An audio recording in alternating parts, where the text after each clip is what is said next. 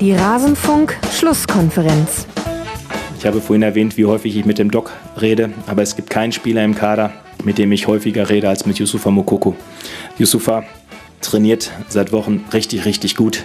Und ähm, wir haben heute nochmal darüber gesprochen, dass die letzten Einwechslungen nicht so optimal gelaufen sind. Äh, da war er ein bisschen wild in seinen Aktionen, war vielleicht ein bisschen verkopft, hat ein bisschen zu viel nachgedacht. Und dass wir diesen Yusufa, den wir im Brakel jeden Tag sehen, dass wir den halt heute auch sehen wollen und in dem großen Stadion. Und ich weiß, ihr seht ihn dann ein, zwei Mal die Woche oder ihr seht die Entscheidung, die dahinter steckt. Ich arbeite mit meinem Trainerteam jeden Tag mit Yusufa zusammen und wir versuchen ihn dahin zu bringen, wo wir ihn haben wollen. Und heute hatten wir ihn da in der Box, wo die Tore erzielt werden. Und wie gesagt, wir sind sehr glücklich, dass er heute unser Derby-Held ist. Alles zum letzten Bundesligaspieltag. Konntet ihr es hören, liebe Hörerinnen und Hörer? Das Lächeln von Edin Terzic, als er am Schluss Yusufa Mokoko als Derby-Held bezeichnen durfte. Und damit hallo und herzlich willkommen zu Rasenfunk Schlusskonferenz Nummer 383 zum siebten Spieltag der Männerbundesliga mit Schwerpunkt auf dem BVB. Mein Name ist Max Jakob Ost. Ich bin der Edgenetzer auf Twitter und ich freue mich sehr, zwei Gäste hier begrüßen zu dürfen, mit denen ich den Spieltag besprechen darf. Zum einen Yvonne Marian, die Ed Polyvalenz. Hallo Yvonne. Hallo. Schön, dass du hier bist und ebenfalls seit längerem mal wieder mit dabei Jens Buschmann von Aufe Ohren und schwarzgelb.de. Aufe Ohren kennt ihr natürlich, den BVB-Podcast und ihr folgt ihm vielleicht ja auch schon auf Twitter. Wenn nicht, holt das nach. Ed Baumwollhose ist das Handle. Hallo Jens, schön, dass du hier bist. Vielen Dank für die Einladung. Ich bin gerne im zweitbesten Fußball-Podcast Deutschland. Das ist schön. Du musstest ja auch ein bisschen leiden, um hier ja, mitmachen zu dürfen. Hat es dir Spaß gemacht, den Spieltag zu sezieren für uns?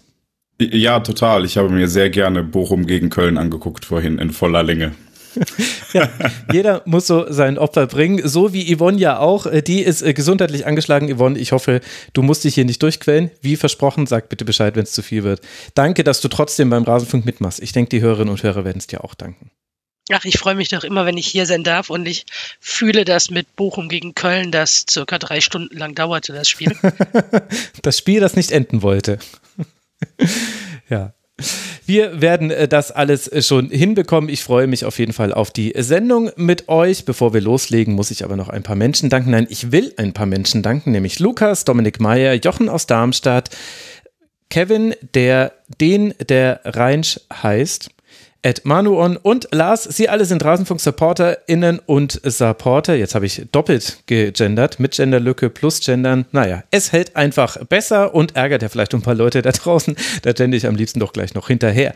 Also, lieben Dank, dass ihr den Rasenfunk supportet. Der Rasenfunk ist Paywall, Werbe- und Sponsorenfrei. Wir finanzieren uns ausschließlich von eurer freiwilligen Unterstützung und davon bekommen nicht nur Frank und ich vom Rasenfunk etwas, sondern auch alle Gäste bekommen ein Honorar. Und weil jetzt auch der Sendungsoutput vermutlich ein bisschen steigen wird, man fragt sich, wohin der noch steigen soll, aber ja, es könnte schon wieder mehr werden, lohnt sich es vielleicht auch besonders, uns zu unterstützen. Denn allein in dieser äh, Woche, also letzte Woche, sind ja schon drei Sendungen äh, veröffentlicht worden. Einmal die Spieltagsschlusskonferenz zu den Männern, die Frauen-Bundesliga-Vorschau. Ganz herzlichen Dank für das tolle Feedback dazu.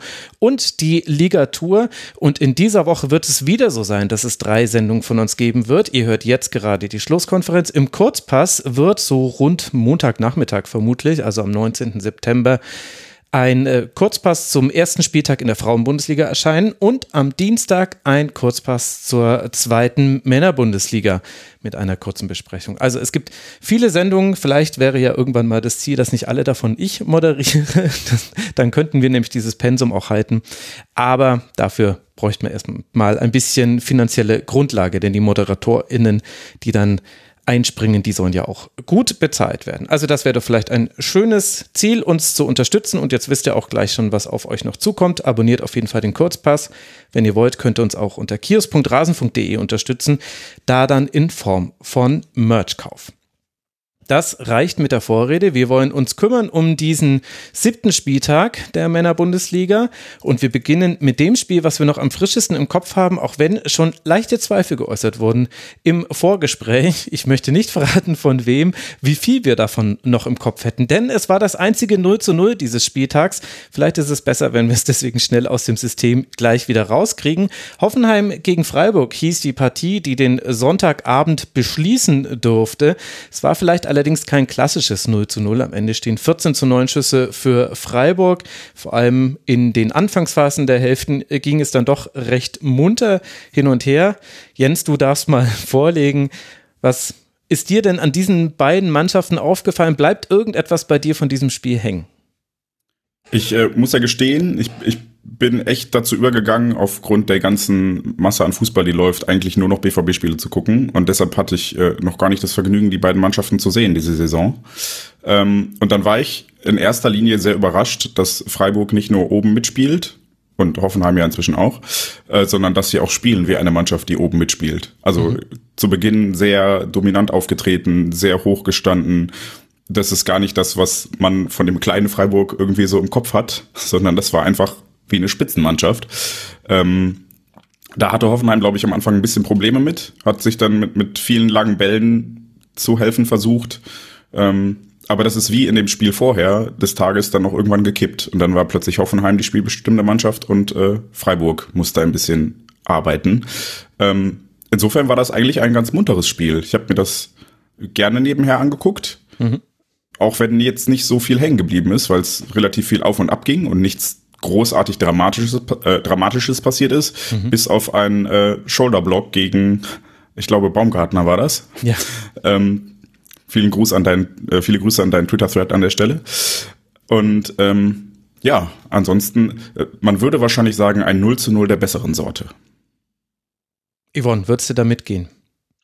Ja, definitiv. Also ich fand äh, tatsächlich weitestgehend jetzt bis auf die Torschüsse auch ausgeglichen. Ich glaube sogar die üblichen Ballbesitzzahlen und so weiter bestätigen das.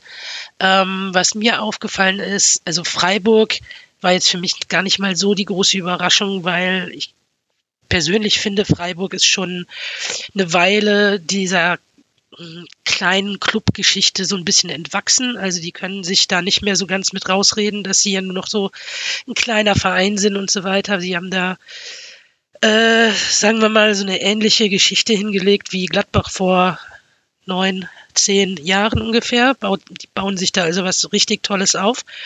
Was allerdings auffällt, ist, dass meiner Meinung nach Hoffenheim wieder einen relativ ansehnlichen Fußball spielt unter Breitenreiter. Das war für mich überraschend, muss ich zugeben. Ja, ich glaube, das überrascht auch bis jetzt noch so also manchen TSG-Fan da draußen. Ja, das ist vielleicht wirklich eine ganz gute Zusammenfassung, auch warum es dann ja doch sehr ansehnlich war, obwohl eben auf der Ergebnisanzeige am Ende dann ein 0 zu 0 steht. Ich fand es auch jetzt nicht überraschend, wie beide gespielt haben, denn im Grunde haben wir so ein bisschen das Erwartbare gesehen. Also Freiburg wieder mit Viererkette und Immer wenn Doan den Ball hatte, wurde es interessant. Äh, Gregorisch hatte sehr viele gute Aktionen. Cheré fällt für mich immer noch so ein bisschen ab, aber auf einem höheren Niveau als viele andere Zehner in dieser Liga. Und auf der anderen Seite hast du halt Hoffenheim, die schalten gut um. Sobald Rütter da an den Ball kommt, wird es oft interessant. Kramaric hat immer mal wieder eine gute Idee und es geht halt viel über die Außen. Da hat in dem Fall vielleicht Sko gefehlt. Angelino hat ihn vertreten, also Sko war angeschlagen. Das war im Grunde der einzige Wechsel im Vergleich zu den Bundesligaspielen bei beiden Teams. Also Freiburg auch genauso wie gegen Gladbach gespielt.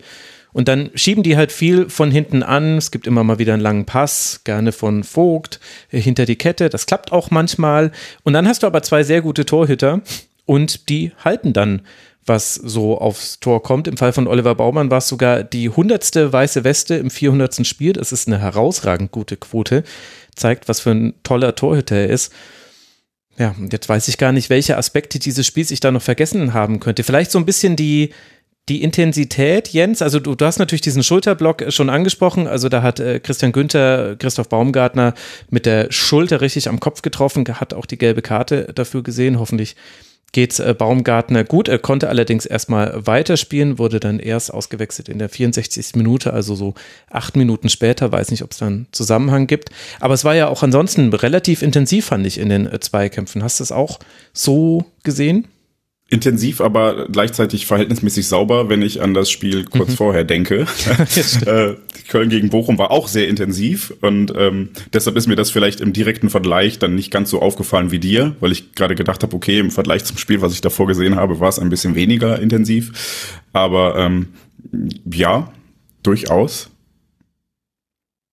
Und aber nicht unfair. Ja, da hast du natürlich recht, also im Vergleich. Also dieser, dieser Shoulder-Block war ja auch nicht äh, mutwillig, sondern einfach in einem Laufduell quasi von rechts an ihm vorbeigesprintet und dabei den, die Wange erwischt, in Anführungsstrichen. Klingt jetzt wieder harmloser, als es aussah, aber war halt auch keine böswillige Absicht. Von daher, ja, ja, ja war es nicht kein, kein brutales Spiel oder sowas, sondern einfach ruppig, ah, nicht mal ruppig, es war intensiv. Ich glaube, das fasst gut zusammen. Vielleicht, weil so viel Geschwindigkeit auf dem Platz war, das Gefühl hatte ich häufiger. Ja. du hast ja auch den SC jetzt dann am letzten Spieltag beobachten können, beim 0 zu 0 gegen Gladbach. Gladbach ist ja das einzige Team, das äh, dem SC ein Unentschieden abtrotzen konnte. Und Dortmund ist das einzige Spiel, das gegen den SC gewinnen könnte. Mensch, was für eine Konstellation wir hier eigentlich in der Gästerunde haben. Aber Yvonne, da hat man das ja, glaube ich, auch ganz gut gesehen, dass wenn Freiburg ins Tempo kommt, dann wird es schwer. Und wenn man ihnen das Tempo nimmt, dann wird es deshalb noch interessant. Das war jetzt auch beim Hoffenheim-Spiel sehr, sehr gut zu beobachten. Die sind sehr geduldig darin, sich ihre Chance herauszuspielen. Also da wird jetzt nicht vorschnell der Schuss aus der Distanz genommen, sondern da wird der Ball lieber nochmal von Günther zu Griffo, von Griffo wieder zurück zu Günther. Ach, guck mal, wir nehmen vielleicht Höfler mit, der hat nach vorne geschoben. Und dann irgendwann kommt ein Schuss dabei heraus und der geht dann auch häufig zumindest in Richtung des Tores. Ja, das ist halt, äh, was ich meine mit, du hast halt nicht mehr diese, ja, dieses kleine Spieler und kleines Team und so weiter. Also da kann sich wirklich jeder auf jeden verlassen bei Freiburg und ähm, auch der Trainer weiß halt ganz genau, auf wen er wie, wann, wo, warum zählen kann und das macht halt viel aus. Ja, das fasst es gut zusammen. Ich sehe, ich verwende hier einfach viel mehr Worte für Dinge, die wir die ganzen letzten Spieltage schon gesehen haben. Vielleicht steckt dann auch mehr Neues in diesem Spiel nicht drin. Also ich habe auch schon, schon in der Anmoderation das Gefühl gehabt, mich zu wiederholen. Ich glaube, das ist für beide, für die Fans beider Teams aber ein gutes Zeichen. Also, dass du sowohl bei Hoffenheim sagen kannst, dass die eine gewisse Stabilität erreicht haben, haben ja jetzt äh, zuletzt gegen Mainz 05 äh, gewonnen, sehr deutlich und jetzt eben dieses Unentschieden, damit insgesamt 13 Punkte gesammelt aus sieben Spielen. Das ist natürlich eine hervorragende Quote. Und zum anderen ist es natürlich auch für die Freiburger ein gutes Zeichen, dass man das äh, hinbekommt, dass man auch nach so einer Europa League Woche, in der man mit 3 zu 0 bei Piraeus gewonnen hat, es schafft, ja, einfach genau dieselbe Laufbereitschaft, Geschlossenheit hinzubekommen mit kleineren Fehlern in der Defensive, die aber nicht bestraft werden, weil Flecken dann zur Stelle ist und gleichzeitig hast du aber vorne jemanden wie Gregoritsch, dem du gar nicht anmerkst, wie viel er jetzt eigentlich spielt und dass er vielleicht gar nicht geplant war als einzige Spitze. Also Luca Höhler ist ja immer noch verletzt, konnte jetzt bei der zweiten Mannschaft schon mal ein bisschen mitspielen. Also da geht es jetzt dann schon in Richtung Rückkehr. Bin mal gespannt, ob er da dann vielleicht mit Doppelspitze spielen wird oder wie dann da die Aufstellung sein wird. Könnte mir Gregoritsch auch sehr gut hinter Höhler vorstellen auf der Zehnerposition. Also sehr viele Worte dafür, dass es einfach ein gutes Spiel von beiden Mannschaften war. Beide dann damit auch verdient vielleicht mit einem Punkt davonkommen und sich überaus erfolgreich in die Länderspielpause verabschieden können, nämlich stehend auf Platz 3 der SC Freiburg und auf Platz 4 die TSG aus Hoffenheim. Der FC Bayern ist aus den Champions League-Rängen gerutscht mit diesem Unentschieden. Das musste natürlich thematisiert werden in der Übertragung, auch wenn es erst der siebte Spieltag ist. Nach der Länderspielunterbrechung äh, geht es weiter für die Hoffenheimer bei Hertha und dann äh, zu Hause gegen Werder, bevor man auf Schalke antritt, beziehungsweise gegen Schalke gibt es sogar einen Doubleheader, denn Schalke ist auch der DFB-Pokalgegner. Also sicherlich auch ganz interessant, dass man jetzt nach diesem Spiel dann nach der Länderspielpause mit Hertha, Werder und Schalke erstmal drei Teams bekommt, die in den die in der letzten Saison entweder aufgestiegen sind oder den drittletzten Platz belegt haben. Für Freiburg geht es jetzt dann weiter mit einem Heimspiel gegen Mainz 05 in zwei Wochen und dann spielt man gegen Nantes in der Europa League. Da werden wir sehen, wie die Freiburger es schaffen, genauso konstant zu sein wie jetzt auch in dieser Partie. Dann hatten wir vor diesem Spiel zwischen Freiburg und Hoffenheim noch ein nicht enden wollendes. Nein, das war das, nein, das war das Bochumer Spiel. Jetzt habe ich es gerade verwechselt. Aber ihr seht, es sind viele Spiele. Nein, wir wollen jetzt über den ersten FC Union Berlin und den VfL Wolfsburg sprechen. In Braga hatte Union noch das Nachsehen, schon das zweite 0 zu 1 in der Europa League.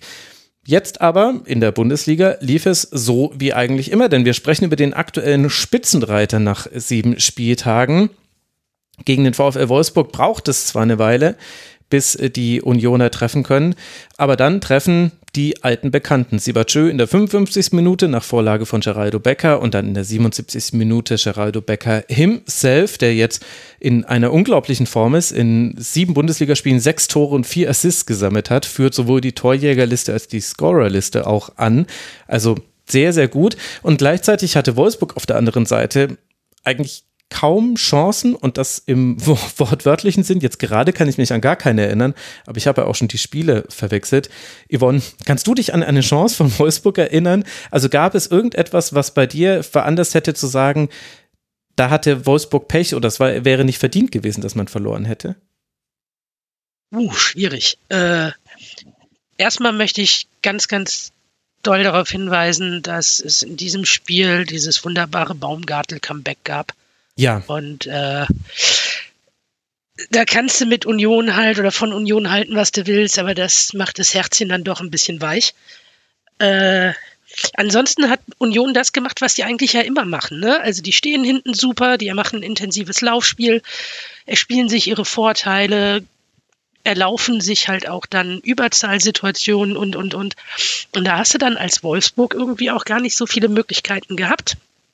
Äh, also Wolfsburg verteidigte zwar relativ gut weg, wenn Union denn mal nach vorne kam, so in der ersten Halbzeit zumindest, aber offensiv war da eigentlich gar nicht so viel.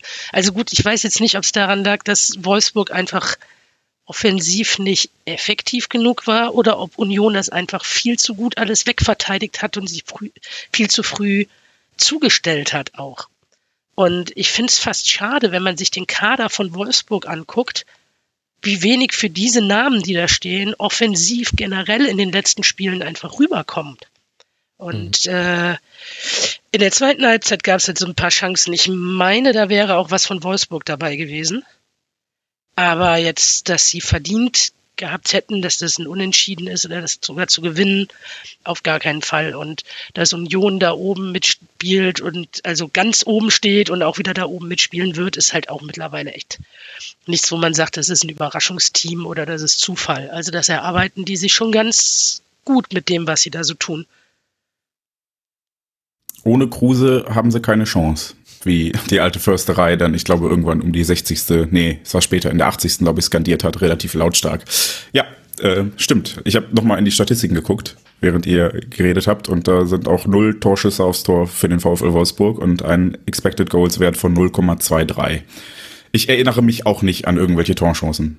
Ja, also es gab eine von Brekalo nach 32 Minuten. Es gab eine Fastchance von Matcher kurz davor.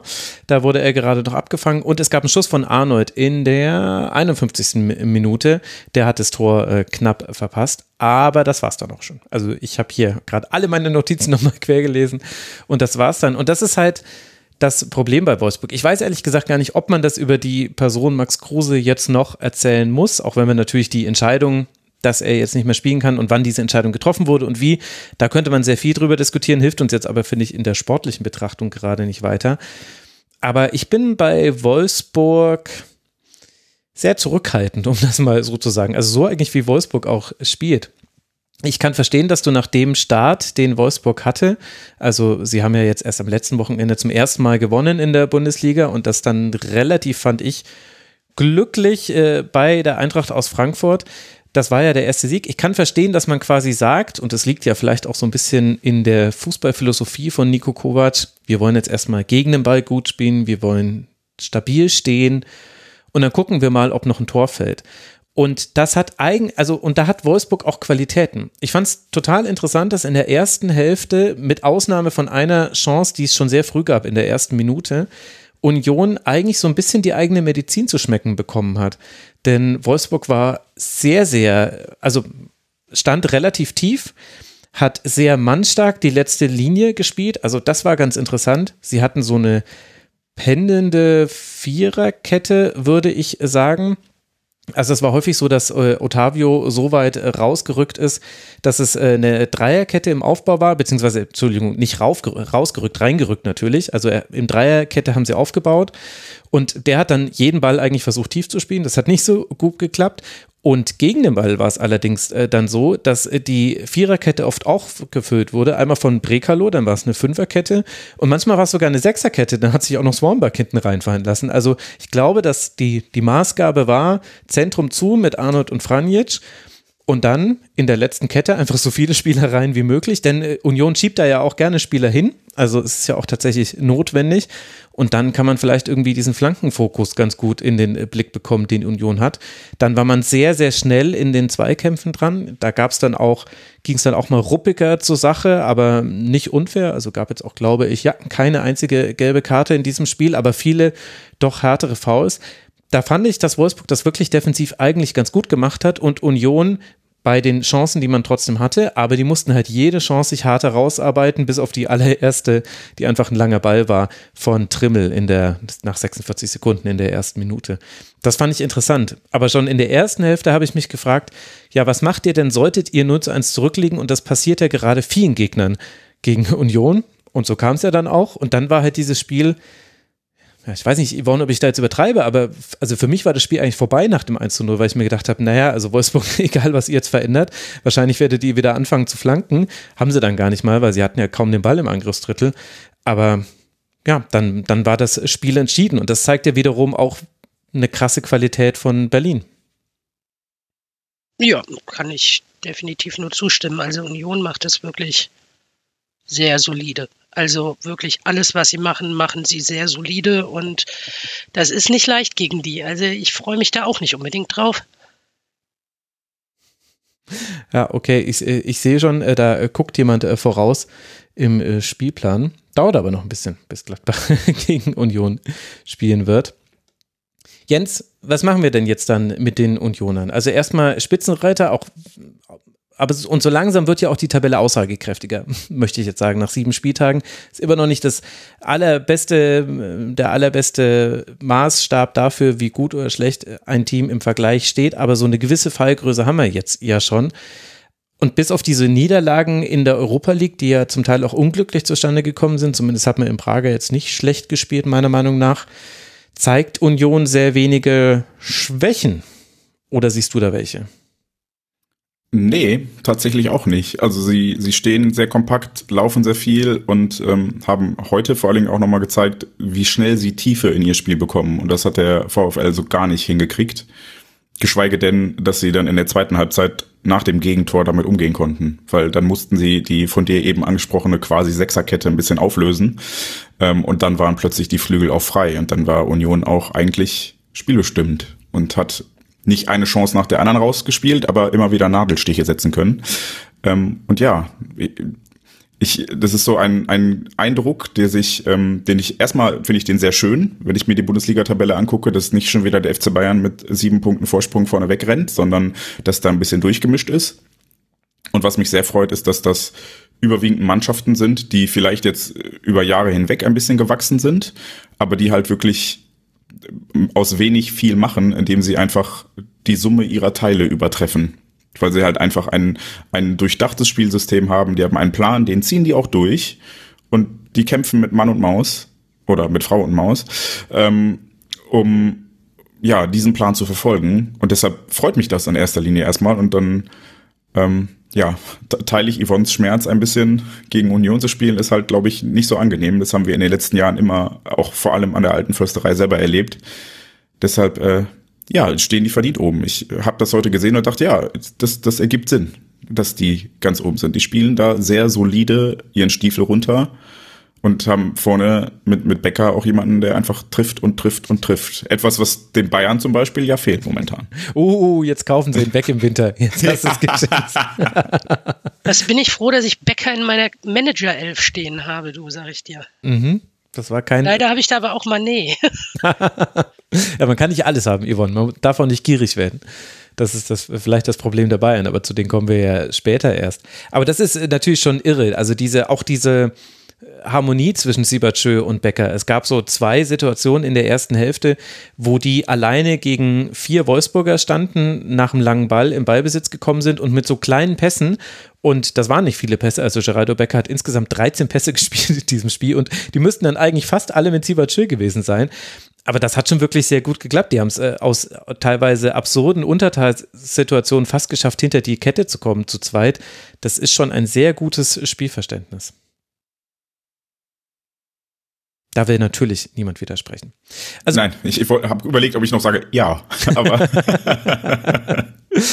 Hast du ja. Im Grunde, Schweigen ist Zustimmung hier im Rasenfunk. Zumindest rede ich mir das so immer schön, sonst könnte das ich diesen Job nicht Bei schwarzgelb.de Versammlungen auch immer so. Ja, sehr richtig. Und ihr habt ja noch mehr, die dann schweigen können. Da sind die Runden ja größer.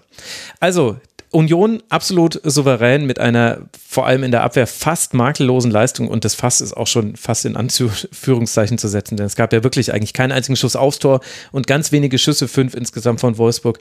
Überhaupt Union also jetzt immer noch ungeschlagen als einziges Team in der Liga mit 17 Punkten auf Rang 1 und bei Wolfsburg, da wird man, glaube ich, genau hingucken müssen, ob es da eine Entwicklung gibt, hin nach der Länderspielpause zu mehr Kreieren von Chancen. Denn das war jetzt zwar ein nachvollziehbarer Ansatz gegen Frankfurt und gegen Union, nachdem man zu Hause gegen Köln so naiv ja auch äh, einige Tore kassiert hat. 2 zu 4 haben die Wolfsburger da verloren.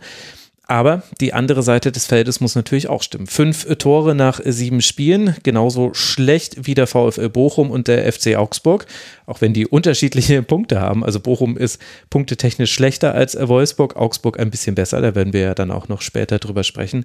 Aber das kann natürlich nicht das sein, was der VfL haben möchte. Und da muss Nico Kovac auch Antworten finden, denn im Spiel nach vorne war das wirklich, also ich weiß nicht, was mit Riete Baku gerade los ist. Baku, der hat ganz komische Aktionen mit drin. Sogar Maximilian Arnold äh, macht Fehler und der ist ja eigentlich immer noch so die Stütze. Ich glaube, er verliert den Ball vor dem 0 zu 2, was Seguin, was übrigens Paul Seguin vorbereitet. Also Ballgewinn äh, gegen Max Arnold und dann tiefer Pass auf Becker und der macht ihn dann natürlich, weil er ist ja Geraldo Becker im Jahr 2022.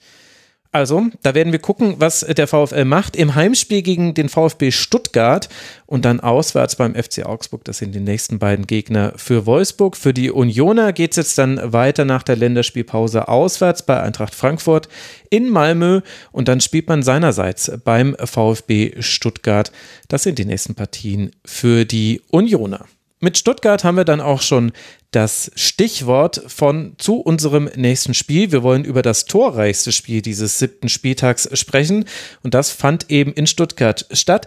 Es wird jetzt allerdings den Stuttgarterinnen und Stuttgarter nicht so gefallen, dass das das torreichste Spiel war, denn der VfB hat verloren, was wiederum bedeutet, dass die Eintracht aus Frankfurt nach dem Sieg in der Champions League bei Olympique Marseille jetzt auch in der Bundesliga gewinnen konnte. Entscheidend waren am Ende dabei drei Standardsituationen. Beim Freistoß von Kamada in der sechsten Minute kann Rode den Abpraller nach vorne von Florian Müller einköpfen. Den Freistoß in der 55. Minute macht Kamada abgefälscht dann direkt rein. Thiago Thomas verkürzt mit einem ebenfalls abgefälschten Schuss in der 79. Minute auf 1 zu 2. Da ist es kurz spannend, aber dann köpft Christian Jakic in der 88. Minute eine Ecke ein und das Spiel ist vorbei, 3 zu 1 für die SGE, die damit nach der Belastung Champions League auch in der Bundesliga punkten kann. Jens, wie haben dir denn beide Teams gefallen?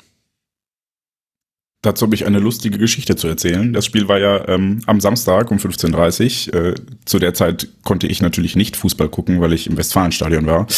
Ähm, habe dann also ich hoffe, dass Morgen. du da auch Fußball geguckt hast im Westfalenstadion, aber.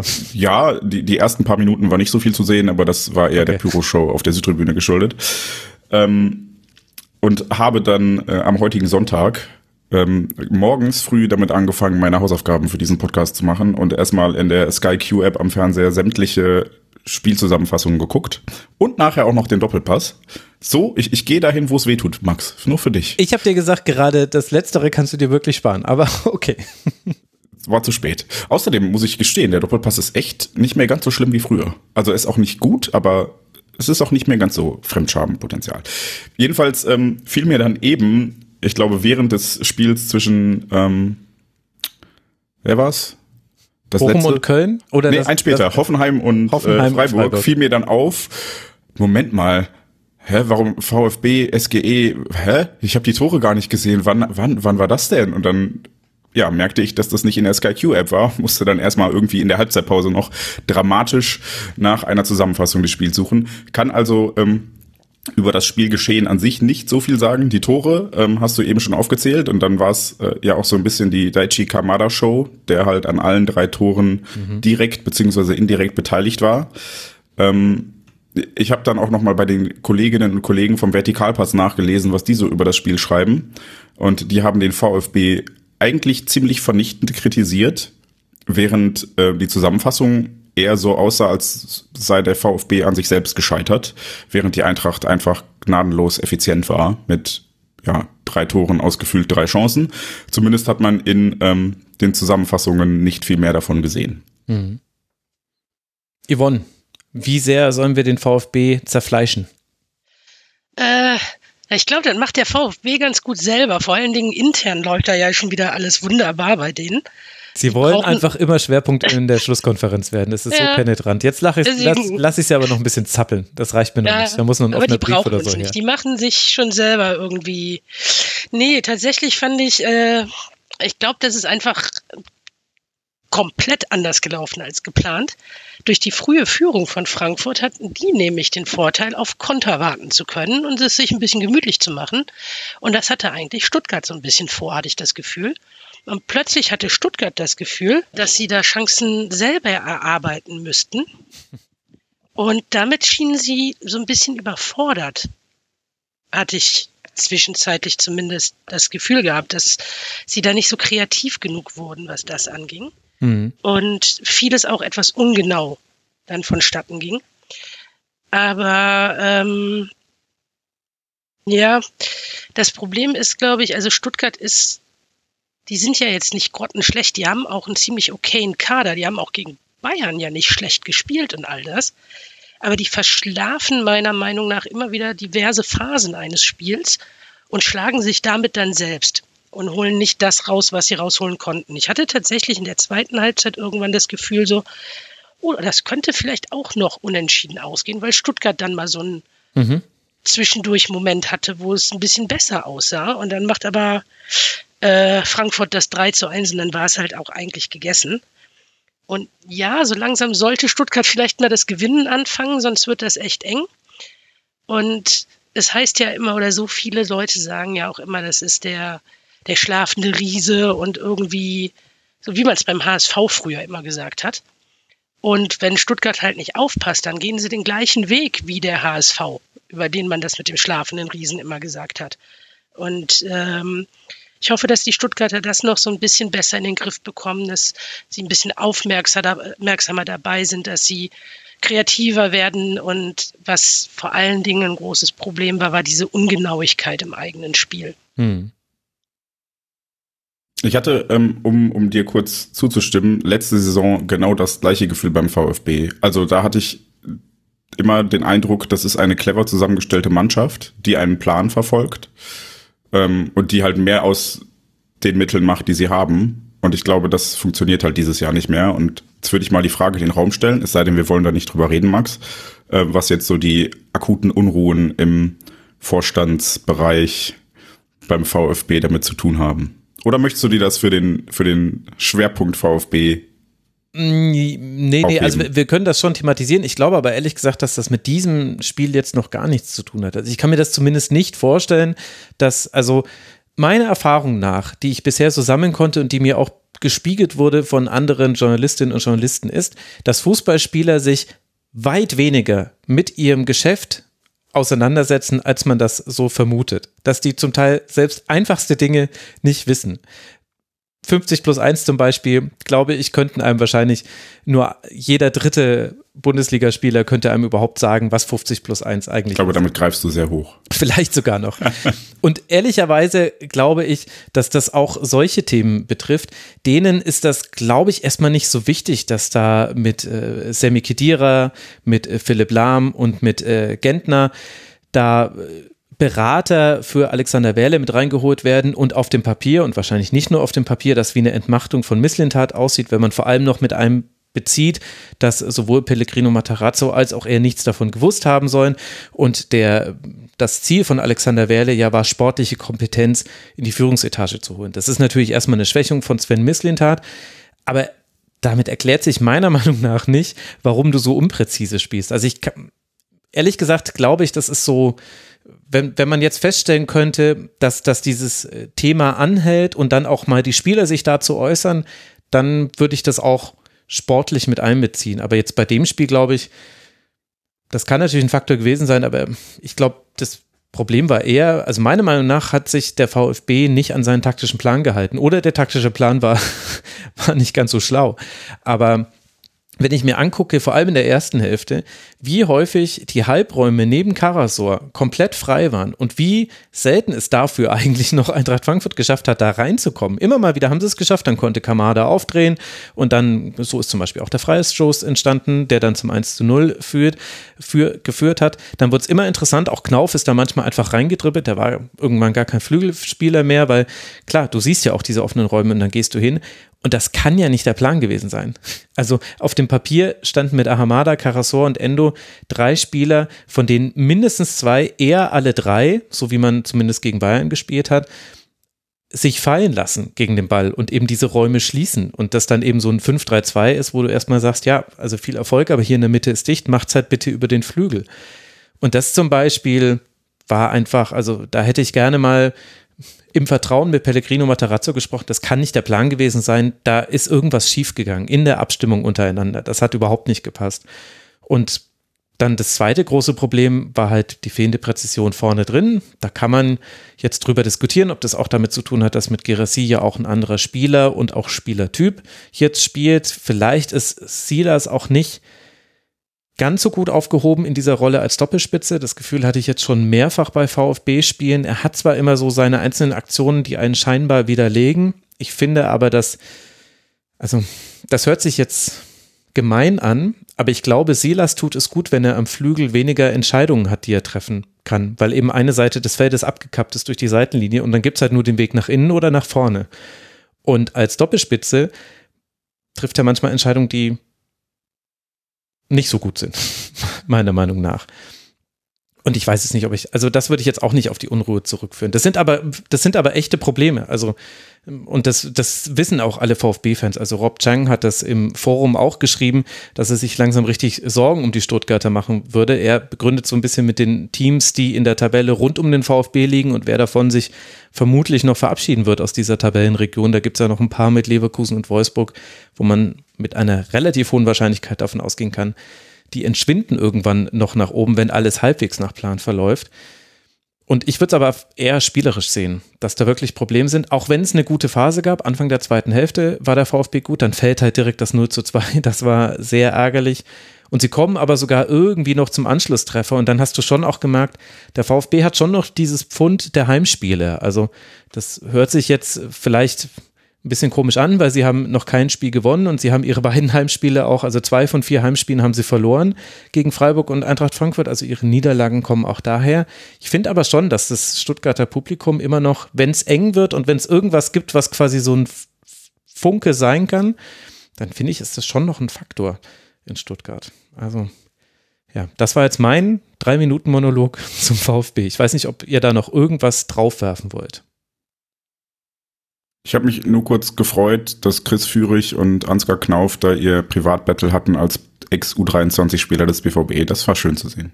Wie siehst du das, wenn du Ansgar Knauf bei Eintracht Frankfurt siehst und will jetzt nicht aufs BVB-Segment ganz vorgreifen, aber so komplett sch schlecht wäre der jetzt auch nicht im Kader des BVB, oder? Nee, das hätte ich dann gleich im BVB-Segment nochmal gesagt. ist wahrscheinlich ähm, ein Mixed Feelings, sagt man da heutzutage. Ach, ich, ich, ich gönne ihm das, ist einfach ein super cooler Typ, mhm. äh, schon bei der U23 immer gewesen und äh, ich gönne ihm auch den Europapokal letzte Saison und sowas und ich freue mich aber auch, wenn er zurückkommen sollte. So. Ja. Ja, das äh, kann man gut verstehen. Jetzt haben wir noch auf der anderen Seite die Eintracht, äh, Yvonne, die hat das relativ souverän so zu runtergespielt. Eigentlich hätte man noch das 3 zu 0 machen müssen, bevor überhaupt der Anschlusstreffer fällt. Also unter anderem Boré hat da eine riesige Chance, die er vergibt. Man hat in so einem 5-3-2, manchmal auch 5-2-3 gespielt. Das war immer je nachdem, ob sich Kamada hat fallen lassen. Also entweder waren Moani und Götze, die waren immer vorne und Kamada hat manchmal aufgefüllt, weil ja auch Stuttgart im Dreieraufbau beginnt. Da ergibt es ja auch Sinn. In der zweiten Hälfte war es dann irgendwann 5-4-1. Das Wichtigste ist aber vielleicht tatsächlich, dass man jetzt eine Eintracht gesehen hat. Also, das kann man sich gar nicht vorstellen, aber im Spiel ist es mir schon aufgefallen, da habe ich mir die Statistik dazu angeguckt. Die Verteilung der Angriffe auf dem rechten Flügel 35 Prozent, 32 Prozent durch die Mitte und 33 Prozent über die linke Seite. Das heißt, wir haben zum allerersten Mal, ich glaube, seit ja, weiß nicht, der Geburt Kostic, äh, eine nicht linkslastige Eintracht und das tut ihr sehr gut, finde ich. Oder wie hat dir die SGE gefallen?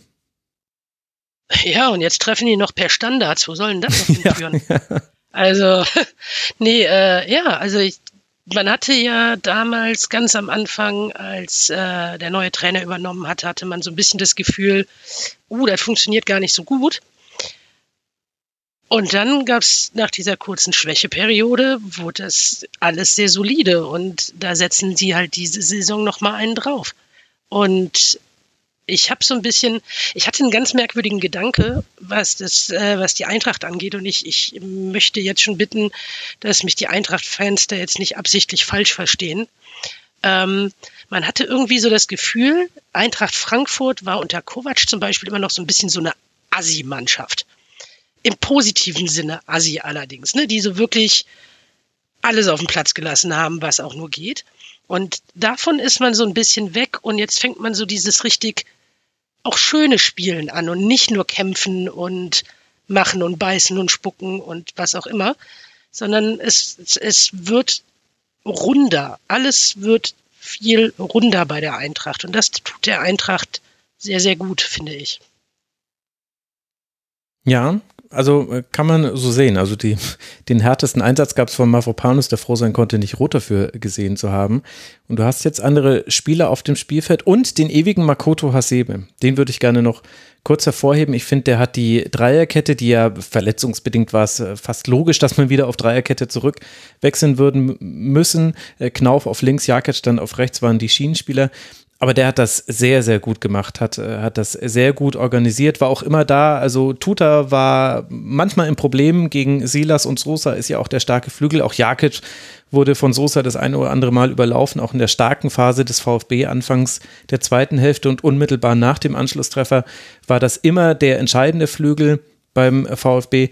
Da ist äh, Hasebe wirklich gut rausgerückt, hat, hat dann, also ich finde, er persönlich hat eine fehlerlose Partie gespielt, kann ich mich an nichts erinnern das tut dann der SGE auch sehr gut, dass man diese Stabilität hat. Dann noch So und Rode, die allein das Mittelfeld fast dominiert haben, auch aus den Gründen, die ich vorhin schon beschrieben habe beim VfB.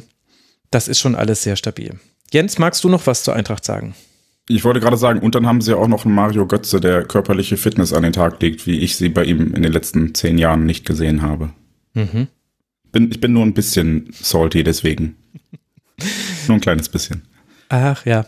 Ja, aber für neutrale äh, BeobachterInnen ist es einfach schön zu sehen, dass er Fußball spielen kann, sich ja, nicht verletzt. Fall. Und dass er, er hat ja jetzt gar nicht gegen den VfB, war Götze nicht der entscheidende Spieler. Ich fand auch gegen Marseille war er nicht der entscheidende Spieler. Und, und Kamada profitiert dann aber, glaube ich, davon, dass er wiederum dann vielleicht auch ein bisschen leichter scheinen kann, neben so jemandem, der halt auch mal einen Pass in den Fuß spielt, so dass man ihn direkt weiterverarbeiten kann. Also das war schon, ist schon interessant. Man braucht nicht mal einen Götz und nicht mal einen Moani. Moani hat ja auch kein perfektes Spiel gegen Stuttgart. Da war sehr wenig zu sehen. Das hat Stuttgart gut gemacht. Also Anton und Mafropanos waren vor allem gegen Moani gestanden. Die haben sehr gut Moani eigentlich aus dem Spiel genommen. Es hat halt nicht gereicht, was halt auch in den Standardsituationen liegt. Und weil die Eintracht eben noch in der zweiten Reihe sehr gute Spieler hat. Gut, der VfB wartet noch auf seinen ersten Saisonsieg. Gemeinsam mit dem VfL Bochum ist man das einzige Team der Männerbundesliga, das noch nicht gewinnen konnte. Eintracht Frankfurt dagegen hat schon dreimal gewonnen, zweimal unentschieden gespielt, zweimal verloren. Die Eintracht hat damit elf Punkte. Wenn ihr schnell im Rechnen seid, wusstet ihr das schon. Der VfB steht mit fünf Unentschieden und zwei Niederlagen bei fünf Punkten. Und spielt dann, wie eben vorhin angesprochen, nach der Länderspielpause in Wolfsburg und dann zu Hause gegen den ersten FC Union Berlin. Die Eintracht aus Frankfurt spielt direkt nach der Länderspielpause gegen Union und dann gegen Tottenham. Das ist doch auch ein schöner Zweiklang Union und Tottenham.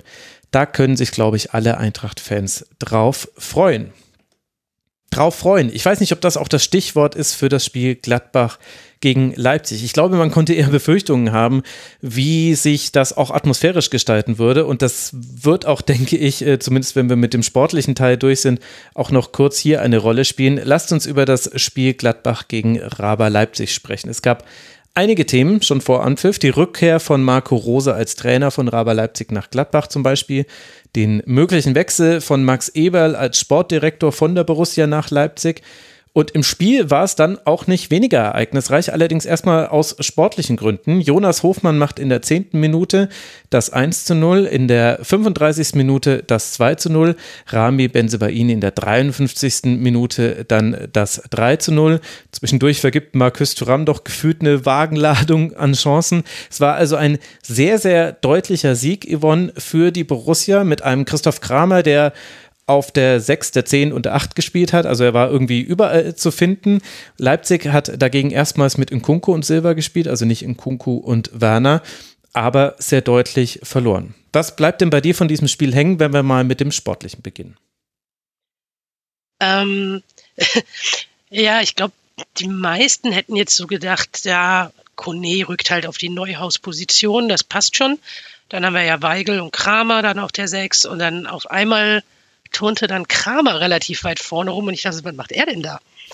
Und äh, ja, das war, also wir hatten da so eine Seniora, Senioren-Dreier-Riege mit äh, Hofmann, Stindl und Kramer. Alle über 30. Und es funktionierte unfassbar gut. Äh, bis auf die Tatsache, dass Tyram ihm, also dem guten Kramer, wohl nicht allzu viel zutraut in Sachen Torabschluss. Wahrscheinlich zu Recht. Weil es gab so eine Szene, wo Tyram unbedingt abspielen musste und Kramer stand frei und er hätte wunderbar nach rechts auf Kramer spielen können und wartete dann lieber noch so eine Minute, bis dann Kone über links kam und dann wurde aus der Torschance leider nichts. Ja, nicht nur Tyram hat da so eine Wagenladung vergeben, auch Hofmann durchaus, der hätte auch noch ein paar machen können. Hm.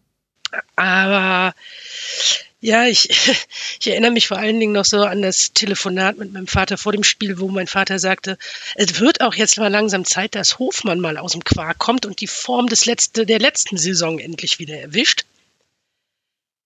Äh, ja. Hat, hat er. Hat geklappt. Hat er dann? Haken. Also wie, wie, ich, ihr könnt gerne meinen Vater bezahlen, wenn er irgendwelche Spieler von euch bepöbeln soll oder so. Das, das funktioniert dann danach ganz gut, glaube ich. Äh, nee, tatsächlich, also sportlich hat das wesentlich besser funktioniert als befürchtet. Ich hatte so ein bisschen Sorge, dass, ähm, dass wir Probleme bekommen defensiv mit den sehr schnellen Spielern von äh, Leipzig. Was allerdings überhaupt gar kein Problem für Elvedi darstellte. Wenn sie bei Ini Weltklasse, also allein auch was er, man, man darf nicht vergessen, dass er ein, ein Außenverteidiger eigentlich ist, was der Mann für ein Ballgefühl hat. Also ich kenne bestimmt fünf bis sechs Stürmer in der Bundesliga, die das Tor so nicht gemacht hätten, wie Benzebaini das gemacht hat. Und es funktionierte tatsächlich alles überraschend gut. Nur hatte man halt auch das Gefühl, dass Leipzig irgendwie immer einen Schritt zu spät war. Also es hm. war klar das beste Bundesligaspiel von Borussia Mönchengladbach bisher in dieser Saison. Allerdings müssen wir da auch ein bisschen vorsichtig optimistisch bleiben. Also das ähm, ist jetzt nicht das Maß dessen, was Gladbach jetzt jede Woche spielen wird, wahrscheinlich. Ne? Also da wird es auch noch mal ein paar schlechtere Spiele geben. Da steckt noch viel Arbeit drin. Der Kader ist nicht besonders breit, sagen wir es so. Ich meine, brauchen wir auch nicht. Farke wechselt ja nicht. Oder er wechselt nicht, weil der Kader nicht so breit ist. Man weiß es nicht. Aber es ist. Äh, also so ganz also stimmt es nicht. In der 82., der 86. und der 91. Minute hat er insgesamt sogar fünfmal gewechselt. Ich weiß gar nicht, was du hast. ja, gut. Ja, mhm. sehr frühe Wechsel, ganz wichtig. Auch sehr taktisch äh, natürlich. Ähm, ja, mit Wolf, also das war echt bitter. Kommt rein, verletzt sich vier Minuten später, muss wieder raus. Das war nicht so schön. Ähm, allerdings, was ich, äh, was mir aufgefallen ist, die letzten Trainer hatten sehr, sehr viel daran zu knabbern, dass sie häufig mit wechselnder Abwehrbesetzung spielen mussten. Mhm. Das hat damals schon Lucien Favre quasi den Kopf im Endeffekt nachher gekostet und da haben viele andere schon Probleme noch mitbekommen. Und Farke musste jetzt auch öfter mal wechseln und es scheint trotzdem relativ stabil zu funktionieren defensiv und das rechne ich ihm sehr hoch an und er scheint da auch einen sehr guten Draht zu den Spielern zu haben. Also die Stimmung im Borussia Park ist gut. Ähm, auch wenn jetzt noch so ein paar erwartete Verlängerungen ausgeblieben sind, die eigentlich in der Sommerpause erhofft wurden, aber wir haben ja noch ein bisschen Zeit. Aber ja, tatsächlich ist äh, Leipzig diese Saison auch ein bisschen konteranfällig, habe ich das Gefühl. Mhm. Und hat tatsächlich, wie gesagt, äh, so das Gefühl vermittelt, immer einen Schritt zu spät zu sein, ein bisschen zu langsam zu sein und ähm, mit dem Ball nicht besonders viele Ideen anbringen zu können. Ich meine, Farke hat es nach dem Spiel sehr schön gesagt. Er sagte, wir waren heute unmessbar. Mhm. Und ich finde, das trifft es auch ganz gut auf den Punkt eigentlich, was das Problem von Leipzig war. Dass sie halt mit dem Ball und gegen den Ball eigentlich so überhaupt keine Möglichkeiten hatten, außer die ersten Minuten in der zweiten Halbzeit irgendwelche Ideen zu finden. Mhm. Und mhm. äh, ja, das war schön. Und äh, Kramer hat wohl nach dem Spiel ja noch ein bisschen mit Rose rumgeflaxt und äh, hatte wohl mit ihm darüber gesprochen, dass ähm, er ja schon Rose damals angefragt hatte, hey, ich würde gerne mal auf der 10 spielen und Rose ihm das irgendwie nicht zugetraut hat. Und äh, Kramer jetzt zu ihm hinging und sagte, ja, siehst du, er hat sich getraut und es hat funktioniert. Und äh, das war natürlich dann auch ein schönes Gefühl, auch für ihn persönlich, klar. Mhm. Also Leipzig hat versucht, den ja sehr langsamen Spielaufbau von äh, Gladbach zu stressen. In Teilen hat das schon funktioniert. Also gerade in der Anfangsphase gab es manchmal so lange Pässe, die geschlagen wurden, die dann auch relativ ziellos ankamen. Aber in den Umschaltmomenten war Gladbach einfach sehr gut und Leipzig hat da zu viele Fehler gemacht. Also der von Raum vor dem 0 zu 2 ist natürlich ein sehr plakativer, aber war bei weitem nicht der einzige. Und es stellt sich jetzt so ein bisschen die Frage, Jens, du hast ja Marco Rose, also ihr beide habt Marco Rose als Trainer der Teams, die euch am Herzen liegen, erlebt. Yvonne, du hast jetzt schon ein bisschen was erzählt von Gladbach. Du hast ihn ja letzte Saison erlebt. Jens, jetzt will ich nicht so tun, als ob man nach drei Pflichtspielen äh, sagen könnte, das ist jetzt schon äh, Leipzig unter Rose, aber hast du trotzdem Dinge wiedererkannt, wo du dir gedacht hast, ja, das habe ich auch beim BVB letzte Saison gesehen? Jein, weil ich glaube, dass tatsächlich die BVB-Saison von Marco Rose eigentlich nicht so eine typische Marco Rose-Saison war. Ich glaube, da haben viele Dinge, die er eigentlich spielen lassen möchte, die er in Salzburg hat spielen lassen, die er mit Mönchengladbach hat spielen lassen, einfach nicht funktioniert. Es gab selten hohes oder selten gutes, koordiniertes, mannschaftlich geschlossenes Pressing. Mhm. Das war immer so, so ein großer Kritikpunkt, wo man gedacht hat, okay, die Leute laufen einzeln gut drauf, aber dadurch reißen sie eher Lücken, als dass sie zusammen koordiniert pressen, was natürlich auch ein altes Lied beim BVB an den Verletzungssorgen lag und weil er immer umstellen musste und sowas. Also ähm, ich glaube, das Spiel gegen uns war schon viel eher Marco Rose Leipzig ähm, als oder Marco Rose Fußball als das letzte Jahr Marco Rose Fußball war. Von daher, ähm, ja, glaube ich, dass das wieder auf dem Weg ist. Aber ähm, was ich ja auch gelernt habe und ich glaube Yvonne auch, dass Marco Rose manchmal dann halt auch so ein bisschen Inkonstanz mitbringt, dass er dann äh, eine Woche 3-0 gewinnt und die andere Woche 3-0 verliert. So wie es jetzt eben genau geschehen ist. Und unter der Woche noch 0 zu 2 bei Real Madrid verloren, wenn auch nach einem guten Spiel. Da hat Leipzig eher seine Chancen nicht genutzt und dann waren da Asensio und äh, wer war es noch, habe ich gerade vergessen, aber zwei sehr, sehr gut herausgespielte typische Real Madrid-Treffer. Ehrlich gesagt, die werden eben nicht nervös.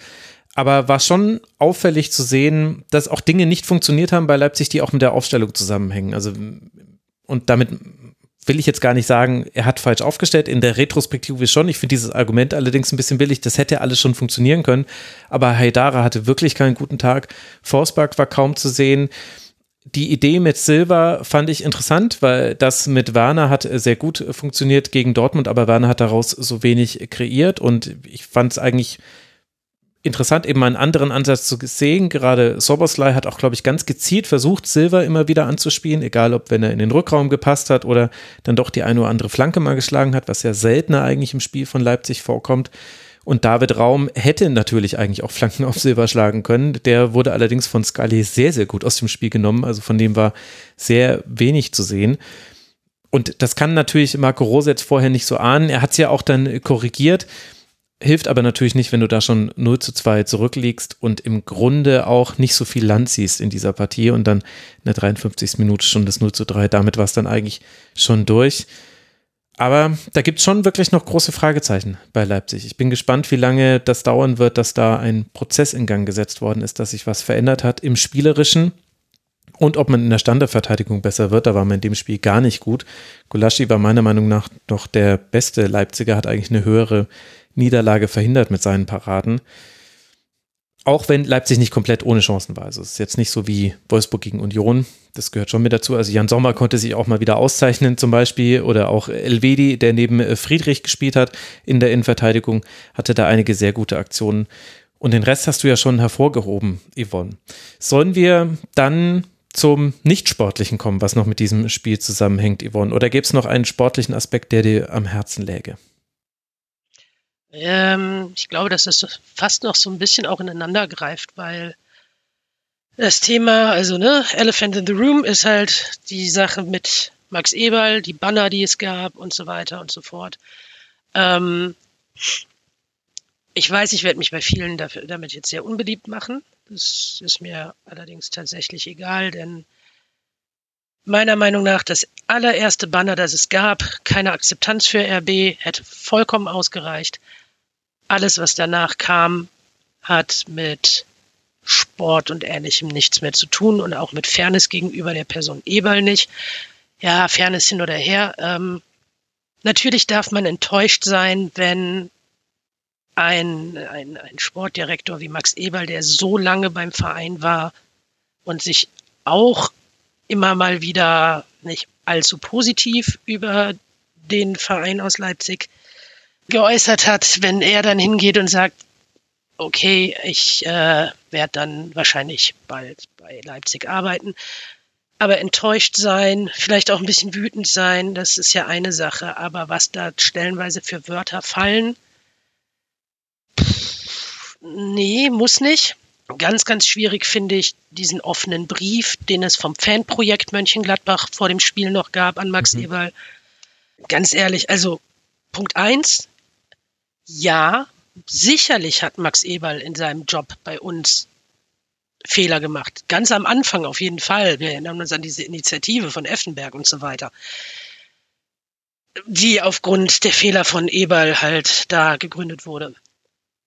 Und auch zum Schluss hat er Fehler gemacht. Und auch Marco Rose war meiner Meinung nach, nicht Marco Rose als Person, aber der Wechsel auf Marco Rose war vielleicht meiner Meinung nach ein Fehler, der zu dem Zeitpunkt passiert ist, der nicht hätte sein müssen. Vieles mit in Bezug auf Marco Rose war vielleicht auch ein Fehler.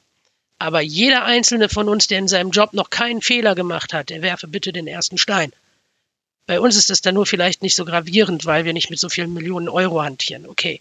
Aber wir dürfen auch nicht vergessen als Gladbach-Fans, und das ist vielleicht eine Leier, die vielen zum Hals raushängt, aber ohne eben diesen Max Eberl wären wir auch sportlich und auch finanziell nicht da, wo wir im Moment noch stehen. Vielleicht wären wir nicht mal mehr in der ersten Bundesliga. Und das scheinen einige zu vergessen.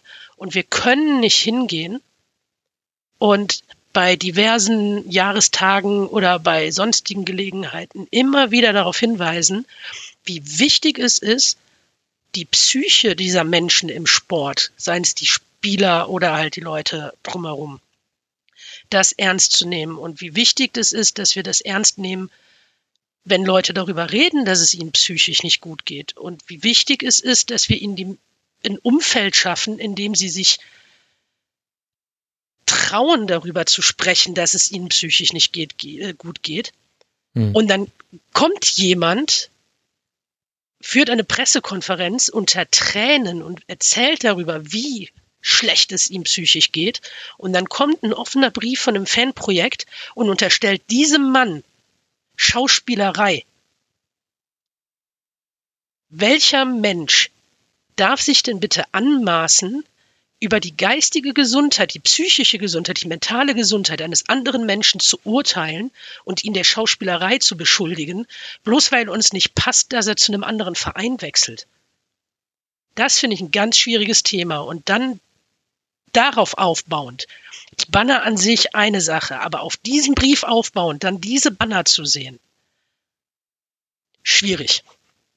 Hm. Wirklich schwierig. Und ich finde es vollkommen in Ordnung, dass darauf hingewiesen wurde, diese Banner abzuhängen. Man kann dieses Konstrukt, diese Werbemaßnahme des Fußballvereins, kann man kritisieren, so viel man will, aber zieht da nicht Menschen mit rein, denen es vielleicht psychisch echt, echt, echt schlecht gegangen ist, wo man froh sein sollte, dass es ihnen jetzt wieder gut genug geht dass sie wieder arbeiten können, dass sie wieder arbeiten wollen. Und das ist ein Mann, der muss auch Geld verdienen, um irgendwie seine Familie zu ernähren und sich selbst. Und Fußball ist ein mieses Business. Und manchmal muss man vielleicht dann auch zu einem Verein gehen, den man nicht besonders lieb hat, aber man möchte halt das Geld haben. Und vielleicht sieht man da auch andere Chancen und vielleicht sieht man das aus einer anderen Perspektive, als wir es als, als Zuschauer sehen. Und wie gesagt, meinetwegen hängt da Banner auf und kritisiert diesen Club so viel ihr wollt, aber lasst die Menschen da raus und schon gar nicht mit diesen Bezeichnungen, die da gefallen sind, hm. die aus vielen Gründen schwierig sind. Ja, also ich möchte sie jetzt hier nicht wiederholen, aber es äh, hat sich um die, also vermeintlich die Mutter von Max Eber gedreht und dann wissen leider schon alle was äh, da das Schimpfwort war, das Misogyne, das äh, verwendet wurde. Und das sagt ja auch einiges über den Fußball aus. Und ich fand es auch nochmal gut, dass du den offenen Brief erwähnt hast, weil ehrlich gesagt habe ich auch den, den Vorwurf nicht verstanden, er hätte eben ein, also nur geschauspielert auf dieser Pressekonferenz, das ist einfach schlicht eine Frechheit und eben gleichzeitig schon mit Leipzig verhandelt. Wie kommt man da drauf, wenn Monate später jetzt es offenbar dann eben eine Einigung zu geben scheint zwischen Leipzig und Eberl? Das ist, aber eigentlich, eigentlich habe ich gar keine Lust, auf so einer faktischen Ebene darüber zu sprechen, denn in diesem Brief, du hast es, finde ich, wunderbar eingeordnet. Das ist wirklich auch, geht auch in einen, in einer Art und Weise in den Bereich der Privatsphäre von Max Eberl rein, wo ich glaube, da werden Grenzen überschritten, die wirklich nicht überschritten werden sollten. Bei aller Emotion, die es gibt, aber so ein offener Brief ist ja auch etwas, was verfasst wird und nochmal gegengelesen wird. Also da verstehe ich, da habe ich dann noch weniger Verständnis für. Ich würde gern, Jens, auch äh, dich da kurz mit reinholen. Denn wir haben jetzt eben Banner gehabt und dann gab es eine Durchsage dazu, da würde ich auch gleich nochmal was dazu sagen. Und was mir aufgefallen ist, ich weiß nicht, ob das auch ein Gedanke war, den du hattest, sowohl die Szenen von Borussia Dortmund als auch die von Borussia Mönchengladbach äh, waren sehr aktiv im Protest gegen Dietmar Hopp und haben dann unter anderem ja auch äh, zur Verschärfung dieses Konflikts äh, beigetragen mit Bannern und dann ist es ja alles eskaliert bei einem Spiel des FC Bayern in Hoffenheim, wo genau dieselbe Beleidigung zu einer Spielunterbrechung geführt hat und dann eben fast zum Spielabbruch. Glaubst du denn, das kannst du jetzt wahrscheinlich nur vermuten, aber glaubst du, es ist Zufall, dass man genau diese Wortwahl wieder verwendet, die eben vor der Pandemie, also als der Fußball mal kurz auf Pause gedrückt hat im Bereich äh, Fans und wie sie sich äußern können im Stadion, genau vor der Pandemie hat diese Wortwahl zu einer Eskalation geführt? Ist es deiner Meinung nach Zufall, dass es jetzt wieder dieselben Beschimpfungen sind? Ich glaube, das sind Beschimpfungen, die man in jeder siebten bis zehnten Klasse in ganz Deutschland so hört. Ohne das in irgendeiner Form rechtfertigen zu wollen, aber ich glaube, das sind einfach keine außergewöhnlichen, sondern ziemliche Allerweltsbeschimpfungen. Mhm. Ähm, und ich glaube tatsächlich eher, aber das ist jetzt harte Verschwörungstheorie im Zweifel, ähm, dass es darum ging, wer angegriffen wurde. Also bei Dietmar Hopp einfach, dass Dietmar Hopp angegriffen wurde und äh, bei Gladbach viel weniger Raba, glaube ich, als tatsächlich die Person Max Eberl. Und dann habe ich da so ein Stück weit Verständnis für, wenn man sagt, okay, hier geht es um eine Person, die gezielt angegriffen wird, obwohl sie nie namentlich erwähnt wurde in den Bannern. Ähm, also Verständnis für, dass man da, dass es dann diese Durchsage gab? Ja, mehr als wenn man das äh, abstrakt sieht, einfach als äh, also so wie ich das Banner gelesen habe, hätte ich jetzt es die, gab das Banner nicht. ein, Achso, okay. sorry, ja. es gab davor ein. Banner, also es gab dieses harmlose, äh, keine Akzeptanz für RB-Banner und so Mhm. weiter. Und dann gab es ein Banner, wo Eberl tatsächlich persönlich angesprochen wurde, Ah, okay. äh, nämlich von wegen deine Stimmungsschwankungen oder Meinungsschwankungen oder sowas machen uns krank. Da wurde wirklich der Name auch Eberl, stand da tatsächlich halt Mhm. auf dem Banner. Und kurz danach kam dann dieses besagte Banner. Also es war tatsächlich schon ein Bezug zu genau dieser Person herzustellen. Okay.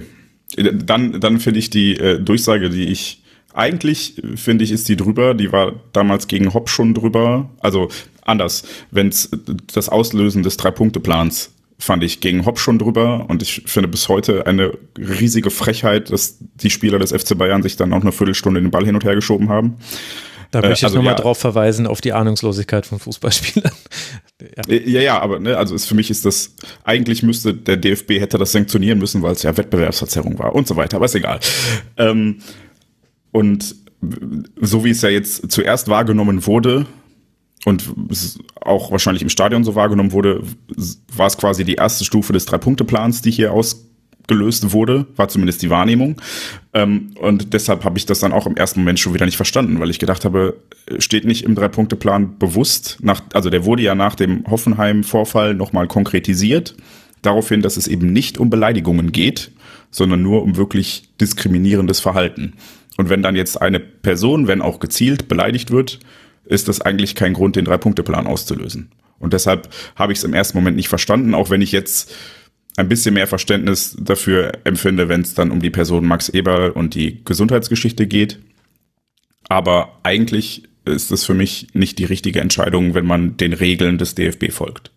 Mhm. Also da kann ich mal kurz äh, zu zitieren, weil das hat ja der, also der Drei-Stufen-Plan für alle Hörerinnen und Hörer, die das aus ihrem Gedächtnis vielleicht auch wieder rausgelöscht haben. Wir hatten diese Diskussion vor zwei Jahren sehr aktiv. Also Drei-Stufen-Plan bedeutet, was macht man, wenn äh, insbesondere Diskriminierungen stattfinden und rassistische Diskriminierungen, dann gibt es einen Drei-Stufen-Plan, der von der UEFA schon ermittelt wurde oder entwickelt wurde und vom DFB angepasst. Der bedeutet, wenn so etwas auftritt, eine solche äh, Diskriminierung, dann gibt es zuerst eine Stadiondurchsage, dann gibt es eine Spielunterbrechung, das ist dann zweite Stufe und die dritte Stufe wäre dann tatsächlich der Spielabbruch. Und dieser Drei-Stufen-Plan wurde dann vom DFB angewandt auch auf Dietmar Hopp, auf die Beleidigung gegenüber Dietmar Hopp.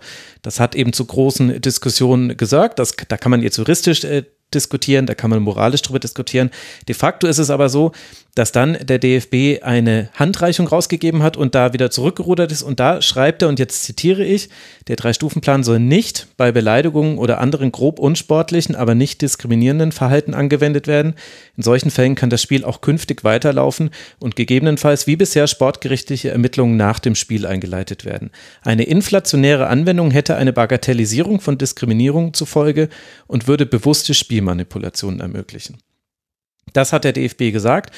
Und jetzt gab es aber eben eine Stadiondurchsage von Thorsten Knippertz war das, glaube ich. Und ich habe da gehört, dass er gesagt hat, wenn so etwas nochmal vorkommt, dann wird das Spiel unterbrochen. Also das hörte sich an wie das Zünden der ersten Stufe des Drei-Stufen-Plans. Und es gab auch ein Interview vom Schiedsrichter Patrick Ittrich nach dem Spiel, in dem er von Britta Hoffmann danach gefragt wurde wo er auch äh, gesagt hat, ja, ähm, er wollte da eine Grenze ziehen. Das könne nicht sein, dass solche Wörter in einem Stadion fallen, in dem auch Kinder sitzen und dass man so miteinander umgehen würde. Und er hätte da eine kurze Leine.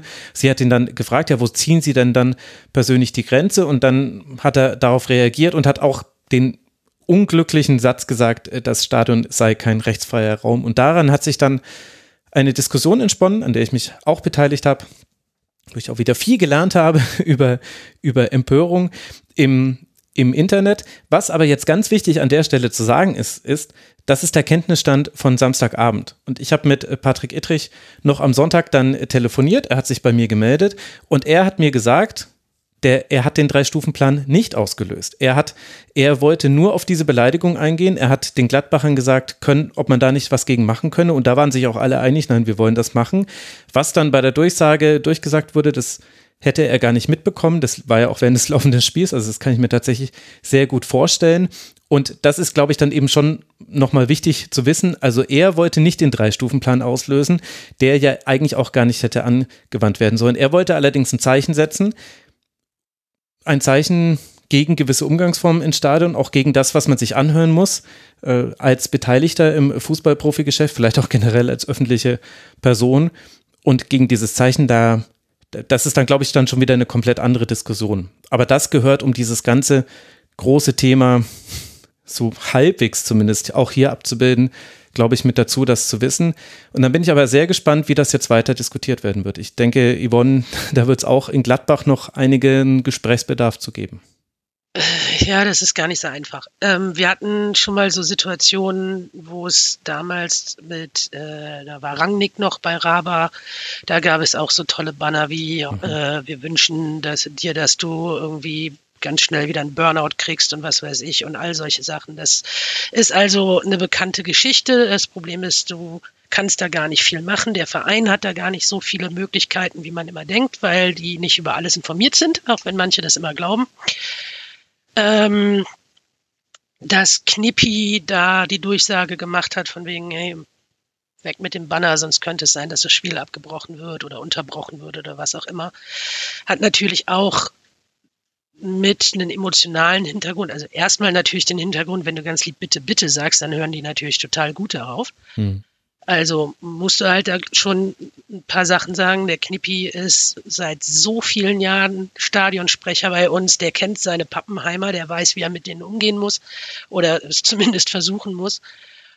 Und vielleicht ist auch jeder und auch gerade Knippi, der ja auch sehr eng mit Eberl gearbeitet hat, da einfach viel zu emotional dran, wer so viele Zeit mit diesem Mann verbracht hat und äh, mitbekommen hat, was er mit und für den Verein getan hat und bekommt dann mit, wie die Fans dann ähm, auf, auf solche Meldungen halt reagieren und, und wie generell reagiert wird und halt, wie gesagt, mit der Vorgeschichte dieses offenen Briefes, den es ja auch gab und so weiter, war es vielleicht dann einfach so, dass das Fass irgendwann übergelaufen ist und Knippi und auch andere vielleicht ein bisschen emotionaler rangegangen sind und gesagt haben, so jetzt weg mit dem Banner, weil sonst so und so. Und äh, finde ich voll und ganz nachvollziehbar und ich finde, dass äh, Ittrich tatsächlich einen sehr, sehr guten Job gemacht hat. Also mhm. generell ähm, hatte er das Spiel sehr gut im Griff. Ich hatte das auch schon vertwittert, dass ich es sehr, sehr gut fand, wie er mit den Trainern umgegangen ist, dass andere Schiedsrichter da schon Karten gegeben hätten und äh, die in Anführungszeichen alten Schiris, wie jetzt halt auch Aitikin und so weiter, die reden halt erstmal lieber mit denen, erklären denen was und dann gibt man sich die Hand und alles ist cool. Und das hat Ittrich alles sehr souverän gelöst. Und deswegen hatte ich jetzt nicht das Gefühl, dass er jemand wäre, der in dieser Partie auf jeden Fall nicht ähm, irgendwie überreagieren würde und irgendwas starten würde, was nicht gestartet werden muss, weil er das wirklich alles sehr souverän und angenehm angegangen ist. Ja, da, ich glaube auch, wenn es dieses Interview nicht gegeben hätte, was auch einfach unglücklich war, denn er hat über den Drei-Stufen-Plan geredet, den er zumindest seine Aussage dann danach nie anwenden wollte, dann hätte es da auch zumindest an seiner Pers Person nicht so viel Aufregung gegeben. Ich finde einen Gedanken dazu noch interessant, äh, habe ich auch äh, mit ihm besprochen, aber also wie jetzt auch hier, manche Teile waren auch einfach off the record. Ich habe ihn aber gefragt, ob ich das sagen darf, was ich jetzt vorhin gesagt habe. Also das ist alles geklärt gewesen. Aber einen Gedanken dazu habe ich noch, nämlich die verwendete Beleidigung, die ist ja misogyn. Die ist äh, extrem sexistisch, ist zwar sehr weit verbreitet und da mögen jetzt wahrscheinlich viele sagen, ja, aber gerade deswegen soll man sich darüber nicht so aufregen. Weiß ich jetzt nicht, muss jeder persönlich für sich entscheiden, aber tatsächlich hätte man unter diesem, äh, das, es war eine diskriminierende Beleidigung, eine frauendiskriminierende Beleidigung, da wiederum hätte der Drei-Stufen-Plan sogar nach, nach Definition greifen können. Ich weiß nicht, ob ich so etwas fordern möchte. Ich weiß aber auch nicht, ob ich einfach drüber hinwegsehen möchte, wie in Stadien kommuniziert wird und dass sich da auch so gewisse Sexismen einfach halten und nicht mal mehr thematisiert werden können, ohne dass man gleich wieder seinerseits sich Beschimpfungen aussetzen muss. Ich glaube, die Debatte wäre schon wichtig zu führen. Gleichzeitig ist aber halt das ganze Feld der Beleidigung ein extrem schwieriges, weil es zum Beispiel im juristischen Sinne ein Antragsdelikt ist. Nur wenn jemand etwas zur Anzeige bringt, wird überhaupt etwas strafrechtlich verfolgt. Selbst dann muss noch nachgewiesen werden, dass einem selbst ein persönlicher Schaden äh, zustande gekommen ist. Ich bewege mich hier auf Glatteis, denn ich bin kein Jurist, aber es ist ein, es ist ein weiter Graubereich und zum Beispiel ich habe allein in der letzten Woche, das ist jetzt ein zeitliches Zusammentreffen, genau dieses äh, Wort 20 Mal bei Twitter gemeldet, weil Menschen zum Teil Menschen, die ich kenne, zum Teil Menschen, die ich äh, gar nicht äh, kenne, äh, beleidigt wurden. Und äh, Twitter zum Beispiel hat keinen einzigen dieser Kommentare entfernt und rechtlich sind sie damit sogar eigentlich halbwegs auf der grauen Seite. Denn wenn nicht derjenige, der selbst beleidigt wird, das meldet, dann ist es eben so, wie ich gerade beschrieben habe. Also es ist ein extrem komplexes Feld. Es ist auch gleichzeitig etwas, was im Fußball schon immer da war. Und bei allen Dingen, die im Fußball schon immer da waren, stößt das so ganz alte jetzt ich fast schon gesagt, Winnetou-Reflexe dann bei den Menschen auf. Also dann, du willst uns das Kopfballspiel nehmen, deswegen äh, hast du keine Ahnung von Fußball und äh, jetzt bist du, also da habe ich auch schon Sachen gehört, die ich zur Anzeige hätte bringen können. Und man muss die Frage stellen, was soll ein Schiedsrichter eigentlich jetzt alles noch machen, während sie versuchen müssen, ein Spiel zu leiten. Auf der anderen Seite ist aber vielleicht die grundsätzliche Diskussion, was wollen wir in diesem öffentlichen Raum, Stadion, was wollen wir da für einen Umgangston miteinander haben? Vielleicht auch nicht die unsinnigste Diskussion. Ja, das lässt sich, glaube ich, relativ einfach, oder du kannst das relativ einfach, glaube ich, für dich selber beantworten. Du gehst mit deinen Kindern ins Stadion oder du guckst mit deinen Kindern Fußball. Möchtest du denen das erklären, das Banner? Ich, naja, e-, ehrlicherweise, also ich möchte es Ihnen nicht erklären, aber ich muss Ihnen an irgendeinem Punkt erklären, äh, wie, wie gesprochen wird. Also die kennen ja jetzt auch schon Schimpfwörter, jetzt dieses spezielle hoffentlich noch nicht, sind nur in der Grundschule. Aber also ehrlicherweise mache ich, will ich da jetzt auch gar nicht so sehr jetzt so tun, als ob, also dieses Kinderargument ist zwar auf der einen Seite valide, auf der anderen Seite aber manchmal auch so ein bisschen, ja, so ein bisschen einfach, denn die Kinder werden in diese Welt hineinleben, in die wir ihnen geschaffen haben. Und, da, und irgendwann, selbst wenn es nicht beim Fußball ist, werden sie mit allen Dingen, die in unserer Welt schlecht sind und scheiße sind, konfrontiert werden. Und dann ist es immer die Aufgabe der Erziehungsberechtigten, da zu unterstützen und Dinge abzufedern und zu erklären. Und ehrlicherweise, das hätte ich denen halt einfach erklärt, dass das halt ein äh, schlimmes Schimpfwort ist, dass man es nicht sagt. Ich hätte denen auch grob gesagt, aus welchen Gründen. Und wahrscheinlich hätten sie damit sogar leben können, aber das ist jetzt, das ist jetzt was, also Kinder haben da ja auch eine andere Perspektive. Also ehrlicherweise, das ist jetzt für mich gar nicht so sehr das große Argument, wie man vielleicht meint, wenn man, wenn man da so draufschaut, weil du musst den Kindern sowieso ganz viele schreckliche Dinge eigentlich vermitteln. Also das geht ja schon damit an, dass du Kindern beibringen musst, dass sie sich nicht von Fremden anlabern lassen sollen und so weiter, wenn sie in der Stadt groß werden. Also ja, vielleicht bin ich da aber auch jetzt, also ich weiß nicht, ich habe auch gerade das Gefühl, mich auf Glatteis zu begeben.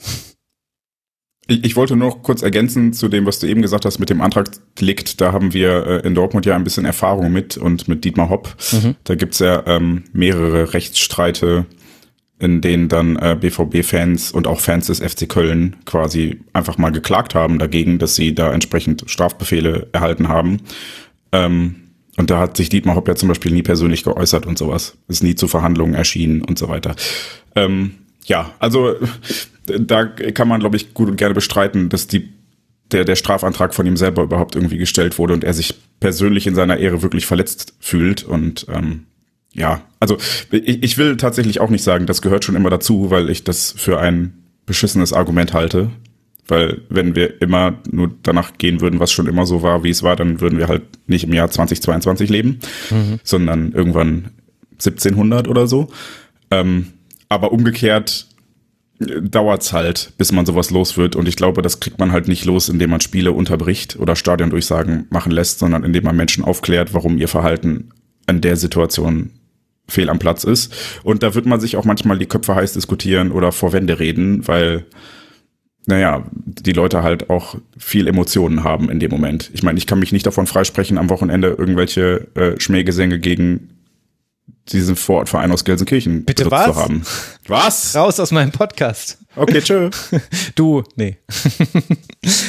Ja, ja, also auch wenn ich jetzt einen Witz drüber gemacht habe, aber natürlich äh, volle, volle Zustimmung und gleichzeitig sieht man ja aber auch, ich will es jetzt gar nicht nur negativ äh, drehen, weil man sieht doch auch, was sich schon getan hat. Also zumindest in meinem persönlichen Umfeld und auch an mir selber merke ich, dass ich ganz viele Dinge gar nicht mehr sage und aber nicht, weil ich das Gefühl hätte, oh, man darf ja heutzutage gar nichts mehr sagen, sondern weil ich einfach begriffen habe, dass manchmal manche Worte, die ich noch in, als Jugendlicher und auch noch als Student ehrlicherweise verwendet habe, dass sie einfach extrem verletzend für manche Menschen sein können.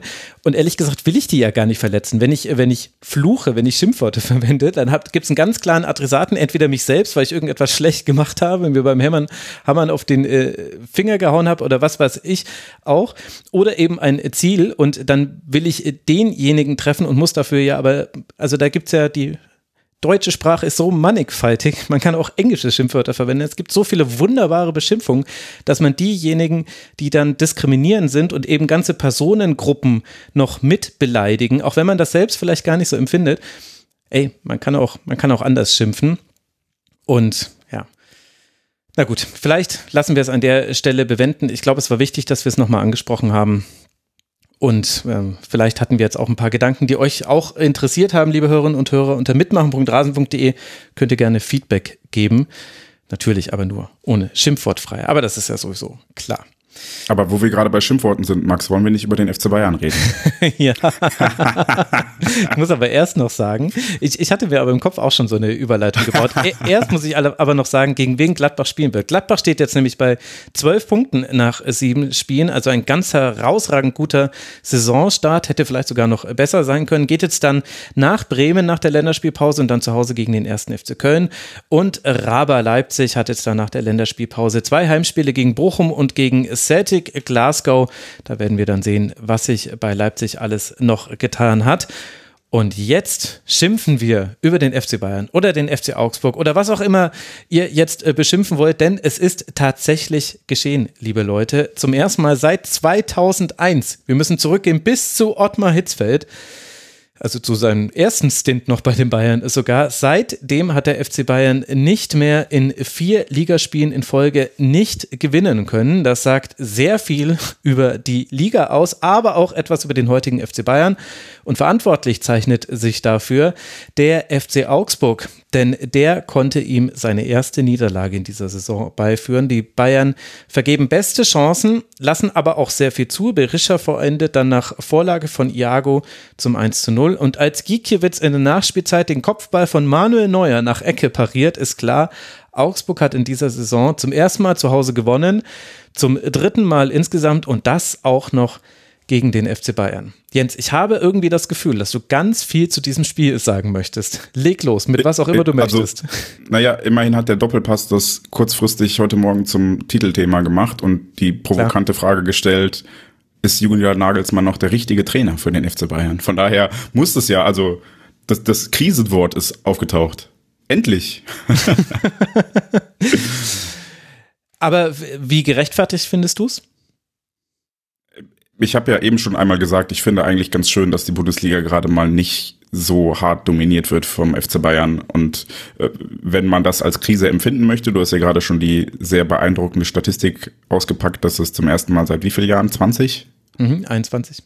21 Jahren ähm, wieder passiert ist, dann verstehe ich, dass man das als äh, Bayern-Fan und auch als Medienschaffender so als Krise sieht. Aber ich freue mich einfach darüber, dass die Bundesliga ein bisschen normaler geworden ist. Ich hatte äh, letztes Jahr in unserem Podcast mal ein bisschen drüber philosophiert, weil es dann darum ging, dass der BVB ja da sein müsse, wenn der FC Bayern schwächelt. Und habe dann mal geguckt, dass der FC Bayern in den letzten zehn Jahren immer mit einer oder zwei Ausnahmen mehr als 80 Punkte geholt hat. Das war 2012 noch absoluter Bundesliga-Rekord, mhm. also vor zehn Jahren. Ähm, da haben sich die Maßstäbe einfach so massiv verschoben, dass ich mich jetzt ich, ja, es ist halt ein bisschen wieder wie früher. Es ist wieder eine normale Bundesliga-Saison mit mehreren Mannschaften, die Spiele gewinnen und auch mal große, die nicht gewinnen. Ich finde es eigentlich ganz schön so. Okay, das ist jetzt nicht so äh, komplett überraschend, aber man kann ja darüber auch man aus Sicht des FC Augsburg gucken. Yvonne, was sind denn so deine Gedanken dazu, wenn wir jetzt ja nicht nur festhalten, Bayern hat dieses Spiel verloren. Augsburg hat dieses Spiel ja auch gewonnen und Augsburg hat ja auch unheimlich viel dafür getan, dieses Spiel zu gewinnen, was sich vielleicht bizarr anhört bei 24 Prozent Ballbesitz und einer Passquote von 50 Prozent. Aber Augsburg hatte ja einen extrem mutigen Plan gegen die Bayern. Ja, es ist ja, es gilt ja doch auch immer wieder die alte Weisheit, Ballbesitz schießt keine Tore. Ähm, nee, Wer wüsste das besser als eine Gladbacherin? Entschuldigung. Wir arbeiten am Ballbesitz Fußball mit Farke, also von daher. Nee, aber äh, das Spiel gewonnen hat ja vor allen Dingen Gikiewicz. Das war ja, weiß ich nicht, das war ja furchtbar, was der alles gehalten hat. Da du ja, da wirst du ja, weiß ich nicht, als, als Bayern-Spieler weißt du ja nicht, ob du lachen oder weinen sollst, wenn du gegen Ehrlich gesagt, weißt du schon. also definitiv weinen. Ja, irgend, nee, irgendwann kommt dieser Verzweiflungsstatus, wo du auch anfängst zu lachen. Also das, äh, ja, und Augsburg hat natürlich mit Berischer da einen wirklich guten Einkauf getätigt. Also der hätte auch woanders landen können, außer bei Augsburg, von dem, was er so kann. Gut, jetzt nicht, die Saison in der Türkei war jetzt nicht seine beste, aber alles, was davor passiert ist, war schon echt stark. Und er kommt auch sehr, sehr gut zurecht. Also das funktioniert gut mit ihm da in Augsburg. Und ich weiß nicht. Also die Bayern sind mir so ein bisschen so ein Rätsel, muss ich sagen. Also die ersten zwei, drei, also ja doch, vor allen Dingen die ersten zwei Spiele hat, hat ja jeder gedacht, oh Gott, jetzt zerlegen die Liga diese Saison komplett. Das ist Grüße ja. gehen raus an Thomas Nowak an der Stelle, äh, Thomas Nowak. Der hat einen sehr schönen Tweet dazu verfasst und den auch am Samstag nochmal selber retweetet, wo er gesagt hat, die Bayern sind einfach weg, die spielen einen anderen Sport. Ja, ja, es ist tatsächlich, also man hat wirklich gedacht, die zerlegen alles. Also pff, Lewandowski, dem weinen die keine Träne nach, das funktioniert wunderbar. Und dann kam so ein Einbruch und keiner kann es richtig erklären. Also die haben ja 150 Chancen pro Spiel. Und irgendwie entscheidet sich jetzt gegen Augsburg Sané häufig mal falsch. Ja, ich weiß nicht, ob Mane vielleicht irgendwie da so eine falsche Rolle zugeteilt wird. Der war ja in, in, Liverpool war er ja der Hauptvorlagengeber eigentlich für Salah mhm. und gar nicht mal so der derjenige, der selber immer Tore geschossen hat. Jetzt wird von ihm erwartet, dass er irgendwie selber immer die Dinger macht. Ähm, das funktioniert irgendwie aber auch noch nicht so hundertprozentig. Es wird drauf rumgeritten, ja, die Bayern haben jetzt keinen Mittelstürmer mehr, da müssen sie halt jetzt plötzlich anders spielen. Gut, jetzt sollte man erwarten, dass eine Mannschaft mit der Qualität von Bayern das durchaus kann und das haben sie ja auch in den ersten Spielen gezeigt, dass sie es rein theoretisch könnten. Und deswegen verstehe ich nicht, warum da einfach jetzt nichts mehr so läuft, wie es soll. Also diese Chancenverwertung furchtbar. Und ich, ich meine, ich, ich fühle mich ja so ein bisschen persönlich, äh, muss ich sagen, da äh, berührt, dass es halt nicht Gladbach war, die gegen Bayern gewonnen haben, sondern tatsächlich halt dann doch Augsburg. Ähm, weil eigentlich waren wir ja immer so der Bayern-Schreck in all den Jahren. Auf der anderen Seite gut, ne? Bayern-Fluch und so bin ich ganz froh drum, dass wir das dann erstmal nicht haben. Aber es scheint tatsächlich so, dass die gegnerischen Mannschaften jetzt herausgefunden zu haben, wie man am besten gegen Bayern spielen kann. Mhm. Und das war die letzten Jahre nie so einfach da einfach so ein, so ein Allheilmittel zu finden, wie man die, die, äh, die Bayern halt ausschalten kann. Und das hat Augsburg sehr, sehr gut gemacht und sehr clever gemacht, noch einen Ticken besser als die Mannschaften davor. Und deswegen Augsburg hat es verdient gewonnen. Die haben das Spiel ihres Lebens gemacht, da muss man ganz ehrlich sagen. Ja, das finde ich eben den interessanten Aspekt, wenn man eben noch mal kurz bei der Augsburger Seite bleibt. Denn ich, also ich möchte jetzt noch mal kurz betonen, der FC Augsburg hat extrem mutig gespielt, hat extrem hoch rausgepresst und ist dabei noch zu einer ganzen Reihe von Torchancen gekommen, auch wenn es nicht ausschließlich die besten Torchancen waren. Aber das ist die, die Mannschaft in weiten Teilen, die Heiko Herrlich und Markus Weinzel noch trainiert haben. Das ist schon bemerkenswert und ich bin froh, dass wir schon relativ, also ehrlicherweise deswegen hatte ich auch schon so früh so einen Augsburg-Schwerpunkt gemacht, weil das schon zu sehen war, dass Enrico Maaßen Dinge anders macht als andere Trainer mit mehr Mannorientierung im äh, Gegenpressing, mit sehr wechselhaften, also in den ersten drei Spielen gab es drei verschiedene Arten, wie man den Gegner bespielt hat. Jetzt ist es ein bisschen konsistenter und da war quasi schon zu sehen, da geht jemand ins Risiko und es hätte auch sein können, dass das, also kann ja auch immer noch, das kann auch schief gehen, hat er auch nach dem Spiel, hat Raphael Gikiewicz das gesagt, also Enrico Maaßen hätte auch vor der Partie gesagt, also entweder verlieren wir das 0 zu 5 oder wir gewinnen es eben 1 zu 0.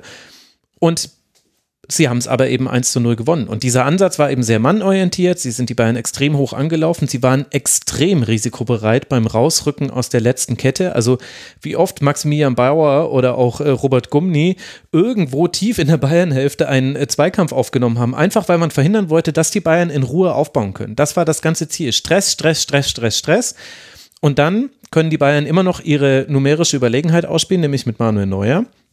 Und das hat aber in diesem Spiel sehr schlecht geklappt. Manuel Neuer hatte, glaube ich, eine der schlechtesten Passquoten seit ganz, ganz langem, hat auch sehr, sehr schwache Pässe gespielt. Als das besser wurde, als Manuel Neuer dann zum Beispiel Thomas Müller öfter mal gefunden hat, der dann eben hinter den anlaufenden Augsburgern immer sich sein Räumchen gesucht hat, in dem er anspielbar war, dann wurde es auch gleich besser. Und da kamen dann auch die großen Chancen heraus.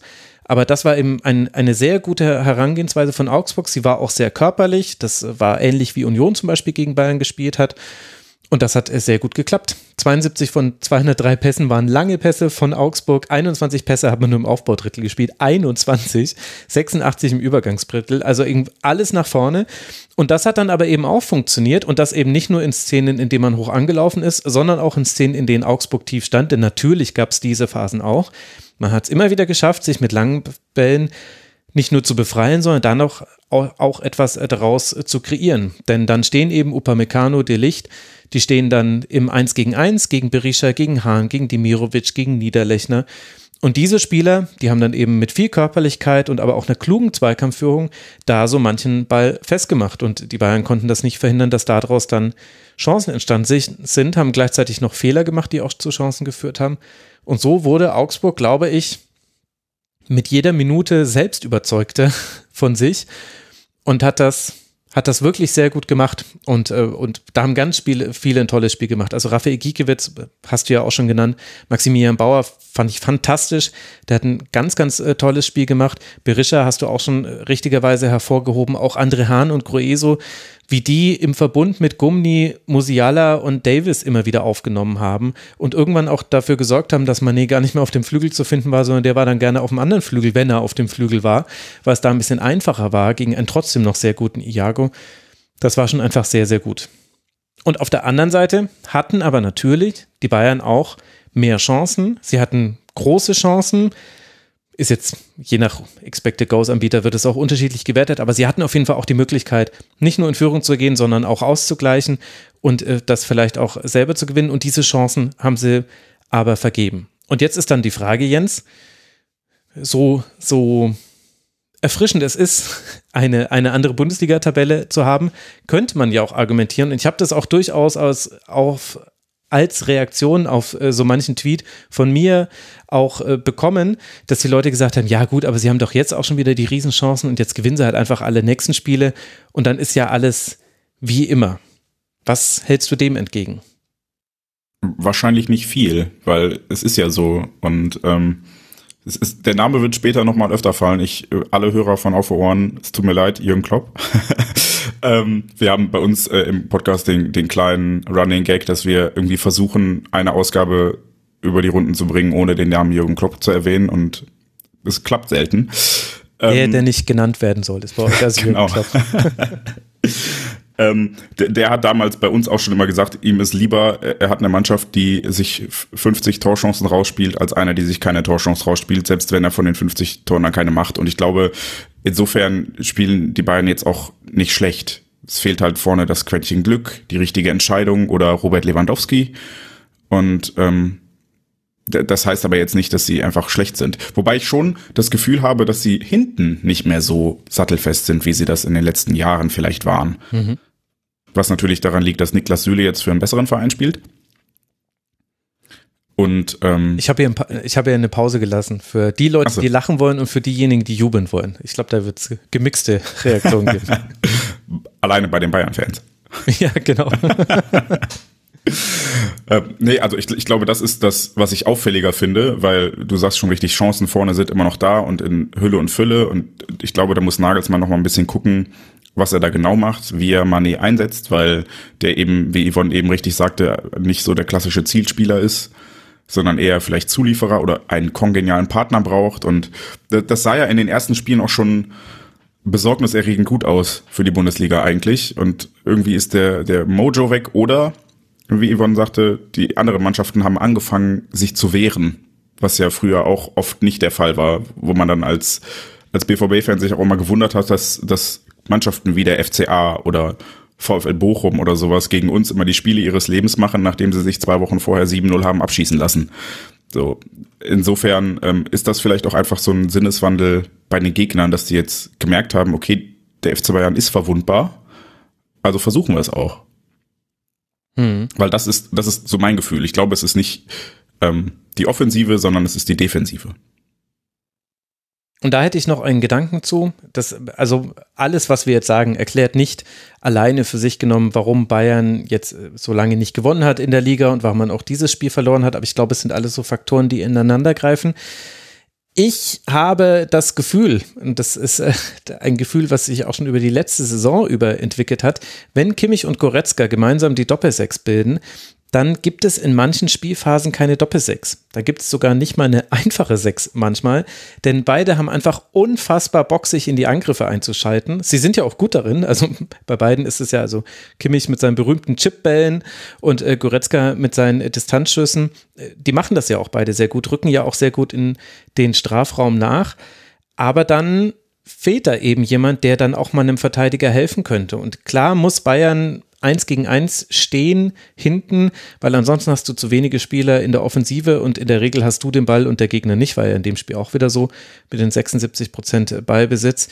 Aber es gab in der Partie auch wieder lange Bälle, wo einfach keiner von den beiden da war, den dann aufzusammeln und wo dann auch ehrlicherweise die Rückwärtsbewegung manchmal nicht gestimmt hat. Also Goretzka, das war jetzt zwar nur eine einzelne Szene und kann auch ganz verschiedene Gründe haben, aber der ist manchmal nicht mal richtig in vollem Tempo dann zurückgegangen und das ist mir bei der Kombination häufiger aufgefallen, als wenn zum Beispiel jetzt Sabitzer neben Kimmich gespielt hat, der viel, viel seltener eigentlich sich in die Angriffe eingeschaltet hat und viel eher einfach die die Sechserposition tatsächlich ausgefüllt hat und äh, für die Absicherung gesorgt hat und da anspielbar war und eher so der Ballverteiler war, aber nicht derjenige, der den, der den traumhaften Pass spielt, irgendwie hinter die Kette, sondern der hat einfach nur dafür gesorgt, dass man in der Zone des Feldes, wo er war, den Ball nicht verliert und hat das, finde ich, eigentlich ganz gut gemacht.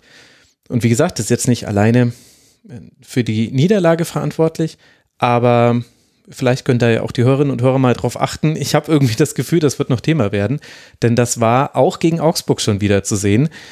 Kimmich und Goretzka, so in dieser Abstimmung wie jetzt gegen Augsburg, fand ich, war das ein Teil des Problems. Ohne jetzt, ja, naja, habe es jetzt oft genug gesagt. Gut, wir wollen jetzt keinen Bayern-Schwerpunkt machen, auch wenn es natürlich klar ist, dass wir länger über sie sprechen, wenn da die Krise so groß ist. Der FC Augsburg, über den wir ja auch äh, gesprochen haben, der steht jetzt bei neun Punkten, drei Siege, ich habe es ja vorhin schon gesagt, aus einem Torverhältnis von fünf zu zehn, neun Punkte herauszuholen. Das ist aller Ehren wert. Zwei 1 zu 0 Siege in Folge und es geht jetzt dann weiter auf Schalke und dann zu Hause gegen den VfL Wolfsburg. Also man hat jetzt bei Werder Bremen gewonnen, zu Hause gegen die Bayern und hätte jetzt die Chance, mit einem Sieg auf Schalke oder einem Punktgewinn äh, dort wirklich für ein schönes Pösterchen auch nach unten zu sorgen. Also Werder ist zwar punktgleich, aber mit äh, Teams, die eben zumindest in dieser Tabellenregion stehen. So habe ich das jetzt gemeint. Für die Bayern geht es jetzt dann in die Länderspielpause, in der man ganz viel analysieren will. Oliver Kahn und Hasan Salihamidzic haben ganz schlechte Laune. Die wird wahrscheinlich auch nur besser werden, sollte Bayern dann gegen Leverkusen das Heimspiel zum Auftakt in den Spielplan, den Bundesligaspielplan nach der Länderspielpause gewinnen. Und dann wird es wirklich sehr interessant. Also gegen Pilsen hat man einen Doubleheader, da dann die Möglichkeit, je nachdem wie Inter und Barca spielen, könnte man sich in der Champions League schon für die K.O.-Runde qualifizieren. Aber die Ligaspiele, die haben es wirklich in sich. Heimspiel gegen Leverkusen, Auswärtsspiel in Dortmund, Heimspiel gegen den SC Freiburg und dann, um das Ganze noch zu garnieren, darf man nochmal auswärts beim FC Augsburg spielen und zwar in der zweiten Runde des DFB-Pokals und wir wissen, das ist die Angstrunde des FC Bayern. Da scheidet man äh, gerne mal aus im DFB-Pokal in der zweiten Runde. Also das wird wirklich eine höchst spannende Phase und vermutlich sind auch deswegen gerade die Sorgenfalten so tief bei so manchen, die es mit dem FC Bayern halten.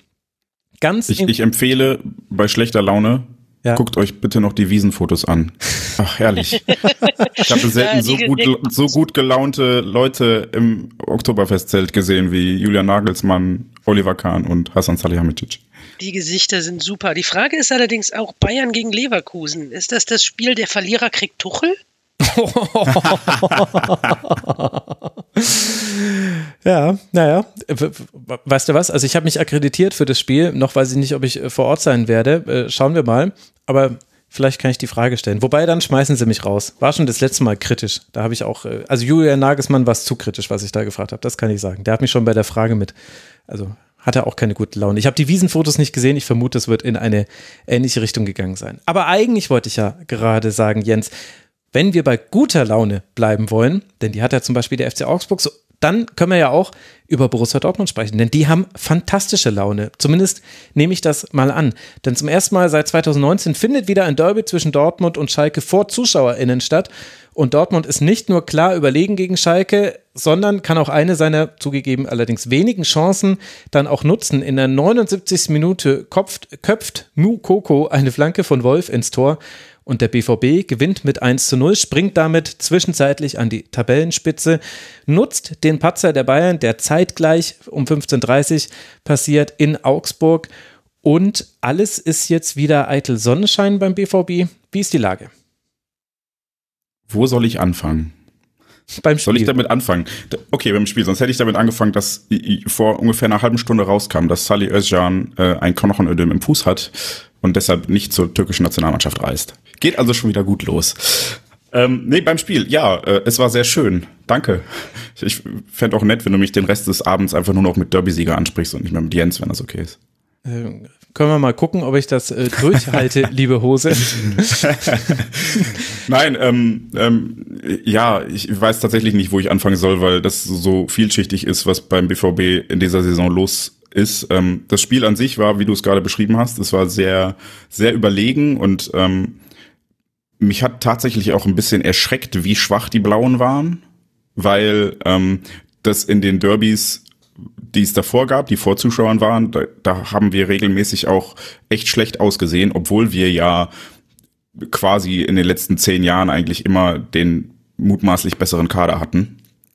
Aber wir haben auch schon zu Hause 4-2 gegen die verloren oder noch nach 4-0 Führung 4-4 gespielt. Ähm, das erste Mal, dass eine Mannschaft sich Derby-Sieger-T-Shirts für ein Unentschieden hat drucken lassen. Und ähm, da, da war es nie so, dass ähm, ja die Blauen schlecht waren im Derby. Weil die, da hatte man immer das Gefühl, die haben verstanden, was es heißt, ein Derby zu spielen und wir nicht. Und das war diesmal nicht so. Diesmal war es wirklich so erschreckend einseitig. Es hat mir fast schon keinen Spaß gemacht, außer dass bei Derbys im Westfalenstadion traditionell die Stimmung ziemlich angespannt und daher nicht so laut ist, weil eigentlich alle nur Fingernägel kauen und auf ihren Händen sitzen, weil man das ja kennt. Die Blauen, die sind die schlechtere Mannschaft, aber am Ende drückt dir halt Ebbe Sand noch einen rein und dann verlierst du 1-0 und sowas. Also es ist, ja, deshalb war das dann tatsächlich sehr erlösend und ich habe das äh, heute auch noch getwittert ein, ein sehr, sehr geiler Torpogo, als dann endlich, endlich, endlich dieses 1 zu 0 fiel. Ähm, und danach war die Stimmung auch gelöst. Aber bis dahin war es wirklich puh, sehr angespannt. Obwohl die Blauen echt äh, erschreckend schlecht waren. Und ich glaube, du hattest das getwittert, ähm, dass man das erkennt äh, oder dass die Bielefeld-Fans das von Frank Kramer wiedererkennen dürfen, weil sie ungefähr drei Torschüsse hatten und davon nur einer im 16er war oder sowas. Mhm, genau, also drei Schüsse tatsächlich wortwörtlich. Davon ging kein einziger aufs Tor und ähm, selbst die im 16er waren von weit hinten. Also es war ein sehr defensiver Auftritt von Schalke. Man stellt sich natürlich die Frage, wie wir jetzt über Schalke sprechen würden, hätte man da einen Punkt mitgenommen. Aber es ist halt so ähnlich zum VfL Wolfsburg, auch wenn ich da jetzt das weniger kritisch meinen würde. Also der VfL Wolfsburg muss besser spielen. Bei Schalke 04 stellt sich immer noch die Frage, wo ist quasi die Leistungsobergrenze, die man haben kann. Es hätte gut gehen können, aber ab dem 0 zu 1 und wahrscheinlich war deswegen auch die Erlösung gar so groß, war das eben im Grunde durch, weil eben Schalke vorher es nicht geschafft hat, irgendetwas zu kreieren. Alles, was man sich da überlegt hat, sehr wahrscheinlich hatte das mit, mit Umschaltmomenten zu tun, mit Pässen hinter die Kette, mit direkten Duellen. Also wahrscheinlich wollte man Schlotterbeck und Hummels immer wieder in direkte Duelle zwingen. Und da gewinnt man dann halt vielleicht auch mal eins. Das hat alles nicht geklappt und deswegen war dann eben auch glaube ich, auch auf Schalkes Seite dann mit diesem 0 zu 1 dieses Derby dann verloren, was ja die Schalker bis dahin offen gestalten konnten. Also das habe ich ja auch schon versucht anzudeuten. Das Gros an Chancen hatte der BVB nicht. Muss man das problematisieren oder ist das vielleicht auch, da sind wir ja beim Lieblingsthema des BVB, wir müssen immer über Verletzte reden. Es nervt so unglaublich. In dem Fall ja sogar auch noch über eine Verletzung von Marco Reus, der musste in der 9, beziehungsweise 32. Minute, also 29. Minute war das Foul, äh, musste er, also es war ein unglückliches Foul, war ein Zweikampf und den Ball musste er verletzt raus. Man konnte schlimmste Befürchtungen haben. Jetzt heißt es, er würde nur für drei bis vier Wochen ausfallen, wobei ich das nur jetzt mal in Anführungszeichen setzen wollen würde, wenn man weiß, wie gut Marco Reus und wie wichtig er auch in den letzten Spielen war. Aber er ist ja nicht die einzige Verletzung, das ist jetzt nur die, die noch im Spiel passiert ist. Auch ansonsten gab es ja wieder ein, ein fröhliches Sammelsurium an, an Spielern und auch manche sind zwar zurückgekehrt, Adeyemi zum Beispiel, auch Malen, äh, der von Anfang an spielen konnte in dieser Partie, aber der BVB ist wie so ein Elf-Teile-Puzzle, bei dem man immer nur neun Teile hat und die anderen zwei muss man sich schnitzen. Ist das auch ein Grund für die dann offensiv manchmal fehlende Durchschlagskraft und dass zum Beispiel so Modest halt in dem Spiel nicht so wirklich gut eingebunden war? Ja und nein. Also ich glaube, natürlich ist das ein Grund dafür, dass uns inzwischen so ein bisschen die Qualität fehlt vorne. Weil, wie du gerade gesagt hast, Marco Reus jetzt auch noch ausfällt und der war, glaube ich, schon noch so der letzte Unterschiedsspieler, den wir vorne wirklich aktuell haben. Hm. Dann waren Adiemi und Malen ewig raus. Ähm, ja, Rainer kommt auch gerade quasi aus einer Verletzung zurück. Also da ist nicht mehr viel. Hazard ist so ein bisschen unter ferner Liefen aktuell und dann wäre der nächstbeste oder eigentlich der beste Außenspieler, den wir aktuell haben, ist Marius Wolf und der musste dann am Samstag Linksverteidiger spielen, weil Rafael Guerrero mal wieder äh, mit einer Muskelverletzung ausgefallen ist. Von daher, ähm, ja, langsam wird's, wie du sagtest, so ein Puzzle, wo man gucken muss, welches Teil man noch wohin schieben kann. Und ähm, das ist der eine Punkt, aber der andere ist auch, dass der BVB, glaube ich, noch nicht den Weg gefunden hat, Anthony Modest so einzusetzen, dass Anthony Modest ein Gewinn für den BVB ist, außer bei eigenen, nein, bei gegnerischen Standardsituationen im eigenen Strafraum, weil da köpft er mhm. sehr zuverlässig jeden Ball raus. Also das ist mir auch gegen die Blau nochmal äh, aufgefallen. Es war wirklich jeder Ball, der rausgeköpft wurde, war Toni. Aber sonst äh, hatte kurz vor der Pause einen Eckball, den er knapp neben das Tor gesetzt hat. Und sonst ja, war er nicht da. Und das ist gerade in, in einem relativ pressing-intensiven Spiel, wie es Terzic eigentlich spielen lassen möchte, auch ein bisschen problematisch, weil er halt nicht ganz so schnell drauf geht. Weil er auch, ähm, und das sind dann die qualitativen Schwächen, die ich so nicht erwartet hätte, nicht so gut Bälle halten kann, wenn man mal irgendwie versucht, ihn als Wandspieler einzusetzen. Mhm und wir dann ehrlicherweise auch keine Flanken auf ihn schlagen. Das ist mir heute beim Köln-Spiel sehr lustig aufgefallen, dass ich gedacht habe, der erste FC Köln spielt, als hätte er Anthony Modest vorne drin und Borussia Dortmund spielt so, als hätten sie nicht Anthony Modest vorne drin.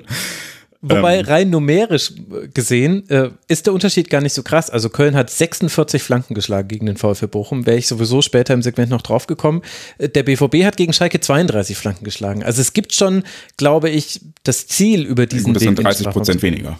Ja, aber es sind aber trotzdem einfach einmal 32 und einmal 46 Flanken zu viel. Also in, in meiner Welt ist einfach beides ganz fürchterlich. Da kriegst du Albträume von. Aber äh, es gab quasi ein Spiel, in dem das bisher funktioniert hat, gegen Hertha BSC. Und das sage ich jetzt nicht nur, weil er da das Tor nach Flanke äh, geschossen hat, sondern weil man da das da wirklich sehen konnte, dass es mehrere Flanken gab, die auch gezielt in seine Richtung kamen. Gegen Schalke würde ich jetzt sagen, das Mittel hat wieder eigentlich nicht die Rolle gespielt, außer natürlich beim 1 zu 0. Da würde ich aber eher über das Mismatch äh, Wolf-Matriciani sprechen wollen, als über die Flanke. Ja, und da war Toni ja auch schon nicht mehr drauf. Ähm, nee, ich glaube, das hatte jetzt gegen die Blauen einen oder zwei Gründe. Das eine ist, dass Thomas Meunier einen sehr gemischten Tag hatte. Gemischt insofern, dass er sehr viel Raum hatte und eigentlich den auch immer gut äh, angespielt hat und reinge reingelaufen ist in den Raum aber dann seine Flanken halt schlecht waren. So, und das ist, das ist typischer Thomas Meunier gewesen, gefühlt. Also man denkt sich immer, okay, eigentlich kann er doch. Und der hat auch in der letzten Saison teilweise zwei, drei Torvorlagen in einem Spiel geleistet, hm. wenn er dann die Flanken genau auf Haalands Kopf gebracht hat. Also er kann es theoretisch, aber praktisch kriegt es irgendwie nicht hin. Ähm, das war die eine Seite und auf der anderen Seite fehlte halt mit äh, Guerrero ein, irgendwie ein Linksfuß und, und Wolf konnte dann, klar hat er das zum Tor geflankt, aber hat halt vorher selten mal aus dem Halbraum oder aus dem Lauf flanken können, weil er halt Rechtsfuß ist. Ähm, und so hat das dann nicht ganz so gut funktioniert. Und das ist ja jetzt nichts, was sich nur im Derby gezeigt hat, sondern wie du sagtest, eigentlich nur im Hertha-Spiel gut geklappt hat und danach eigentlich nicht. Und äh, deshalb bin ich immer noch oder frage ich mich immer noch, ob der BVB und Anthony Modest zumindest aktuell passt oder wer von beiden sich da wie ändern muss, damit es passt, weil in den meisten Minuten eines Spiels ist es eher so, als wäre der BVB einem, eine Person weniger auf dem Feld. Und das ist ein bisschen, also kann man sich eigentlich nicht erlauben, weil dafür fehlt uns inzwischen verletzungs- und auch transferbedingt die individuelle Qualität. Ja, und die Frage halt auch noch, kann man Modest wirklich nur über Flanken mit einbeziehen? Also klar, das hat man beim FC so gesehen und er hat da natürlich auch eine Stärke, aber es muss ja nicht immer die Flanke sein, denn darauf kann sich ja auch der Gegner sehr gut einstellen. Ich finde, das hat man ja auch in diesem Spiel gesehen. Schalke war sehr gut eingestellt auf den BVB und Schalke hat dann auch viele Dinge über einen weiten Zeitraum in dieser Partie gut gemacht. Und da hat eben zum Beispiel dazu gehört, dass Vandenberg und Yoshida fast fehlerlos waren beim Verteidigen von eben Flanken, die in den Strafraum gekommen sind.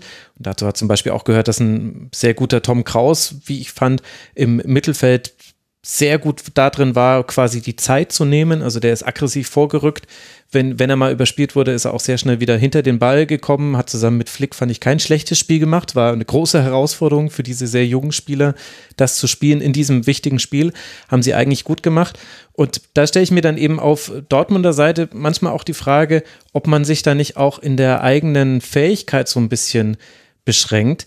Denn der BVB kann doch noch viel mehr als Flanken und Modest kann schon auch andere Tore erzielen als nur mit dem Kopf. Und du hast ja jetzt eben, du hast mit Malen und mit Brand und die ersten 29 Minuten auch noch mit Reus, hast du ja eigentlich drei Spieler, die rund um Anthony Modest so ziemlich alles machen können, was man sich so vorstellen kann auf dem Fußballplatz. Und ehrlicherweise sieht man das aber relativ selten beim BVB. Fehlt es vielleicht auch so ein bisschen an der Varianz in der Art, wie man seine Offensive ausgestaltet?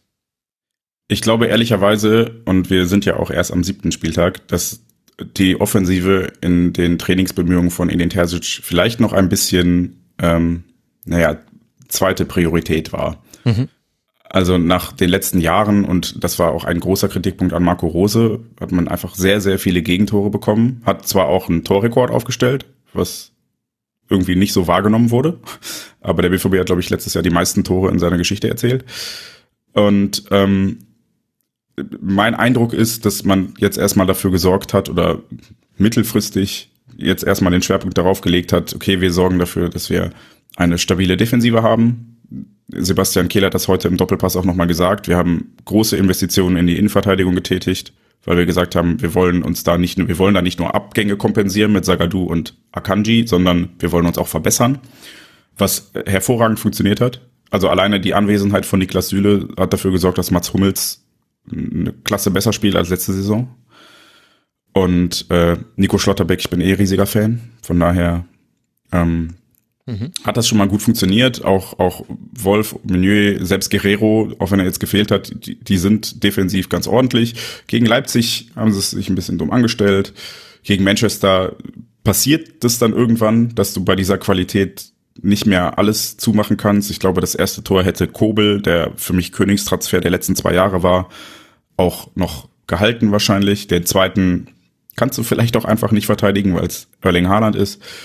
Ähm, und mit Sally Özcan hast du da auch einfach so ein Puzzleteil gefunden, was wo wo ähm, Axel von 93 vor der Saison gesagt hat, er versteht nicht, wo Özcan beim BVB spielen soll. Wen soll der denn verdrängen?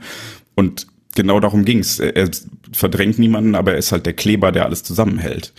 Özcan ist so ein bisschen das, was Sven Bender früher beim BVB war. Jemand, der einfach die, die Räume zuläuft, der sich nicht scheut, in Zweikämpfe zu gehen, der Meter frisst und macht für andere und dabei die Position 6 einfach sehr, sehr solide spielt, ohne, du hast es gerade bei den Bayern angesprochen, der, der will nicht nach vorne, um dann nochmal den Chip-Pass in den Strafraum zu machen. Der wartet halt hinten, hält seine Position und läuft halt den Konter ab, wenn es sein muss. So. Ähm, ich glaube, das war sehr wichtig für unser, für unser mannschaftliches Gleichgewicht und ich glaube, das war der Fokus. Und hinzu kommen halt dann, dass die Offensivspieler, die man neu gekauft hat oder die im Falle von Donny Malen auch jetzt mal eine ordentliche Vorbereitung gemacht haben. Der kam sehr, sehr fit aus der Sommerpause. Ja, dann haben sich Malen und Adeyemi einfach direkt am Anfang der Saison verletzt. Dann äh, hast du eigentlich mit Aller geplant und musst dann zwei Wochen vor Ende der Transferperiode Anthony Modest kaufen. All sowas ähm, sorgt dafür, dass, glaube ich, offensiv noch nicht der Schwerpunkt war und dass man sich dann wahrscheinlich auch gedacht hat, okay, am Anfang irgendwie, irgendwer wird schon Tore erzielen. Und ähm, ich glaube, die ersten zehn Bundesliga-Tore des BVB wurden von zehn verschiedenen Torschützen erzielt. Also das funktioniert auch. Ähm, aber dass jetzt viermal 1 zu 0 gespielt wurde, ist auch ungewöhnlich für den BVB der letzten Jahre und ist wahrscheinlich auch noch nicht das Ende der Fahnenstange. Ich habe irgendwie das Gefühl, so alles in allem tut das dem BVB aber gerade ganz gut, weil man hatte so als Außenstehender die letzten Jahre eher so das Gefühl, dass der BVB ein, ein, ein, Team war, was aus Einzelspielern zusammengestellt war, die irgendwie funktionieren mussten mit ein bis zwei Stars und auf die war es ausgelegt und macht mal. Und jetzt ist der BVB in der Situation, wo er nicht aus einzelnen Stars und so weiter irgendwas machen muss, sondern wo er als Mannschaft agiert und auch wieder als Mannschaft zusammenspielt. Das ist für den einen oder anderen vielleicht jetzt gerade erstmal eine schwierige Phase. Ich persönlich finde Bellingham momentan halt etwas blasser, als er eigentlich sein könnte. Aber ich, ich glaube, dass das eine ganz wichtige Entwicklung für den BVB ist, dass da wieder ein Team zusammenwächst, was über den Faktor Team halt auch zum Erfolg kommt und nicht über Einzelstars. Und wenn man sagt, so von wegen, ja, es war halt nicht das gleiche Derby oder war halt nicht das gleiche Derby-Gefühl. Ich, ich glaube, man tut Schalke da ein bisschen Unrecht. Die sind immerhin als Aufsteiger in dieses Derby gegangen. Das ist für die auch eine komplett neue Situation. Das hatten die die Derbys davor ja auch so nicht. Da gehst du auch nicht hin und rennst lachend in die Kreissäge, die der BVB gerne mal sein kann. Da weißt du ganz genau, wenn du da jetzt hinten aufmachst, da kriegst du sechs, sieben Stück, wenn du Pech hast. Also machen wir erstmal hinten dicht und gucken mal, was passiert. Und das, das hat Schalke tatsächlich sehr gut gemacht, das defensiv zumachen. Und ähm, vielleicht brauchte, brauchte Schalke das so ein bisschen, um für sich die Stabilität zu haben, als Aufsteiger in dieses Derby zu gehen. Und da finde ich, sollten wir ihn jetzt nicht dahingehend Unrecht tun, dass wir vielleicht, da Gott weiß, was für ein Feuerwerk erwartet hätten, haben, hätten oder haben, bloß weil es halt das Derby ist, sondern es ist einfach nicht das Schalke der letzten Jahre in der Bundesliga, sondern es ist eine Mannschaft, die sich auch erst gerade wieder findet und erstmal wieder in die Bundesliga zurückfinden muss.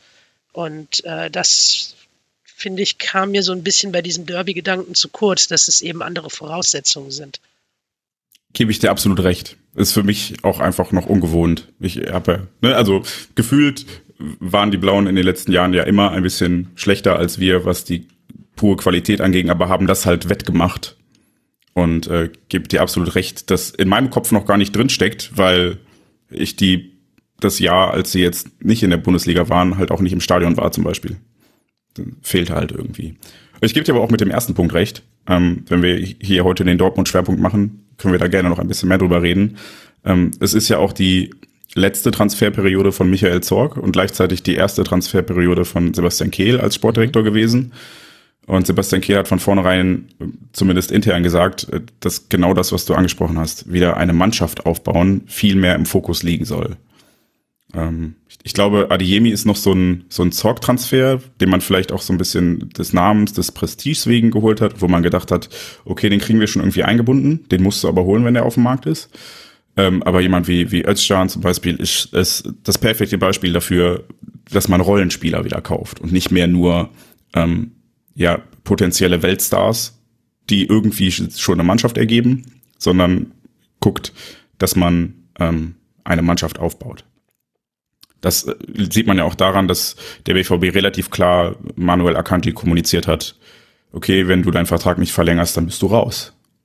Und ähm, da habe ich mich ein bisschen amüsiert über die Darstellung von Akanji, der danach dann gemoppert hat, das Leistungsprinzip habe nicht mehr gegolten, weil es ja letzten Endes seine Entscheidung war, die dazu geführt hat, dass der BVB ihn nicht mehr eingesetzt hat, weil man nur noch Spieler haben möchte, die wirklich hier spielen wollen.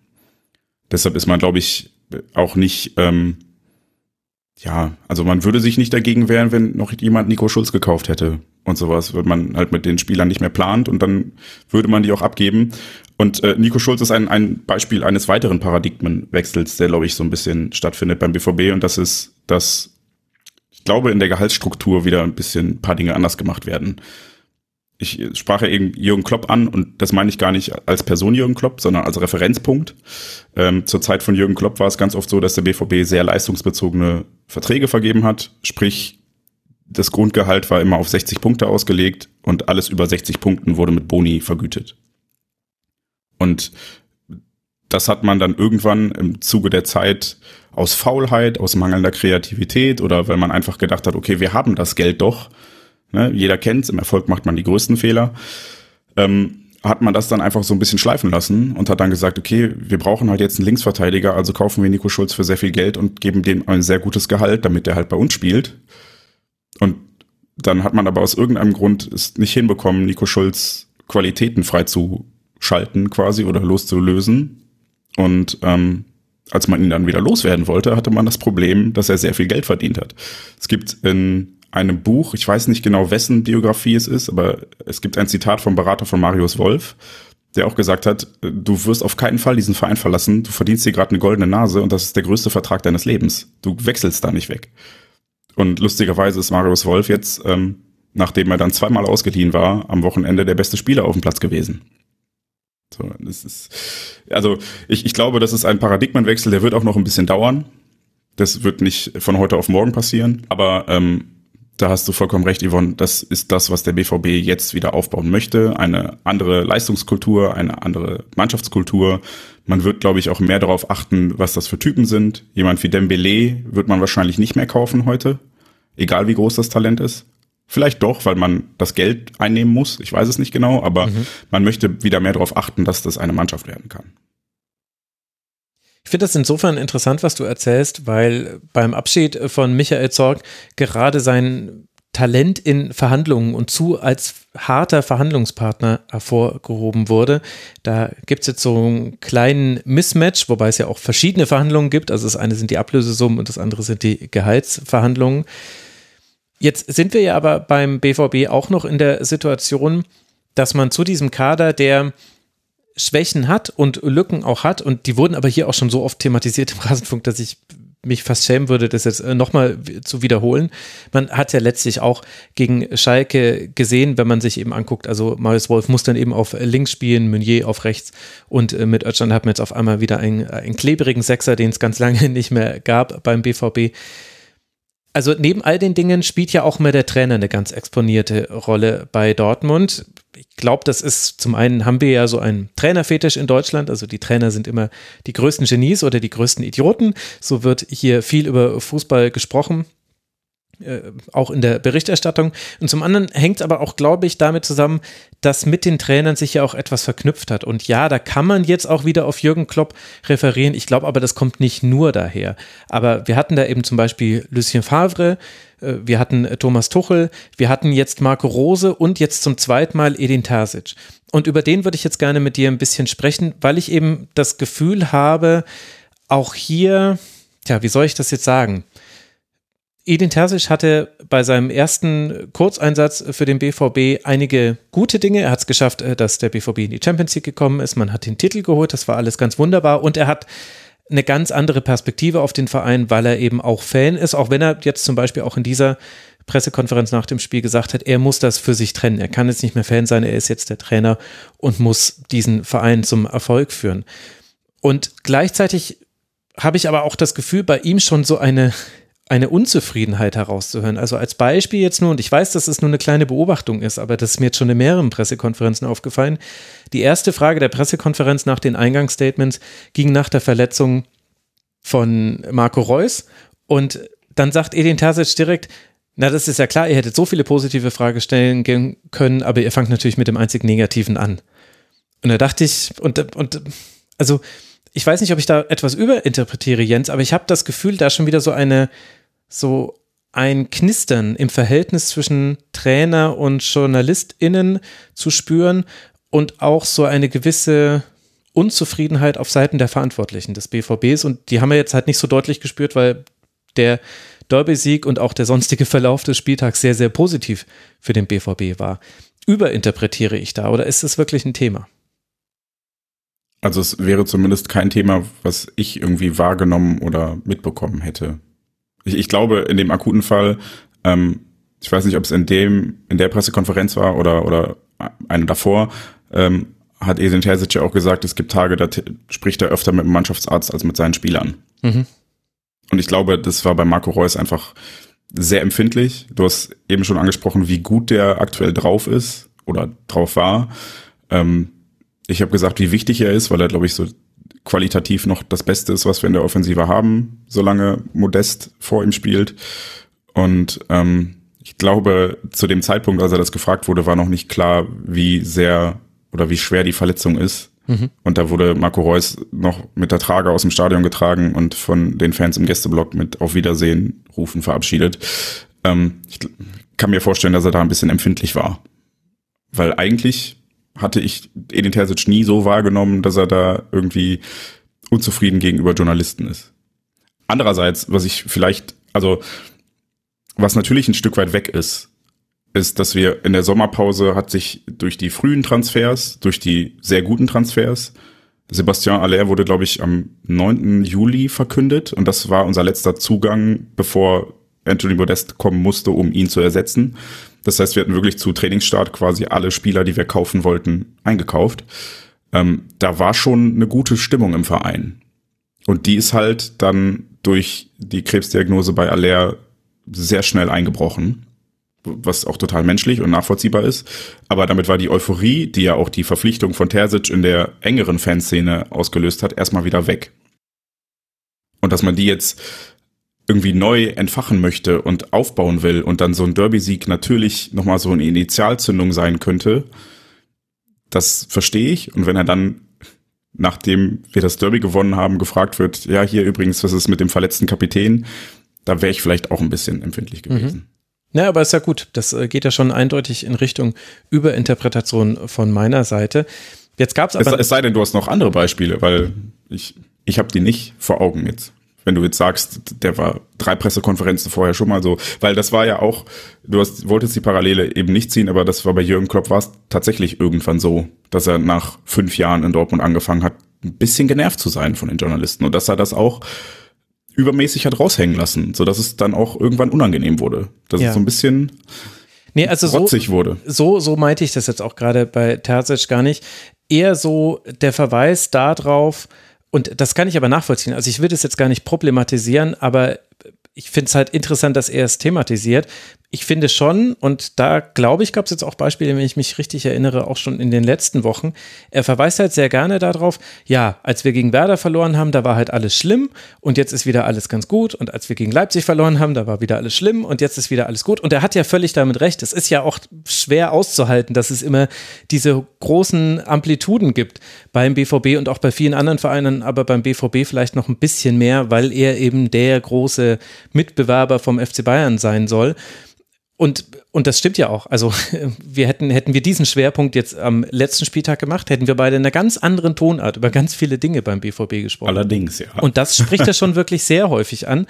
Und ich weiß aber nicht so ganz, also ja, gut, wobei ich habe das Gefühl, ich überinterpretiere jetzt wieder etwas. Aber das ist halt etwas, damit muss jeder BVB-Trainer klarkommen, damit muss auch Julian Nagelsmann klarkommen beim FC Bayern. Das ist eben einfach so in der deutschen Fußballwelt. Und manchmal habe ich auch das Gefühl, ja, wie soll ich das jetzt sagen? Also manchmal leidet äh, die, die Art, wie er kommuniziert darunter. Denn eigentlich, finde ich, inhaltlich macht Edin Terzic herausragende Punkte oder er setzt herausragende Punkte. Ich finde, er ist eigentlich jemand, der sehr gut kommunizieren kann. Ich finde, dass er auch mit kritischen Fragen sehr gut umgehen kann. Ich finde, dass er nach Niederlagen ein starker Kommunikator ist und auch nach Siegen.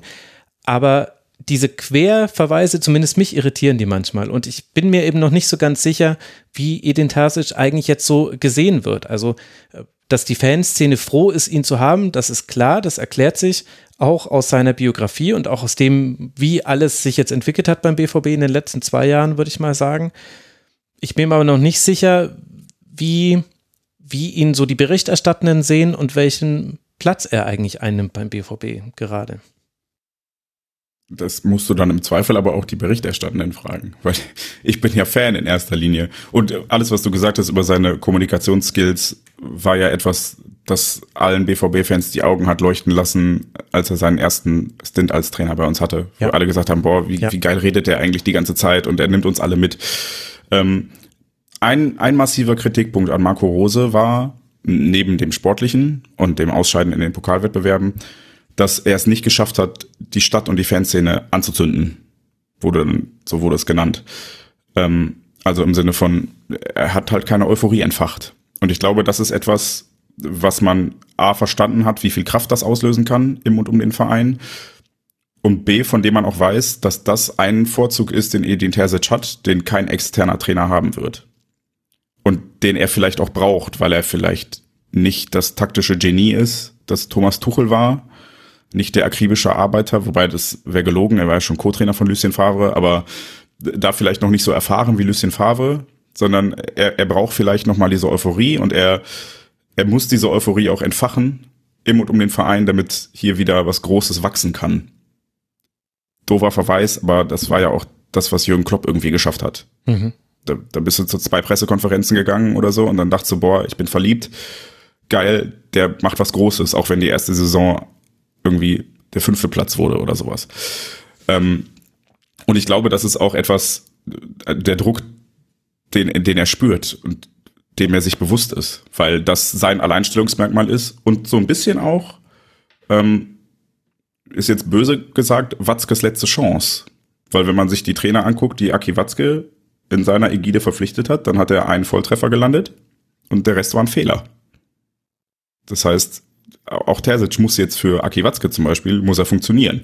Und das tut er halt im Zweifel, ja, durch sportlichen Erfolg, aber in erster Linie vermutlich, indem er diese Stadt und die Fans wieder anzündet, damit hier eine Einheit wachsen kann. Und das war auch so ein bisschen mein Gefühl am Samstag, ähm, als ich da auf der Tribüne stand und nach dem Spiel viel gefeiert wurde ähm, und, und sämtliche Spieler minutenlang besungen wurden, also außergewöhnlich lang, einfach weil es das Derby war dass das so eine Initialzündung sein könnte für diesen Verein. Dass da wirklich jetzt ein paar von den Jungs auf dem Rasen verstehen, okay, hier heute ist was Großes passiert und gleichzeitig die Fans spüren, okay, hier diese Mannschaft, die hat sich reingehauen für uns, die hat Bock und vielleicht war das so eine Zündung, die jetzt funktionieren könnte, wo sich dann, wo das alles ein bisschen zusammenrückt, alles ein bisschen zusammenwächst und die, die Gräben, die in den letzten zehn Jahren einfach entstanden sind, weil der Verein gewachsen ist ohne Ende, ohne darauf zu achten, diese Gräben zuzuhalten, mhm. ähm, dass man die jetzt vielleicht wieder ein bisschen kitten kann. Aber dafür muss man dann halt auch ähm, ein bisschen geduldig miteinander umgehen. Ja, ich verkneife es mir jetzt äh, mit dir drüber zu diskutieren, ob wirklich alle Trainer Fehler waren, denn da müssten wir jetzt wieder in die Historie des BVB gehen. Ich glaube, können wir gerne machen. Na, ich weiß nicht, wie groß der Schwerpunkt sein soll heute. nee, ich glaube ehrlich gesagt, also das ist ja auch, äh, also du hast es ja auch äh, bewusst kurz formuliert, glaube ich. Ich glaube, da könnte man noch viel zu sagen zu den einzelnen Entlastungen und zu dem, was die einzelnen Trainer da gemacht haben. Aber ich würde ganz gerne in die Zukunft gucken, weil die Frage, die sich stellen, ich glaube, es gibt zwei Fragen, die gerade besonders relevant sind beim BVB. Die eine ist eben. Erstens, ich würde Anthony Modest nicht mehr starten lassen. Achso, war das nicht die Frage? nee, das, das war noch nicht die Frage. Äh, war aber interessanterweise eine, die auch im Forum äh, gekommen ist. Ja, die eine Frage ist, und die haben wir jetzt, glaube ich, schon ganz gut umrissen, das ist, wo steht der BVB auch mal jenseits von Ergebnissen? Also klar, in der Tabelle ist alles super, aber eben, wo ist eben so, wo liegen gerade die Probleme? Ich finde, das hast du schon ganz gut beschrieben. Und das zweite ist aber die Frage, wo könnte Edin Terzic den BVB hinentwickeln? Was kannst du uns dazu sagen? Was glaubst du, was jetzt dann die nächsten Entwicklungsschritte sein werden. Du hast es ja schön beschrieben. Defensive stabilisiert, sieht man ja auch. 9 zu 7 Tore hat man erzielt, nur sieben Gegentreffer, das ist sehr gut. Jetzt schon wieder zu Null gespielt, das ist wirklich, also ich habe es jetzt nicht mehr nachgeguckt, aber so häufig zu Null gespielt hat man jetzt in den letzten Jahren nicht. Das ist schon wirklich bemerkenswert. Jetzt werden ja wahrscheinlich dann die weiteren Entwicklungsschritte kommen, wohl wissend, dass man jetzt nicht damit rechnen kann, jetzt in drei Spielen ist das schon weit, äh, schon so weit, sondern ich spreche jetzt eher darum, es geht dann schon auch um die Rückrunde und so weiter. Also da wird ja jetzt auf jeden Fall noch Zeit für gebraucht werden. Aber was glaubst du, wo möchte Edin Terzic hin mit dem BVB spielerisch? Ich glaube, so viel soll sich gar nicht ändern. Nur noch ein bisschen mehr Rock'n'Roll, wie Jürgen Klopp gesagt hätte. Also, ähm, dass Fußball gearbeitet werden soll, so doof das klingt, das ist total, also wenn wir ein Phrasenschwein hätten, ich würde auch Geld reinschmeißen jetzt, aber ich glaube, das ist was, was Edin Terzic wichtig ist, dass da mannschaftliche Geschlossenheit gelebt wird. Und dann hat Sebastian Kehl heute im Doppelpass zum Beispiel auch gesagt, soll Borussia Dortmund auch immer noch für offensiven Fußball spielen, ja, stehen. Aber halt nicht mehr unter so vogelwilden Voraussetzungen, dass dann die eine Hand nicht weiß, was die andere macht.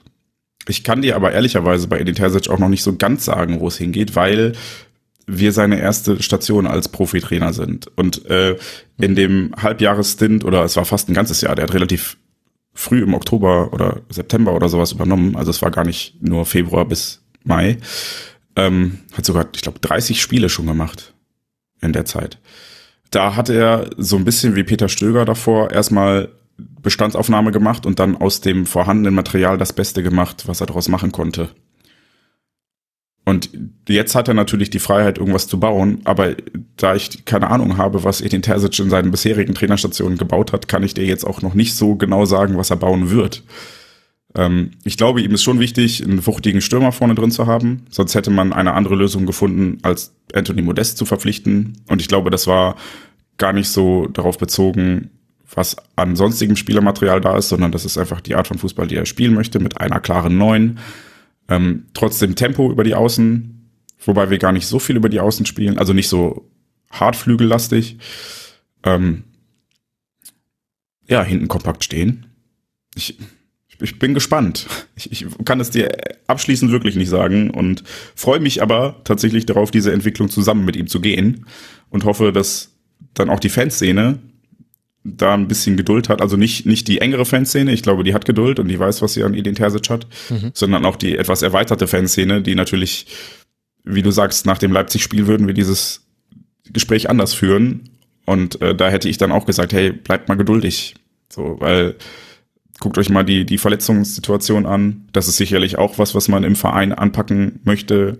Sebastian Kehl hat gefühlt den halben Stuff da erweitert oder ausgetauscht. Ich hasse mich gerade ein bisschen dafür, dass ich Stuff gesagt habe, weil Thomas Tuchel das eingeführt hat, den halben Mitarbeiterstab. Ja, also ich, ich glaube, wir haben in den letzten Jahren in Dortmund oft von einer Übergangssaison gesprochen, aber ich glaube, es war nie so eine krasse Übergangssaison wie diese Saison, weil wirklich an allen Stellen irgendwelche Schrauben gedreht werden. Und äh, wenn am Ende des Jahres irgendwas Glänzendes dabei rum also dabei rauskommt, dann würde ich mich sehr freuen, aber ich glaube, das ist nicht Sinn und Zweck der Sache, sondern es ist Sinn und Zweck der Sache, ein Fundament zu legen für diesen Verein, mhm. dass er dann in den kommenden Jahren auch wieder ein bisschen weniger rumpelnd durch die Saisons kommt. Weil, als ich eben von Fehlern sprach bei Trainern, meinte ich, dass, glaube ich, kein Trainer in den letzten zehn Jahren nach Jürgen Klopp seine ursprüngliche Vertragslaufzeit erfüllt hat. Also ja, die sind alle vorzeitig gegangen. Aber das ist ja eigentlich äh, das normale Ende eines äh, Trainers. Also wer erfüllt schon seinen Vertrag und sagt dann äh, Tschüss, danke, ciao, ich gehe. Also. Ja, aber auch alle nicht unter den Voraussetzungen. Also das war jetzt mit Marco Rose war es sehr sauber und mit Thomas Tuchel war zumindest der Zeitpunkt noch relativ sauber und alle anderen sind ja auch unterjährig gegangen worden. Mhm. Ähm, und ich glaube, dass man jetzt endlich an dem Punkt ist, dass man bei Borussia Dortmund eine übergreifende Philosophie, nochmal so ein bisschen was wie eine Mentalität, die dieser Verein leben soll, etablieren möchte.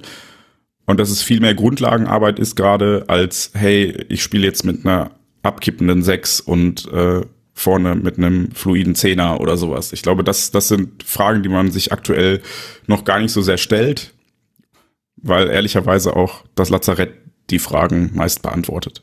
Mhm. Ja, Aber ich, ich freue mich einfach auf den Weg mit Edin Terzic. Das möchte ich einfach nochmal sagen. Ähm, er hat, ich weiß nicht, inwiefern die Zuhörerinnen und Zuhörer das gesehen haben. Vielleicht haben sie es auch augenrollend gesehen. Ähm, zu seinem Antritt als Trainer ein sehr schönes Video gemacht, wo er gesagt hat, ey, lass uns einfach alle wieder Bock drauf haben. Und das ist etwas, was in Dortmund echt wichtig ist und wo er total mit ins Schwarze getroffen hat ich habe mich persönlich und äh, auch viele Leute in meinem Umfeld in den letzten Jahren ganz oft dabei erwischt, wie wir so neidisch nach Frankfurt geguckt haben oder so, weil die gerade alle richtig Bock drauf haben, weil sie das zum ersten Mal erlebt haben. Und dann erzählen die Leute, die nach Barcelona fahren, das ist das Spiel ihres Lebens. Und du denkst dir, ja, ich war letztes Jahr in Barcelona, war okay. So, Ja. ne? Also Ja. einfach wieder Bock drauf haben ist wichtig. Und äh, deshalb sage ich, dieses Anzünden. Wenn, wenn er das schafft, dann kann hier auch richtig die Luzi abgehen und das funktioniert, glaube ich. Weil du hast eben, eben gesagt, die Blauen hatten nach dem Gegentor waren die quasi tot, aber das stimmt gar nicht, weil sie dann noch Salazar gebracht haben. Und der ist nochmal richtig die Linie rauf und runter gerannt. Und dann gab es eine Szene, da hat Adeyemi den von der Seite weggeholzt und äh, ausgerechnet Adeyemi, der jetzt nicht unbedingt dafür bekannt ist, Defensivarbeit zu machen, und das gesamte Stadion ist aufgesprungen. Und hat gesagt, ja, geil, gute Grätsche, Konter unterbunden, genauso. Und das einfach diese Emotion, dass das Publikum nicht mehr da sitzt und zuguckt, wie irgendwie das Fußballspiel vor sich hergeht und mal applaudiert, wenn Erling Haaland ein Tor schießt, das freut mich schon, dass wieder ein bisschen gearbeitet wird und Grätschen beklatscht werden und sowas. Und das sind die wichtigen Dinge für Borussia Dortmund an der Stelle. Und daraus kommt dann, wenn die Grundlagen stimmen, kommt dann das Sportliche. Und da können wir gerne in einem Jahr drüber reden, ob Edin Terzic ein guter Trainer geworden ist oder nicht. Kannst dir nicht sagen jetzt.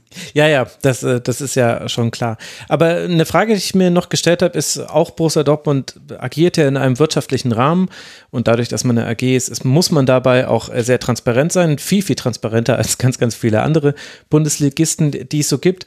Und bisher waren ja Transfererlöse durch die Transferstrategie, die ja dann damit auch eine Kaderstrategie war, ein sehr, sehr wichtiger Bestandteil für Borussia Dortmund. Und gleichzeitig hat man, so wie alle Vereine, aber vielleicht noch mehr, weil man eben sehr von den Spieltagseinnahmen, die eben dann auch Merchandise und so weiter betreffen, abhängig ist oder weil die ein, nee, weil die ein sehr großer Posten sind beim BVB. Man ist nicht davon abhängig, das wäre falsch. Aber man hat sehr unter Corona gelitten. Also die Verbindlichkeiten sind gestiegen, der Personalaufwand ist äh, gestiegen, ähm, dafür der Betriebsaufwand aber runtergegangen. Also man, man sieht recht eindeutig, an welcher Stelle da gespart werden konnte und an welcher nicht.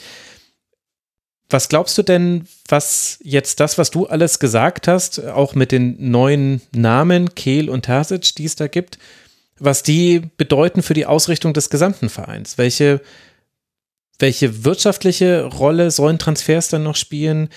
Wird man das nicht immer weiter brauchen? Also bisher schien es ja eine Notwendigkeit zu sein, dass du den Belay holst, weil den kannst du dann später für viel Geld wieder verkaufen. Und das hat ja auch erfolgreicher als bei ganz, ganz vielen anderen Vereinen geklappt. Das wird wahrscheinlich sich auch nicht vermeiden lassen. Also ähm, der BVB hat ja als Kommanditgesellschaft auf Aktien die ganz glückliche Situation, dass er einfach sagen kann, wir geben neue Aktien aus und machen halt einfach dadurch quasi Geld aus dem Nichts.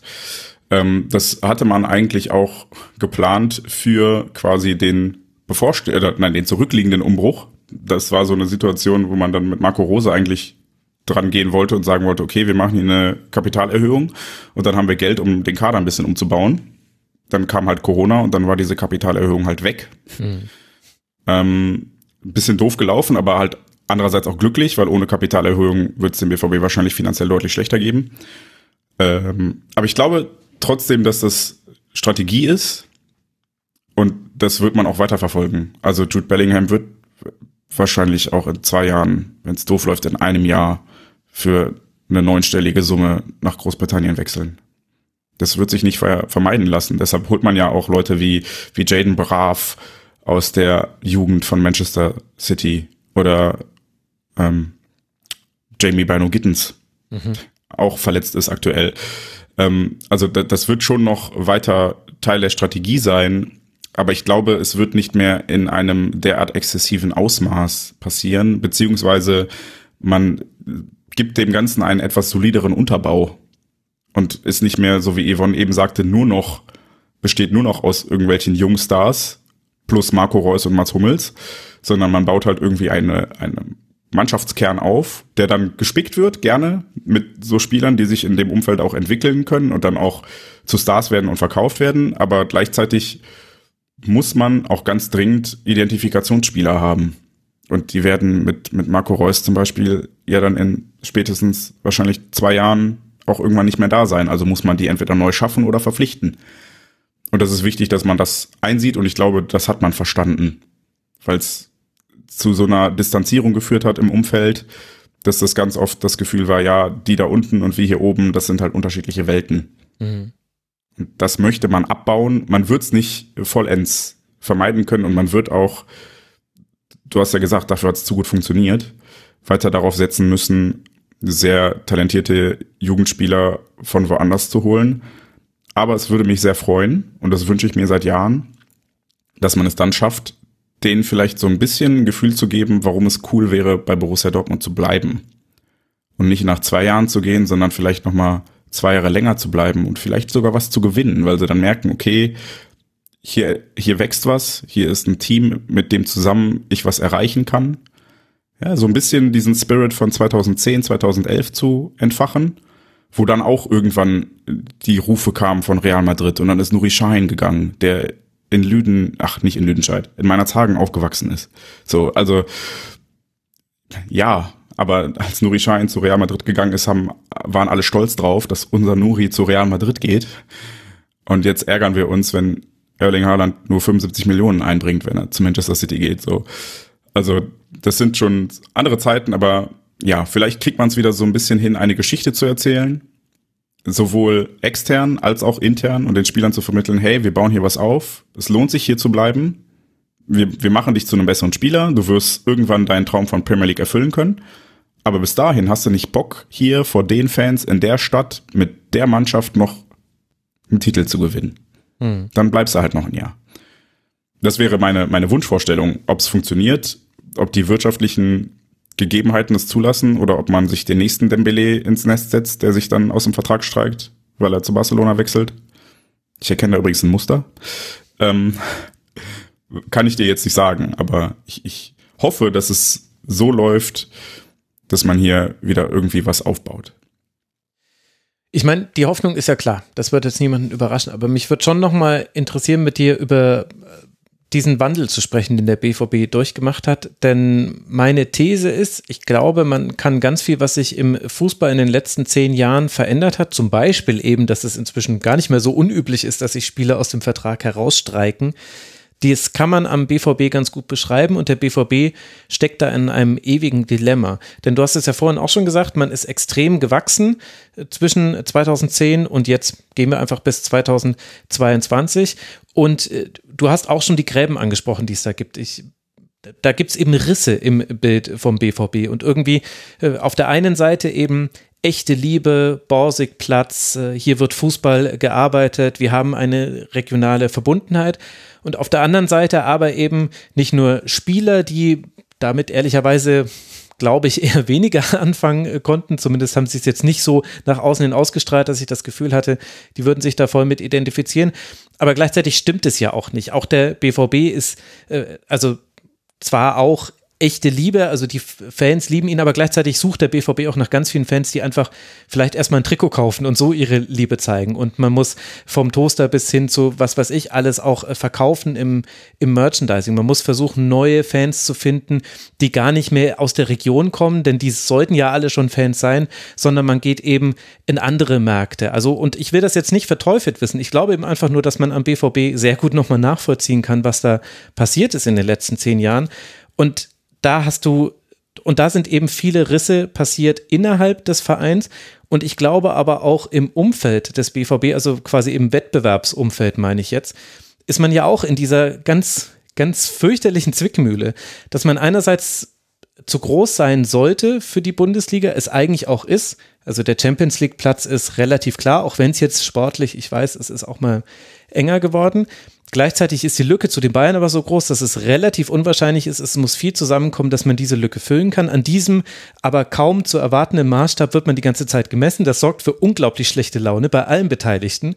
Äh, Im Grunde wird die ganze Schuld der langweiligen Liga auch auf den BVB abgeladen. Aber, und das ist jetzt, glaube ich, dann aber noch eine weitere Facette, gleichzeitig stimmt es aber auch, dass der BVB auch schon länger nichts mehr erreicht hat. Also klar, DFB-Pokalsieg und so weiter. Aber wenn du sagst, man möchte vielleicht mal auch etwas gewinnen, Spieler, die den Anspruch an sich selbst haben oder vielleicht auch einfach nur die Hoffnung, die Champions League zu gewinnen, für die ist der BVB, glaube ich, seit ein paar Jahren keine Adresse mehr.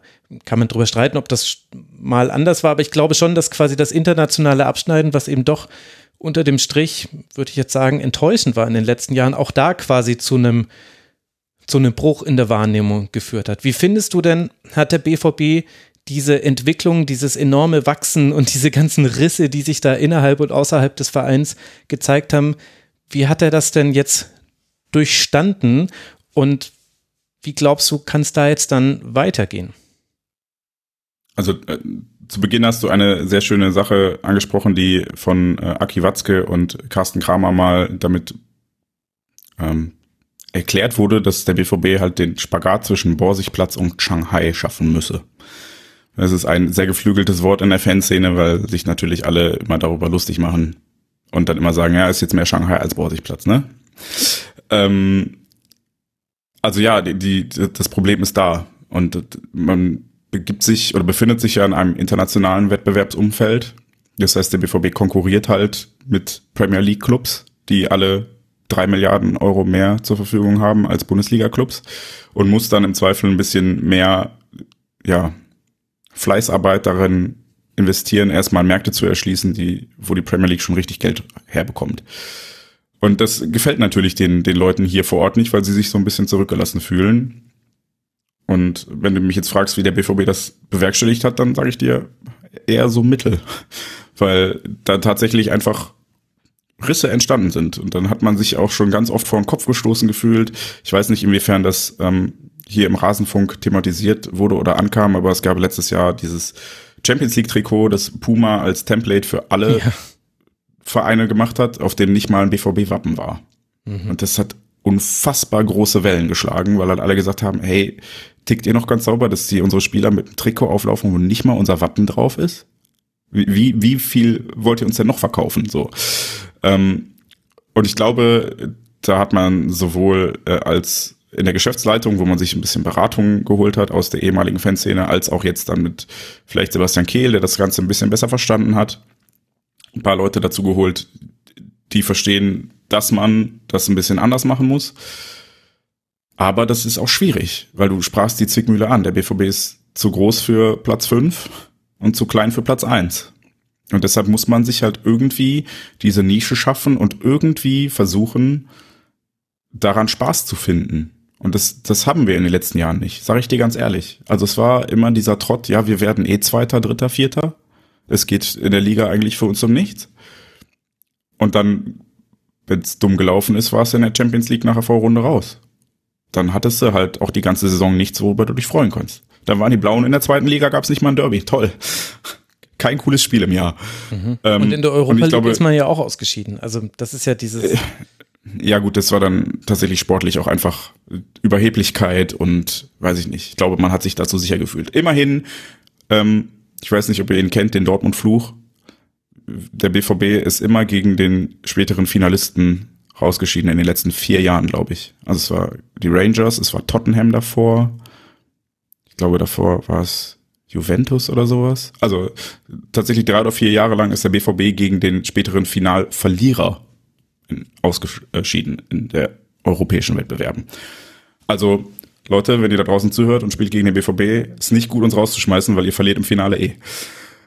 Ähm, nee, aber des, deshalb sage ich ja, der BVB muss irgendwie eine Geschichte erzählen und deshalb ist, glaube ich, auch Edin Terzic so erpicht drauf, hier Euphorie zu entfachen, weil genau das etwas ist, was vielleicht A, die paar Prozent mehr rauskitzeln könnte, um doch mal irgendwie an der Eins zu kratzen.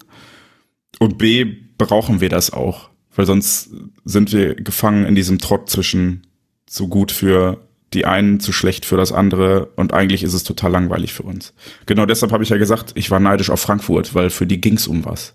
Mhm. Die konnten was gewinnen oder verlieren. Ich war sogar neidisch auf die Blauen, als sie aufgestiegen sind, ein Stück weit, weil ich gedacht habe, hey cool, die, die zittern um irgendwas, die kämpfen um irgendwas. Weil bei uns war zehn Spieltage vor Schluss klar, dass wir Zweiter werden. So, ja, warum soll ich dann noch zehn Spiele ins Stadion gehen, gefühlt? Ähm, und das ist ganz wichtig und das ist schwierig gewesen in den letzten Jahren, sage ich ganz ehrlich. Das hat auch kein anderer Trainer im Zweifel geschafft ich glaube, dieses Pokalfinale mit Edin Terzic, was wir gewonnen haben, hat auch unter, unter mehreren Gesichtspunkten also unter, nein, hat von mehreren Gesichtspunkten profitiert, äh, die gar nicht so viel damit zu tun haben, dass das Pokalfinale war, sondern es ging gegen Raba. Da wollten wir alle gewinnen, weil wir nicht dafür sorgen wollten, dass die irgendwann in den Geschichtsbüchern auftauchen. Ähm, es war das letzte Spiel von Lukas Piszczek und es war halt Edin Terzic, der Trainer gewordene Fan, der da auf der Bank saß. So, das, waren so die emotionalen Aufhänger, weshalb alle an dem Tag total heiß auf dieses Spiel waren. Also ich glaube, ich habe noch nie so nervös ein Fußballspiel am Fernseher gesehen wie dieses Pokalfinale. Und es ist, geht nur über Emotionen. Es geht nur über eine Geschichte oder über Euphorie, weil sportlich ist es ein, ein sehr grauer Bereich, in dem wir uns befinden. Oder halt, es geht darüber, irgendwas zu erreichen, womit du nicht rechnest. Aber das ist halt schwierig, wenn du das Überstehen der Gruppenphase in der Champions League eigentlich als normal empfindest. Hm. Weil dann fliegst du, also dann musst du halt schon ins Halbfinale kommen, damit du mal sagst, oh geil, das ist eine Leistung. So, alles andere ist halt, ja, okay. Kennen wir schon. Haben wir schon mal gehabt. DFB-Pokal, hm, haben wir jetzt auch schon drei, vier Mal gewonnen, die letzten zehn Jahre. Ja, merkst du ja schon daran, wie ich gerade den DFB-Pokal klein geredet habe in meiner kleinen Synopsis der letzten Jahre. aber, aber ich finde, da schließt sich eben dann schon auch so ein bisschen der Kreis dieses Segments. Also es muss eine Euphorie erzeugt werden und die kann aber eben nicht nur über Titel und so weiter definiert werden, weil es eben einfach äh, die Gesetzmäßigkeit des deutschen Fußballs ist, dass es sehr schwierig ist, in einer Liga mit dem FC Bayern Titel zu erreichen und international sowieso. Und dahingehend müsste dann aber auch Edin Terzic versuchen, eine spielerische Idee zu entwickeln, ja. dass eben nicht da das Murren schon wieder ansetzt auf in manchen Tribünenbereichen. Denn das konnte man beim BVB so wie beim FC Bayern ja zum Beispiel auch. Ich meine, über das FC Bayern-Publikum Witze zu machen, das ist ja äh, fast schon zu einfach, weil es haben auch schon zu viele Leute gemacht und das hat natürlich auch irgendwie seine Berechtigung. Beim BVB konnte man das aber auch merken. Ich, ich finde, da hat sich ganz extrem was verändert in den letzten Jahren und ja, da braucht es jetzt eben auch quasi etwas, was auf dem Feld passiert. Absolut richtig. Es kommen ins Stadion immer mehr Leute, die erst nach 2010, 2011, 2012 dazugekommen sind. Und die haben halt Erwartungen, die jemand, der 2004, 2005, 2006 die Fasspleite mitgemacht hat, nicht hat. Ich bin zufrieden mit einem 1 zu 0 gegen Bremen. Ich ärgere mich aber über 2 zu 3 gegen Bremen und finde, das ist dann auch legitim. Ja, genau. Und das ist, und das ist aber eben der Wandel von erfolgreichen Fußballvereinen, da muss jeder durch. Und dann sind wir gespannt, wo da der BVB steht. Ich persönlich hoffe einfach, das ist jetzt einfach nur ganz meine ganz persönliche Meinung, aber ich finde, dass über den BVB und ich versuche das hier im Rasenfunk anders zu machen, schaffe es aber, glaube ich, auch nicht immer, äh, oft auch sehr ungerecht gesprochen wird. Also äh, natürlich nervt es, wenn man immer wieder auf den FC Bayern verweist und dass die ja so viel besser werden. Und natürlich kannst du das auch nicht immer machen und auch nicht alles damit schönreden. Also zum Beispiel das 2 zu 3 gegen Werder, das war halt auch einfach ein schlechtes Spiel. Das war völlig verdient. Nee, das, das lag nur daran, dass der FC Bayern am gleichen Tag gewonnen hat. Ja, genau. genau. Äh, also ich, ich verstehe das, aber gleichzeitig finde ich eben das, was ich vorhin die Amplituden genannt habe, die finde ich, äh, beim FC Bayern finde ich es amüsant, dass die so hoch sind und verstehe aber auch genau, woher das kommt, weil ich da halt auch die, die Presse kenne und, und ich kenne ja auch noch die Klickzahlen und so weiter, wie halt der FC Bayern funktioniert. Das ist halt einfach brutal und deswegen wird halt auch jede Empörung in egal welche Richtung wird belohnt. Also die, die Berichterstattenden werden dafür belohnt, dass sie alles nochmal 10% größer oder 10% schlimmer machen, weil es dann halt auch wirklich mehr geklickt wird. Und ein bisschen ist es beim BVB auch so. Also der BVB ist ja definitiv dann der zweitwichtigste Verein, was eben solche Reichweiten von Medien angeht. Aber ich finde, dass manchmal die Diskussionen, die über den BVB geführt werden, so albern sind, wie, also ähm, ich möchte jetzt einfach nur den Mentalitätsaspekt reinwerfen. Ähm, das, und das, ja, ich weiß nicht, das, das beschäftigt mich einfach. Und ich versuche es immer ein bisschen anders zu machen im Rasenfunk. Klappt, glaube ich, ehrlich gesagt nicht immer. Aber, und da hoffe ich einfach, dass das sich ein bisschen normalisiert, dass man eben, so wie wir jetzt ausgeruht auf den BVB geguckt haben und quasi, du hast keine Dinge schön geredet und du hast aber auch nichts äh, überdramatisiert. Und eigentlich war das jetzt so eine sachliche Bestandaufnahme, wo man auch sagen kann, ja, kann jetzt auch sein, dass wir quasi in sechs Monaten nochmal sprechen und es ist einiges echt schief gegangen. Dann, dann reden Leider wir anders. Ja. Kann aber auch sein, dass sich ein bisschen was entwickelt hat. Aber ich würde hoffen, dass man öfter nochmal so über den BVB sprechen könnte, weil anders anders wird auch ein Umbruch nicht möglich sein bei Dortmund, wenn da immer die Aufgeregtheit so groß ist, dass man dann eben, ja, ich weiß nicht, ob ich jetzt Peter Stöger als Beispiel nehmen möchte, aber aber das. Ich wüsste auch nicht, welchen Trainer man noch holen könnte, wenn es mit Edin Terzic nicht klappt. Langsam ist die Liste auch aufgebraucht. Ja, das ist wahrscheinlich der, der große Vorteil dessen. Aber wer weiß, wer sich inzwischen. Dann wird Ous Fischer zum BVB äh, geschrieben. Ich sag's dir. Oh, nee, also, ich, findet man immer. Ich habe noch genau einen Namen auf der Liste und das ist Enno Maaßen. Und danach ist tatsächlich vorbei die Liste. Der weiß schon mal, wie man die Bayern bespielt. Das könnte gut Ja, eben. Also ich bin einfach gespannt, wie sich das beim BVB entwickelt und es ist wirklich hochinteressant, was sich da jetzt gerade hinter den Kulissen getan hat äh, und auch das, was man auf dem Feld sieht, ist interessant. Noch nicht immer interessant, noch nicht in jedem Spiel, aber vielleicht kommt das ja noch. Bin gespannt. Ich hätte noch, noch eine abschließende These zu deiner Beurteilung gerade, aber ich gebe mhm. dir vollkommen recht, dass das beim BVB in riesigen Amplitüden passiert, aber ich glaube, das ist auch eine ganz überwiegend gesellschaftliche Sache weil mir fällt aktuell kaum ein Thema ein, das uns, sei es politisch oder wie auch immer, betroffen hat oder erreicht hat, das in irgendeiner Form ausgewogen diskutiert wurde. Es gab, gibt nur noch Skandale und Empörungen. Und natürlich wird der BVB da nicht von ausgenommen. Und ich freue mich, wenn du das siehst, dass das manchmal ein bisschen ungerecht ist, weil der BVB halt für seine Situation auch nicht so viel kann. Ähm, also diese Situation als natürlich erster Bayern-Verfolger, aber dann halt im Umsatz 40 Prozent davon weg, dass man halt einfach, also finanziell ist das kein Vergleich. Die Bayern machen so viel mehr Umsatz, dass sie so viel mehr Gehalt zahlen können, dass das finanziell nicht vergleichbar ist. Ähm, aber ja, man erwartet es halt. Und der BVB ist es ja in mancher Hinsicht auch selbst schuld, weil es gab halt einmal oder zweimal die Chance unter Lucien Favre, da war man dann am Ende einen Punkt weg. Da hätte man halt mhm. Meister werden können, weil die Bayern mal nicht 80 Punkte geholt haben, sondern nur 78. Und da war man dann halt nicht da, weil man gegen Fortuna Düsseldorf nicht gewonnen hat. Ja gut. Dann ist man ein Stück weit selber schuld und in den Einzelspielen ist es natürlich, ne, wie du sagtest, das Spiel gegen Bremen, da kann auch der FC Bayern nichts für, aber im Großen und Ganzen ist dieser Wettbewerb einfach ein Stück weit kaputt. Hm. Aber ich glaube, dass die Wahrnehmung und die Empörung und die Amplituden einfach in allen Bereichen nur noch auf Lautstärke 11 funktionieren. Und das finde ich nicht nur beim Fußball hochgradig anstrengend, von daher wundert es mich auch nicht, dass das beim Fußball genauso ist. Du hast leider recht. leider bestätigt auch, äh, auch äh, die Diskussion, die wir vorhin zu den Bannern hatten, bestätigt das. Aber gut, wir bleiben ja beim Sportlichen. Da sieht es jetzt erstmal toll aus. Man kann gut gelaunt in eine Länderspielpause gehen und danach wird der BVB hoffentlich auch noch gut gelaunt wieder zurückkehren aus der Länderspielpause und auswärts in Köln spielen, dann in Sevilla und dann kommt ja das Heimspiel gegen den FC Bayern. Und vielleicht Vielleicht gibt es ja mal keine strittigen äh, Schiedsrichterentscheidungen äh, gegen Borussia Dortmund.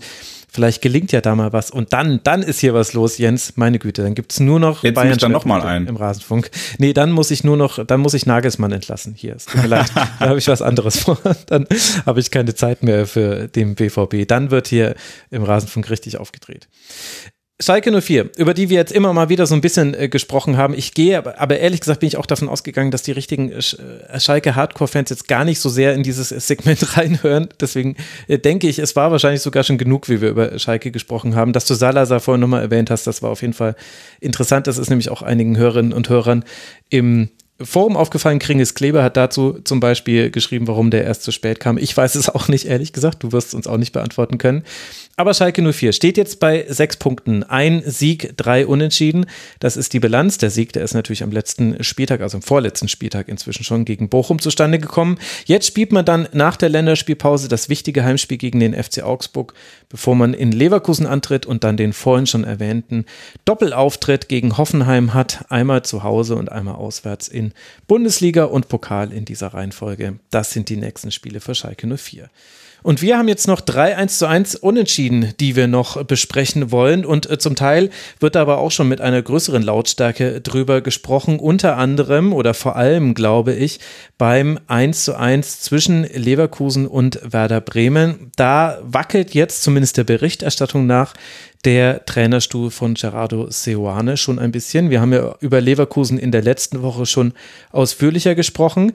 Jetzt sah es unter der Woche so aus, als hätte man sich durchaus ein bisschen befreien können. Mit 2 zu 0 gewinnt Leverkusen gegen Atletico Madrid, aber dieser positive Trend ersetzt sich eben im Heimspiel gegen Werder nicht komplett fort. Zwar hat die Mannschaft von Seoane so manche Chance, lässt defensiv allerdings auch so einiges zu und so kann Velkovic nach einem Fehler von Radetzky die Führung ausgleichen, die dem er bei herausgeschossen hatte und es, es kommt eben zum schon angesprochenen Anstand, Endstand von 1 zu 1. Yvonne, um dich auch mal wieder ein bisschen in die Sendung mit zurückzuholen. Wie haben dir denn beide Teams gefallen und kannst du das nachvollziehen, wie groß die Aufgeregtheit bei Leverkusen ist? Äh, ja, als du sagtest, wir sprechen jetzt über drei Spiele, die eins zu eins ausgegangen sind, war mein erster Gedanke so, ja, und es waren alles irgendwie unterschiedliche eins zu eins. Mhm. Und äh, Leverkusen gegen Bremen war tatsächlich eins der interessanteren, schöneren 1 zu 1 zum Angucken, sage ich jetzt mal, fand ich.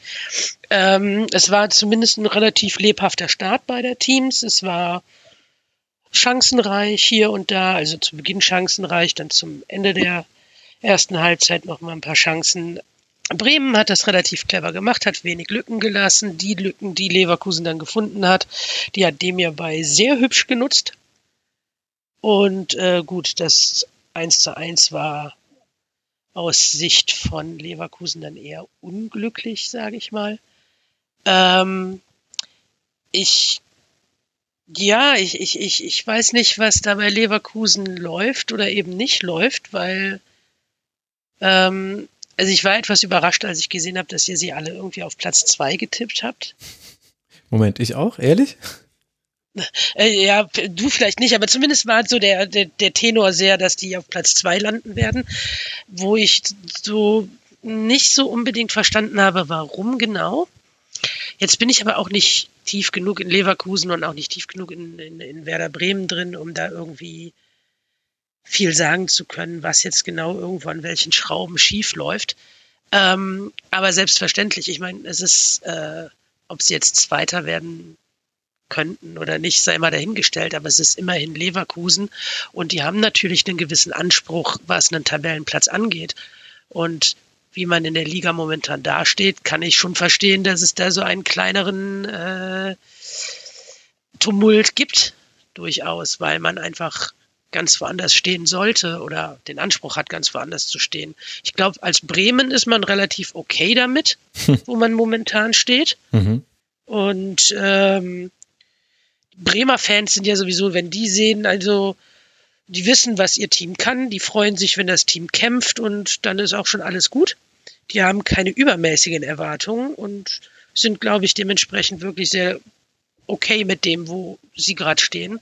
Und daher kann ich das schon verstehen, dass da in, Leverkusen momentan ein bisschen der Wind ein bisschen kälter wird, sagen wir mal so, weil es halt einfach nicht das ist, was der Anspruch des Vereins halt natürlich hergibt. Ja, ist natürlich alles richtig. Ich glaube, wir haben auch schon viel im, im Schwerpunkt letzte Woche darüber gesprochen. Ich, ja, also ich bin da so ein bisschen hin und her gerissen, muss ich äh, sagen. Und versuche mich jetzt nicht von letzter Woche zu wiederholen, sondern allein, wenn ich dieses Spiel jetzt wieder angucke. Also es stimmt natürlich, dass Leverkusen defensiv gerade keine gute Phase hat oder vielleicht auch bisher noch keine gute Saison defensiv hat. Es stimmt allerdings auch, dass halt mal wieder eine unglückliche Situation von Radetzky zu einem Gegentreffer führt, so wie schon gegen Brücke. Und das ist etwas, was Leverkusen jetzt schon häufiger hatte, dass einzelne Torhüterfehler ganze Wettbewerbe gekostet haben, wenn ich mich da nur an die Europa League zum Beispiel erinnere. Und das ist so ein bisschen schwer einzupreisen. Also hätte man jetzt Radetzky ersetzen sollen vor der Saison, hätte ja auch niemand gesagt, nee, der, der muss weg. Der hat eben einfach eine schwache Phase, genauso wie Tabsoba und Tar, wobei die in dem Spiel sogar besser waren. Also Tabsoba hatte sogar äh, zwei richtig, richtig starke Aktionen. Der hat das sehr gut gemacht. Was Seoane vorgeworfen wird, ist, dass er jetzt auch auf der Zehnerposition so oft rumprobiert. Das hat man auch in diesem Spiel gesehen, dass äh, da wieder, also Loschek kam dann erst sehr spät auf der 10, Asmun durfte dann auch nochmal, wobei der nicht auf der 10 gespielt hat. Ähm, Hudson O'Doy hatte so ein bisschen diese Position inne. Das war interessant, dass Seoane Kosunu als Rechtsverteidiger aufgestellt hat und Frimpong davor. Und das hat aber auch wiederum sehr gut funktioniert. Also Frimpong war auch der entscheidende Mann gegen Atletico oder einer derjenigen, die da für diesen Sieg gesorgt haben. Und der hat jetzt auch wieder gegen Werder sehr, sehr gute Aktionen. Und Leverkusen hatte auch wie immer seine Chancen. Patrick Schick hat sie wie immer nicht verwertet. Auch äh, Diaby, Hudson O'Doy und Frimpong, die noch ihre Gelegenheiten hatten, haben die alle vergeben. Ich hatte auch das Gefühl, dass Diaby und Hudson O'Doy noch keine gute Chemie miteinander haben. Also ich kann mich an ganz wenige Aktionen der beiden miteinander erinnern, obwohl sie ja eigentlich beide sowohl in der Lage sind, den Pass zu schlagen, als auch den Laufweg zu machen und den Pass dann zu erlaufen. Da weiß ich jetzt aber nicht, wie sehr man das erwarten kann im laufenden Spielbetrieb, weil Hudson oder erst zu spät kam. Also ich fand, es gab in diesem Spiel schon einige gute Dinge von Leverkusen, wie immer. Es gab auch ein paar Probleme. Ähm, dass Schick nicht trifft, ist halt das Vorrangigste. Hatte wieder drei Schüsse, drei Torschussvorlagen, aber wieder keinen Treffer gemacht. Diese Tore fehlen Leverkusen ganz extrem. Und auf der anderen Seite habe ich aber auch das Gefühl, dass wir Werder Bremen zu schlecht reden, einfach nur weil sie Aufsteiger sind. Und vielleicht laufe ich da jetzt auch dann offene Türen bei Jens ein, der ja seine ganz eigenen Erfahrungen schon mit Werder machen musste. Die sind einfach ein gutes Team und die sind mit diesem hohen Pressing schwer zu bespielen. Sie haben zwar Lücken, also neben Groß war manchmal, also da war sehr, sehr viel Platz im Halbraum. Da ist auch Leverkusen ganz gut manchmal reingekommen. Aber am Ende haben sie auch einen sehr guten Torhüter, Pavlenka. Sie haben eine gute Abwehrreihe. Pieper, Velkovic, Friedl haben ein gutes Spiel gemacht. Und vielleicht ist Werder halt auch nicht so schlecht, wie man jetzt annehmen möchte, wenn wir uns an das Abstiegswerder erinnern und jetzt eben sagen, die sind gerade erst aufgestiegen. Und dann wirkt vielleicht so ein 1 zu 1 auch schlimmer, als es eigentlich war. Jens, du hast ja auch eine Werder-Erfahrung machen dürfen. Würdest du sagen, das ist auch eine Perspektive, die man auf dieses Spiel haben kann? Voll und ganz. Das wäre mein Einwand geworden, wenn du es nicht selber gesagt hättest. Ähm, als Bremen in Dortmund gespielt hat, war das bis zum 2 zu 0 äußerst schmeichelhaft für den BVB. Und ich habe im Stadion nie verstanden, wo diese Tore herkamen, weil eigentlich Bremen die ganze Zeit die bessere Mannschaft war und wirklich in allen Belangen. Sowohl was, was Positionsspiel anging, was Passgenauigkeit anging, was das Pressing anging. Die sind einfach ein gutes Team. Und die sind eines dieser Beispiele, wo eine Mannschaft sich dann über den Saisonwechsel jetzt nicht neu aufstellen musste, sondern einfach ein Jahr Vorsprung hat quasi, das Spielsystem zu lernen und jetzt greift ein Rädchen ins andere und es funktioniert. Und ähm, vielleicht war ich deshalb so er erschüttert, wie schlecht die Blauen waren, weil ich Bremen als anderen Aufsteiger vor Augen hatte und gedacht habe, ey, die waren die bessere Mannschaft in Dortmund. Die haben verdient gewonnen. Also ich bin aus dem Stadion gegangen und habe gesagt, okay, die Art und Weise, dass wir in sechs Minuten drei Tore kriegen, ist halt richtig kacke. Hm. Aber für über 90 Minuten betrachtet ist das der verdiente Sieger weil die die bessere Mannschaft waren in Dortmund.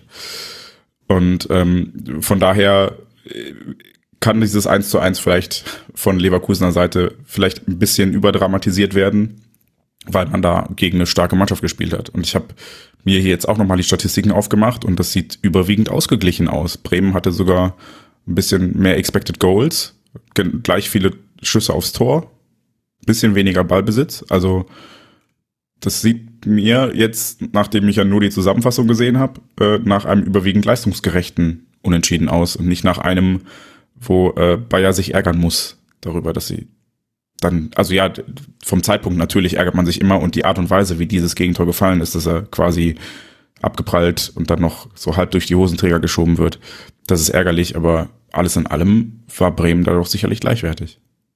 Ja, ich glaube, beide können dieses Spiel gewinnen, aber das ist eben der Punkt, den ich nochmal machen wollte. In der Auswärtstabelle, ja, natürlich basierend auf vier Spielen, aber ist Werder gerade Dritter. Die sind auswärts noch ungeschlagen. Das muss man sich mal auf der Zunge zergehen lassen. Da, zu Hause sieht es allerdings nicht so gut aus. Äh, da hat man noch ein bisschen Nachholbedarf, noch keinen Heimsieg. Aber das wollte ich eben echt nochmal unterstreichen, weil in diesem Spiel, also das, was ich vorhin zu Ta und Tabsoba gesagt habe, das ist auch deswegen so wichtig, wie die gespielt haben, weil die halt gegen Füllkrug und, na gut, Duxch, der lässt sich so oft auf den Flügel und so weiter fallen, der hatte nicht so klare Gegenspieler, aber weil die gegen diese Spieler spielen mussten, die einfach auch wieder ein gutes Spiel gemacht haben. Also Füllkrug ist so unglaublich wichtig für die Offensive von Bremen, der spielt super Pässe, der ist oft anspielbar, eigentlich fast immer anspielbar, der ist unglaublich ballsicher wenn er Max Kruse heißen würde, glaube ich, würden wir da viel mehr drüber reden, weil er Niklas Füllkrug heißt, wird es nicht so sehr beachtet. Der hatte sieben Schüsse und zwei Torschussvorlagen. Dux auch sehr gutes Spiel wieder gemacht, gibt drei Schüsse ab und hat fünf Schüsse vorbereitet, auch durch Standardsituationen. Aber das ist ja auch wichtig, dass man jemanden hat, der auch gute Standardsituationen schlagen kann. Dann, äh, gut, Gruel fand ich jetzt so ein bisschen unauffällig. Schmid hatte seine Aktion. Mitchell Weiser hat ein gutes Spiel gemacht. Es ist auch ärgerlich für Werder, dass der Gegentreffer, also das Tor für Leverkusen fällt, als Mitchell Weiser gerade behandelt wird. Also Werder war gerade in Unterzahl, während äh, das Tor dann gefallen ist. Und das hat dann vielleicht da auch eine Rolle gespielt. Aber ansonsten hat Weiser ein gutes Spiel gemacht. Also Werder, Werder ist legit, würde man sagen, im englischen Sprachgebrauch. Und das geht mir dann bei manchen Aufregern so ein bisschen unter. Und ich habe auch das Gefühl, das kommt auch bei Leverkusen noch mit dazu. Weil ich glaube, also gut, mit Bremen, ihr erwischt mich da eine Woche zu früh. Natürlich beschäftige ich mich mit Bremen noch ausgiebig in den nächsten Tagen, mhm. äh, aus Gründen. Aber ähm, ich glaube, das ist auch ein ganz großes Kompliment für Bremen, dass man eben, ähm, also dass die da so ein bisschen unter dem Radar gerade so agieren, dass die halt wirklich gute Arbeit machen, dass äh, die Mannschaft wirklich gut miteinander funktioniert und sie da gute Spiele nach und nach äh, abliefern. Und dass eben nicht so viel darüber gesprochen wird, dass eben das alles eher so, wie gesagt, unter dem Radar läuft, was Bremen da macht.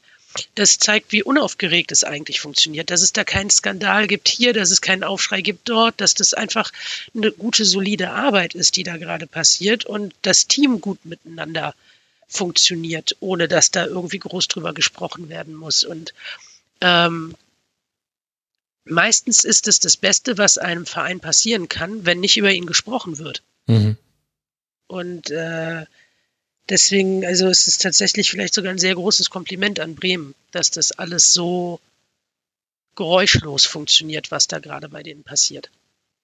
Ja, dann wollen wir jetzt auch nicht mehr über Sie sprechen und Ihnen das Kompliment quasi weiterreichen in dem Sinne. Ein, eins möchte ich noch erwähnen. Sie haben gerade eine sehr schöne Tordifferenz. 13 zu 12 Tore. Es ginge noch ein bisschen. Ach, ach so. Ah. ich habe extra nichts. Lass das einfach wirken. Ach Jens, diese Pauschalisierung, die bringen uns nicht weiter im öffentlichen Diskurs. Warum muss denn immer alles eine plumpe Beleidigung sein? Na gut. Äh, ich äh, unterstütze das nicht, sage euch aber, dass sich Yvonne natürlich äh, deshalb mit Werder so auseinandersetzt, weil Borussia Mönchengladbach der nächste Gegner ist für Werder Bremen. In Bremen wird gespielt, dann spielt man in Hoffenheim. Das heißt, Gladbach wird der nächste Versuch, den ersten Heimsieg dieser Saison zu landen für Werder. Für Leverkusen geht es jetzt dann weiter. Wenn ihr aufgepasst habt, dann wisst ihr das noch. Auswärts beim FC Bayern, dann in Porto und dann zu Hause gegen Schalke 04. Leverkusen steht bei fünf Punkten nach sieben Spieltagen, aktuell Tabellenplatz 15. Der Tabellenplatz selber an sich ist es nicht, aber natürlich die fünf Punkte, die auch schon acht Punkte Rückstand auf die Champions League-Ränge bedeuten. Daher kommt natürlich auch viel der Aufregung, das will ich auch gar nicht kleinreden. Jetzt sind wir endlich angekommen beim unendlichen Spiel zwischen dem VfL Bochum und dem ersten FC Köln. Und dieses unendliche Spiel, es begann mit Heiko Butscher an der Seitenlinie auf Seiten des VfL Bochum. Es endete auch mit Heiko Butscher an der Seitenlinie des VfL Bochum. 15 Minuten nachdem wir die letzte Schlusskonferenz veröffentlicht hatten, kam die Meldung, Thomas Reis wurde entlassen. Jetzt ist erstmal Heiko Butscher interimsmäßig Trainer beim VfL und man hofft möglichst bald einen Trainer in Vollzeit für eine Vertragslaufzeit vorstellen zu können mit Heiko Butscher an der Seitenlinie. Wie oft habe ich jetzt Heiko Butscher gesagt? Als, als hätte er mich irgendwie dafür bezahlt. Liegt der VfL lange in Führung, hat am Ende aber Glück, dann doch noch mit einem Punkt aus dem Spiel gegen den ersten FC Köln herauszugehen. In der neunten Minute schon geht der VfL durch ein Eigentor von Schmitz in Führung. Und spät kann dann der eingewechselte Lindenmeiner ausgleichen. Soldo vergibt am Ende die Siegchance. Adamian trifft noch den Pfosten, so wie auch Holtmann in der ersten Hälfte.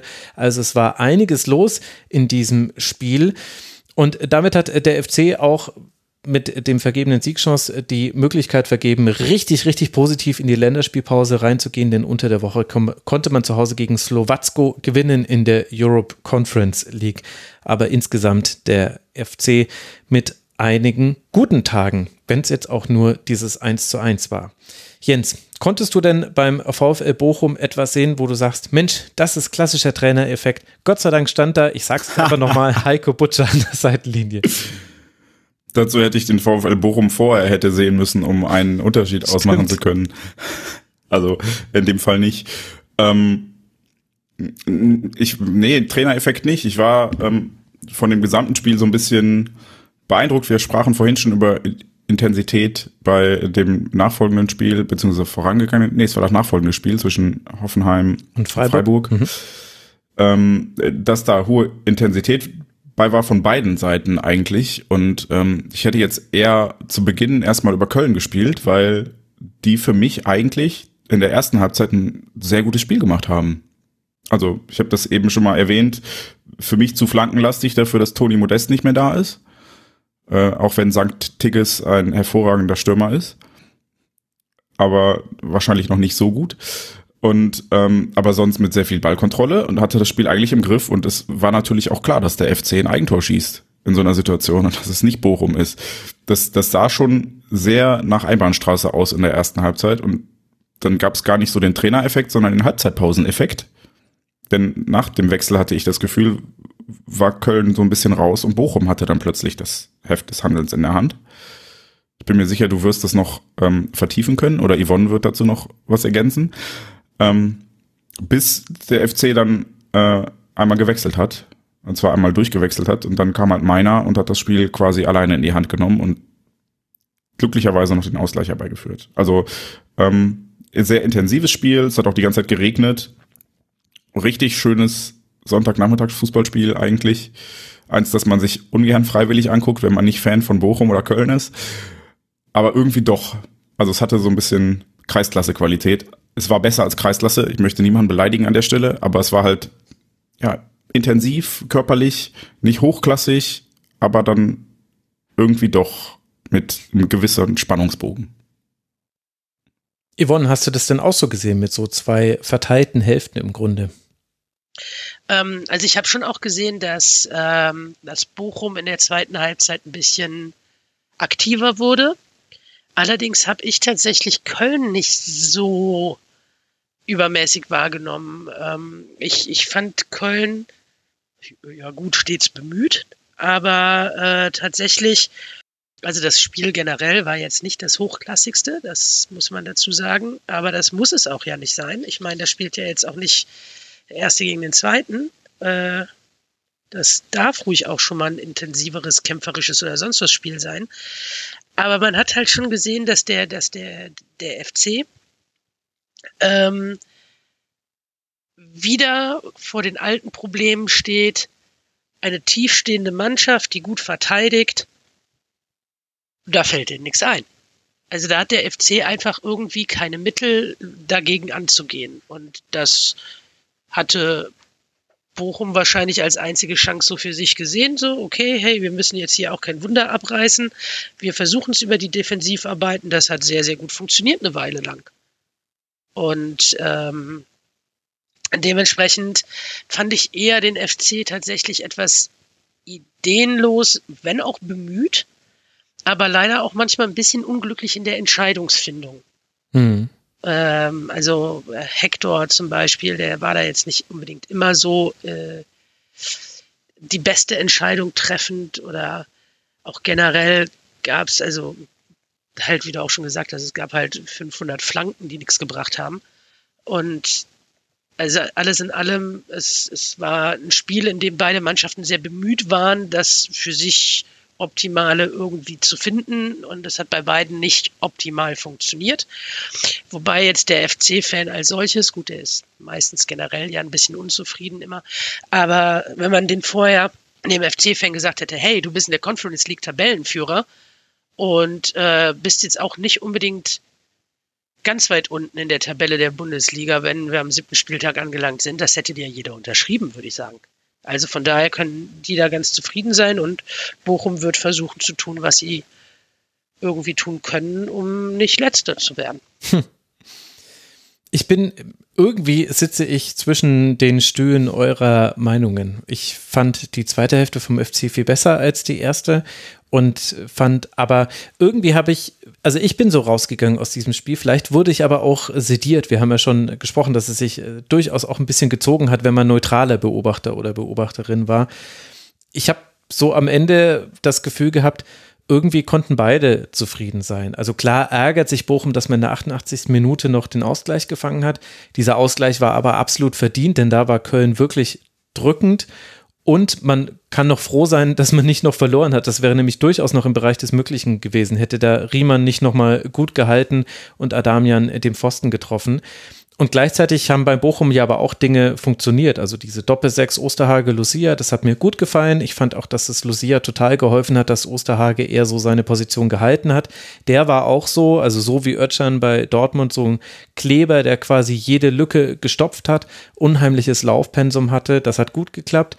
Dann hat ja Butcher die Innenverteidigung komplett neu aufgestellt, Ordetz Oermann das hat man relativ selten gemerkt im Spiel, dass die zum ersten Mal so gespielt haben. So wie übrigens auf der anderen Seite mit Solde und Hübers auch. Das hat man mal gemerkt, weil die standen einmal viel zu breit auseinander und da wurde dann einfach ein tiefer Pass reingespielt. Aber sie haben es noch verteidigt bekommen.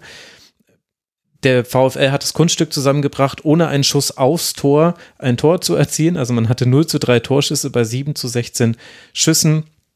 Aber die, die man hatte, die waren auch so Bochum-Style. Also das 1-0 fällt ja auch so äh, Chance verhindert. Riemann leitet sehr schnell und schlau das äh, Spiel ein, die Spieleröffnung. Dann gibt's äh, zwei Pässe. Dann hat Stöger den Ball. Er schickt Holtmann tief. Der schlägt die Flanke, die dann eben Hector an Schmitz grätscht und von dort geht der Ball dann ins Tor. Also auch so ein klassisches Bochum-Tor ist gefallen. Soares und Gambo. War es nicht sogar eine Kölner Ecke? Ja, sogar kann nach einer Ecke sein. Ja, das kann sein. Ja, das das ist. Äh, Bin mir nicht ganz sicher, aber ich meine irgendwie sowas. Also. Entschuldige. Das war aber das ist so, finde ich, so die Bochumer Seite. Also klar, Sieg wäre natürlich toller gewesen, ist ja klar, aber man hat einen Punkt geholt, man hat eine Reaktion gesehen und Dinge, die man verändert hat, haben auch funktioniert, ohne dass man jetzt sagen könnte, der VfL hätte hier grundverändert gespielt. Und beim FC sehe ich es aber ehrlich gesagt ähnlich. Also mit, mit Solde und Hübers in der Innenverteidigung hat man eben bis auf den einen erwähnten Fehler und das Eigentor, das auch unglücklich war, stand man relativ gut.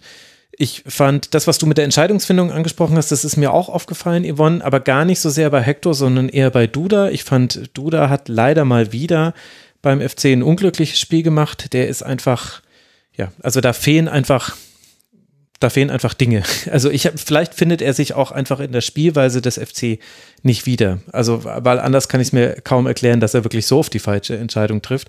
Aber ich fand zum Beispiel, dass Keins wieder ein tolles Spiel gemacht hat. Der hat mir gut gefallen. Linden Meiner war eine super Einwechslung. Unglaublich, was der, der kam in der 63. Minute, was der alles noch gebracht hat auf diesem Spielfeld, war auch, fand ich verdient, dass er auch dieses Tor gemacht hat, auch wenn es gar nicht seine größte Chance war, die er da hatte. Keins hat auch mal wieder ein gutes Spiel gemacht. Äh, Köln hat gut auf den Spielverlauf reagiert, hätte das noch gewinnen können. Und ja, klar, sie haben halt die Flanken, mit denen man in den Strafraum kommt. 46 habe ich ja vorhin schon mal angesprochen im anderen Segment. Aber es waren jetzt auch Flanken in einen besetzten Strafraum. Aus den Flanken ist auch was entstanden. Also ich bin da so ein bisschen nachsichtiger beim FC als bei anderen Teams, weil ich finde, auch Tickets hatte da zum Beispiel äh, zwei, dreimal wirklich ganz gute Möglichkeiten man hat sich viele Ecken dann äh, daraus auch äh, herausgespielt. Also da war auch viel los und der FC hätte das fast noch gewonnen. Deswegen, wie gesagt, äh, um einen Strich drunter zu machen, ich habe irgendwie das Gefühl, beide können so ein bisschen zufrieden sein. Beide können sich natürlich auch über Dinge ärgern, weil sie haben beide nur einen Punkt gewonnen. Aber eigentlich war das dann auch im Rahmen der Umstände doch ein gutes Spiel von beiden Seiten. Mhm. Schweigen ist Zustimmung. Es ist auch schon sehr spät. Dann machen wir direkt weiter, weil ich will die Sendung jetzt nicht noch weiter in die Länge ziehen. Bochum hat damit jetzt einen Punkt aus sieben Spielen, wird jetzt dann antreten nach der Länderspielpause bei Raber Leipzig, bevor man zu Hause gegen Eintracht Frankfurt spielen wird. Der erste FC Köln spielt wo? Genau, zu Hause gegen Dortmund und dann gegen Partisan Belgrad. Das sind die nächsten beiden Partien für die Kölner, die zehn Punkte haben nach sieben Spieltagen.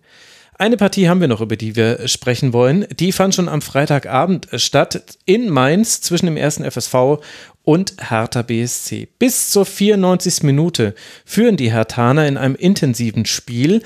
Dann aber kann Anthony Kass treffen für die Mainzer mit seinem ersten Treffer und auch den ersten Heimspieltreffer für Mainz 05 markieren in dieser Saison und damit dafür sorgen, dass die Berliner eben nicht drei Punkte, sondern nur einen Punkt wieder mit nach Hause nehmen. In der ersten Hälfte hatte Toussaint die Hertha noch in Führung gebracht.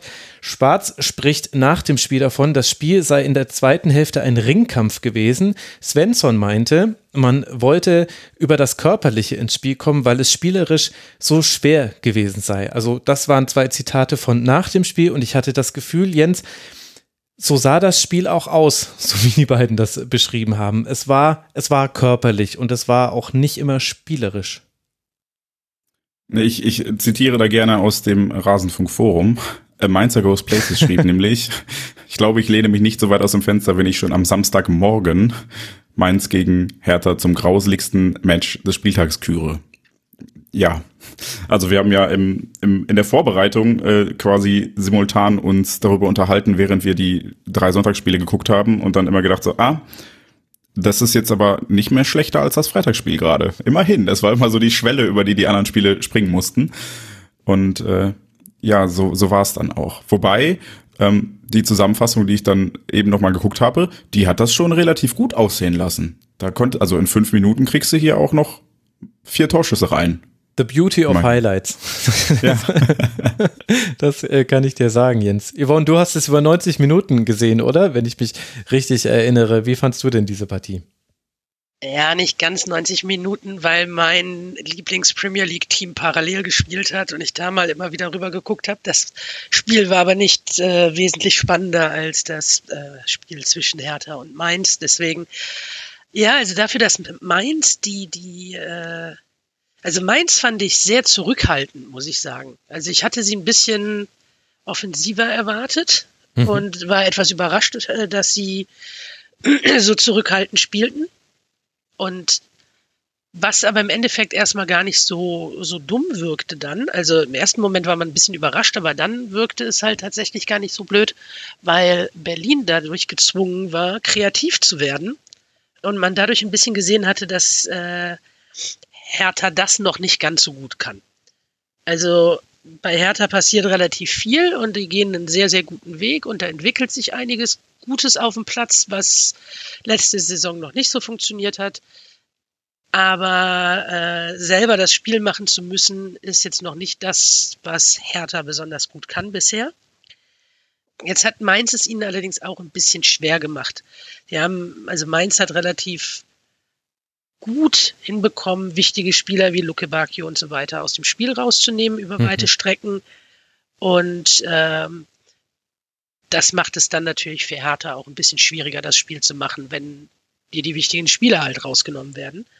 Ähm, man muss sagen, dass Hertha sehr engagiert geblieben ist, dass sie es durchaus die ganze Zeit über versucht haben.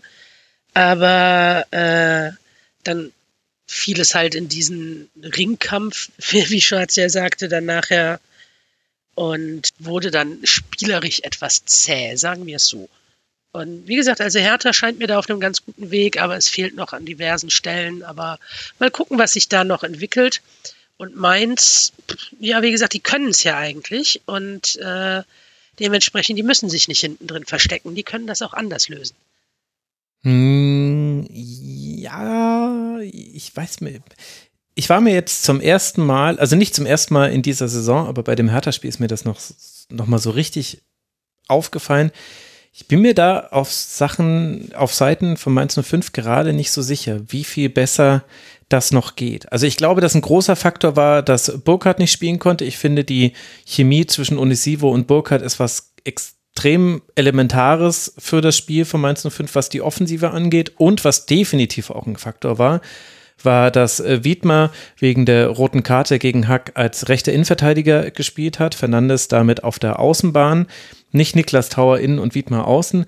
Und Fernandes ist einfach kein Silvan Wiedmer in der Bewegung nach vorn. Und damit ist eben dieses ganz wichtige offensive Element, nämlich Wiedmer, der mit nach vorne geht, konnte man dann später sehen, irgendwann hat er dann auch als rechter Innenverteidiger angedribbelt und war mit vorne eingeschaltet, man musste ja auch einen Rückstand aufholen, da konnte man auch sehen, was da gefehlt hat.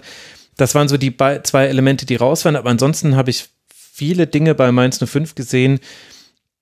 Jetzt, was die Offensive angeht, also Defensive möchte ich da explizit jetzt ausklammern, die mir durchaus ein bisschen, ja, jetzt nicht Sorgen bereiten, aber wo ich Fragen stelle. Also ich finde, dass Lee zum Beispiel gerade keine gute Phase bei Mainz 05 hat. Fujini kann nicht das bringen, was man sich von ihm erhofft hat. Es wurde besser, als Barcock kam. Der hatte jetzt allerdings auch nur einen kurzen Einsatz und hatte den Einsatz auch als harter sehr, sehr tief stand. Das war dann schon in der Endphase. Deswegen weiß ich nicht, ob man da dann nicht dann vielleicht dazu neigt, das dann überzubewerten, weil in so engen Räumen ist halt Barcock auch jemand, der wirklich sehr gut ist. Aber wenn er gegen den Ball arbeiten muss und lange lange Räume überbrücken muss mit Pässen oder Dribblings, dann finde ich, dann wird er manchmal so ein bisschen unsauber in seinen Aktionen. Und äh, Chor und Barrero haben das äh, ganz gut gemacht auf der Doppelsechs, fand ich, waren aber im direkten Vergleich mit Tosar und Sunic zum Beispiel schlechter in Zweikampfführung, in Spieleröffnung und vor allem in, im Ausnutzen von Umschaltsituationen. Und das ist auf der einen Seite ein Kompliment für Tosar und Sunic, die es gut gemacht haben, fand ich. Auf der anderen Seite sagt es aber auch was aus über Mainz 05. Also, to make a long story short, ich hatte den Gedanken, wo will Mainz 05 offensiv hin? Und ja, das hört sich jetzt sehr populistisch an. Kann das der Anspruch sein? Natürlich. Man will erstmal einfach nur Spiele so spielen, wie man sie spielen möchte. Aber was kann denn da jetzt äh, vielleicht noch kommen? Weil es war dann schon sehr, die Statistiken und so sehen alle gut aus, aber ich fand, es war kein gutes Spiel von Mainz 05 und ich hatte auch das Gefühl, dass vor allem in der ersten Hälfte das auch im Stadion zu spüren war und ab dann wird es ja dann auch relevanter wieder, finde ich, weil du brauchst auch die ZuschauerInnen auf deiner Seite, anders kannst du Fußball nicht spielen. Das war so, das war ein Gedanke, die ich zu Mainz hatte. Was ist denn zur Hertha noch zu sagen? Jens, ist dir was in den Highlights aufgefallen, was du noch hervorstellen stellen möchtest? Spontan nichts, nein, weil die Highlights tatsächlich auch sehr auf die Torschüsse reduziert waren. Ja, es tut Gut, mir leid. Hatte Hertha halt nur vier. Das ist, das ist das, was glaube ich, äh, wo Yvonne ja vorhin schon so schön gesagt hat, das kann man auch noch nicht erwarten. Sie versuchen, was zu verändern. Ich glaube, damit hat sie die vier Torschüsse gemeint, die es insgesamt, oder für Schüsse. Es waren ja nur zwei Schüsse dann aufs Tor. Yvonne, so interpretiere ich das zumindest. Iuke ist mir noch aufgefallen, der hat auch die Flanke auf Toussaint, die war wirklich super. Toussaint auch, also, ja, den hatte ich ja schon den hatte ich ja schon genannt. Ich fand, dass Kämpfen ein gutes Spiel gemacht hat. Der musste dann verletzt raus. Den hat Dardai dann aber eigentlich ganz gut vertreten. Also Kempf hat zwar trotzdem gefehlt, aber nicht, weil Dardai arg viel schlechter gewesen wäre, aber einfach, weil ich das Gefühl habe, er ist der, der die Kommandos da hinten drin gibt. Das hat manchmal ein bisschen gefehlt. Luke Bacchio war wenig zu sehen, aber man hat sehr gut den Strafraum eigentlich verteidigt über weite Teile. Da war auch Toussaint ganz wichtig. Also Toussaint, Dardai und Uremovic hatten jeweils sechs klärende Aktionen. Toussaint, also ich fand, der hat wirklich ein ganz, ganz tolles Spiel gemacht. Und hinten raus haben sich aber wirklich auch die Ballverluste im Spielaufbau gehäuft. Da hatte ich auch das Gefühl, von außen schwer zu beurteilen, dass die Physis ein bisschen eine Rolle gespielt hat, vielleicht auch die Kräfte nachgelassen haben. Und das dann in der 93. oder 94. Minute noch der Ausgleich fällt, ist aber halt auch extrem unglücklich. Also eigentlich, äh, das hätte nicht passieren müssen, war aber auch ja, also kann aber halt passieren. Also es war jetzt kein, kein gravierender Fehler, den Hertha da hatte. Im Detail hätte man da Dinge anders machen können. Aber so geht es halt manchmal aus. Also das wäre jetzt so mein, mein Abriss von Hertha BSC gewesen. Yvonne, magst du da noch was ergänzen? Äh, nicht wirklich. Gut, das war die letzte Chance. Dann sage ich jetzt nämlich nur noch, gegen wen diese beiden Teams spielen. Mainz 05 wird in Freiburg antreten und dann zu Hause gegen Raber Leipzig spielen. Mainz steht bei elf Punkten nach sieben Spieltagen und die Hertha empfängt Hoffenheim zu Hause und wird dann ihrerseits gegen Freiburg spielen, auch zu Hause. Hertha steht bei sechs Punkten aus sieben Spielen sind jetzt seit drei Spielen ungeschlagen gegen Augsburg gewonnen, gegen Leverkusen und Mainz 05 unentschieden gespielt. Und damit, meine Damen und Herren, kurz vor 1 Uhr nachts haben wir dann tatsächlich diesen siebten Spieltag fertig besprochen. Ich bin euch beiden sehr, sehr dankbar, dass ihr euch die Zeit genommen habt, dass wir noch direkt nach dem späten Sonntagabendspiel aufgenommen haben. Dann kommt die Folge schneller raus für die Hörerinnen und Hörer und ich kann mich morgen nämlich auch noch auf die Frauen-Bundesliga-Sendung vorbereiten. Also ganz, ganz herzlichen Dank an euch beide. Zum einen an Yvonne Marian, die sich hier äh, trotz Krankheit auch noch durchgeschleppt hat. Wirklich ganz, ganz herzlichen Dank. Folgt ihr auf Twitter als Polyvalenz ist sie da vertreten. Danke dir, dass du mal wieder mit dabei warst, Yvonne. Danke dir für die Einladung. Und jetzt äh, ab ins Bett und erhol dich gut. Und äh, ins Bett verabschiede ich vermutlich auch Jens Buschmann von Auf Ohren, dem zweitbesten äh, Podcast der Welt, Fußball-Podcast der Welt. Die Ed Baumwollhose auf Twitter. Ich äh, danke dir ganz, ganz herzlich, dass du mal wieder im Rasenfunk mit dabei warst. Danke dir, lieber Jens. Ja, vielen Dank für die Einladung und nächstes Mal gucke ich mir als drei Spiele. Äh, liebe Zuhörerinnen und Zuhörer, geht mal auf äh, rasenfunk.de slash supportersclub und macht das, weil der Max guckt sich hier jedes Wochenende acht Spiele an, die ihn wahrscheinlich nicht interessieren, in voller Länge und redet hier dann so detailliert über Spieler, deren Namen ich teilweise zum ersten Mal gehört habe heute. Also gönnt ihm das wirklich. Der hat's verdient. Der macht hier einen super coolen Job und äh, ich weiß das, ich weiß das erst zu schätzen, nachdem ich mir eben drei Spiele angeguckt habe, die echt nicht gut waren. Danke dir. Aber äh, unterstützt deshalb, weil es dann auch anderen zuguten kommt. Unter anderem ja die Gäste. Es ist ja jetzt nicht so. Also äh, ich komme schon über Runden. Das ist alles gut. Aber danke dir, lieber Jens. Äh, danke auch nochmal an Yvonne und danke an euch, liebe Hörerinnen und Hörer, für eure Aufmerksamkeit. Das war Rasenfunk Schlusskonferenz Nummer 383. Ich habe noch eine Podcast-Empfehlung euch. Bei Jung und Naiv gibt es jetzt das Wirtschaftsbriefing und ich fand die Ausgabe 13 zum Entlastungspaket wirklich sehr, sehr ausschlussreich. Macht einem jetzt nicht nur gute Laune, so ehrlich will ich sein, aber ich glaube, es ist auch ganz gut zu wissen, was auf uns zukommt im nächsten Winter. Dann kann man auch besser auf rasenfunk.de slash supportersclub gehen. In diesem Sinne, bis bald hier im Rasenfunk. Macht's gut, bleibt gesund. Ciao. Das war die Rasenfunk-Schlusskonferenz. Wir gehen nun zurück in die angeschlossenen Funkhäuser.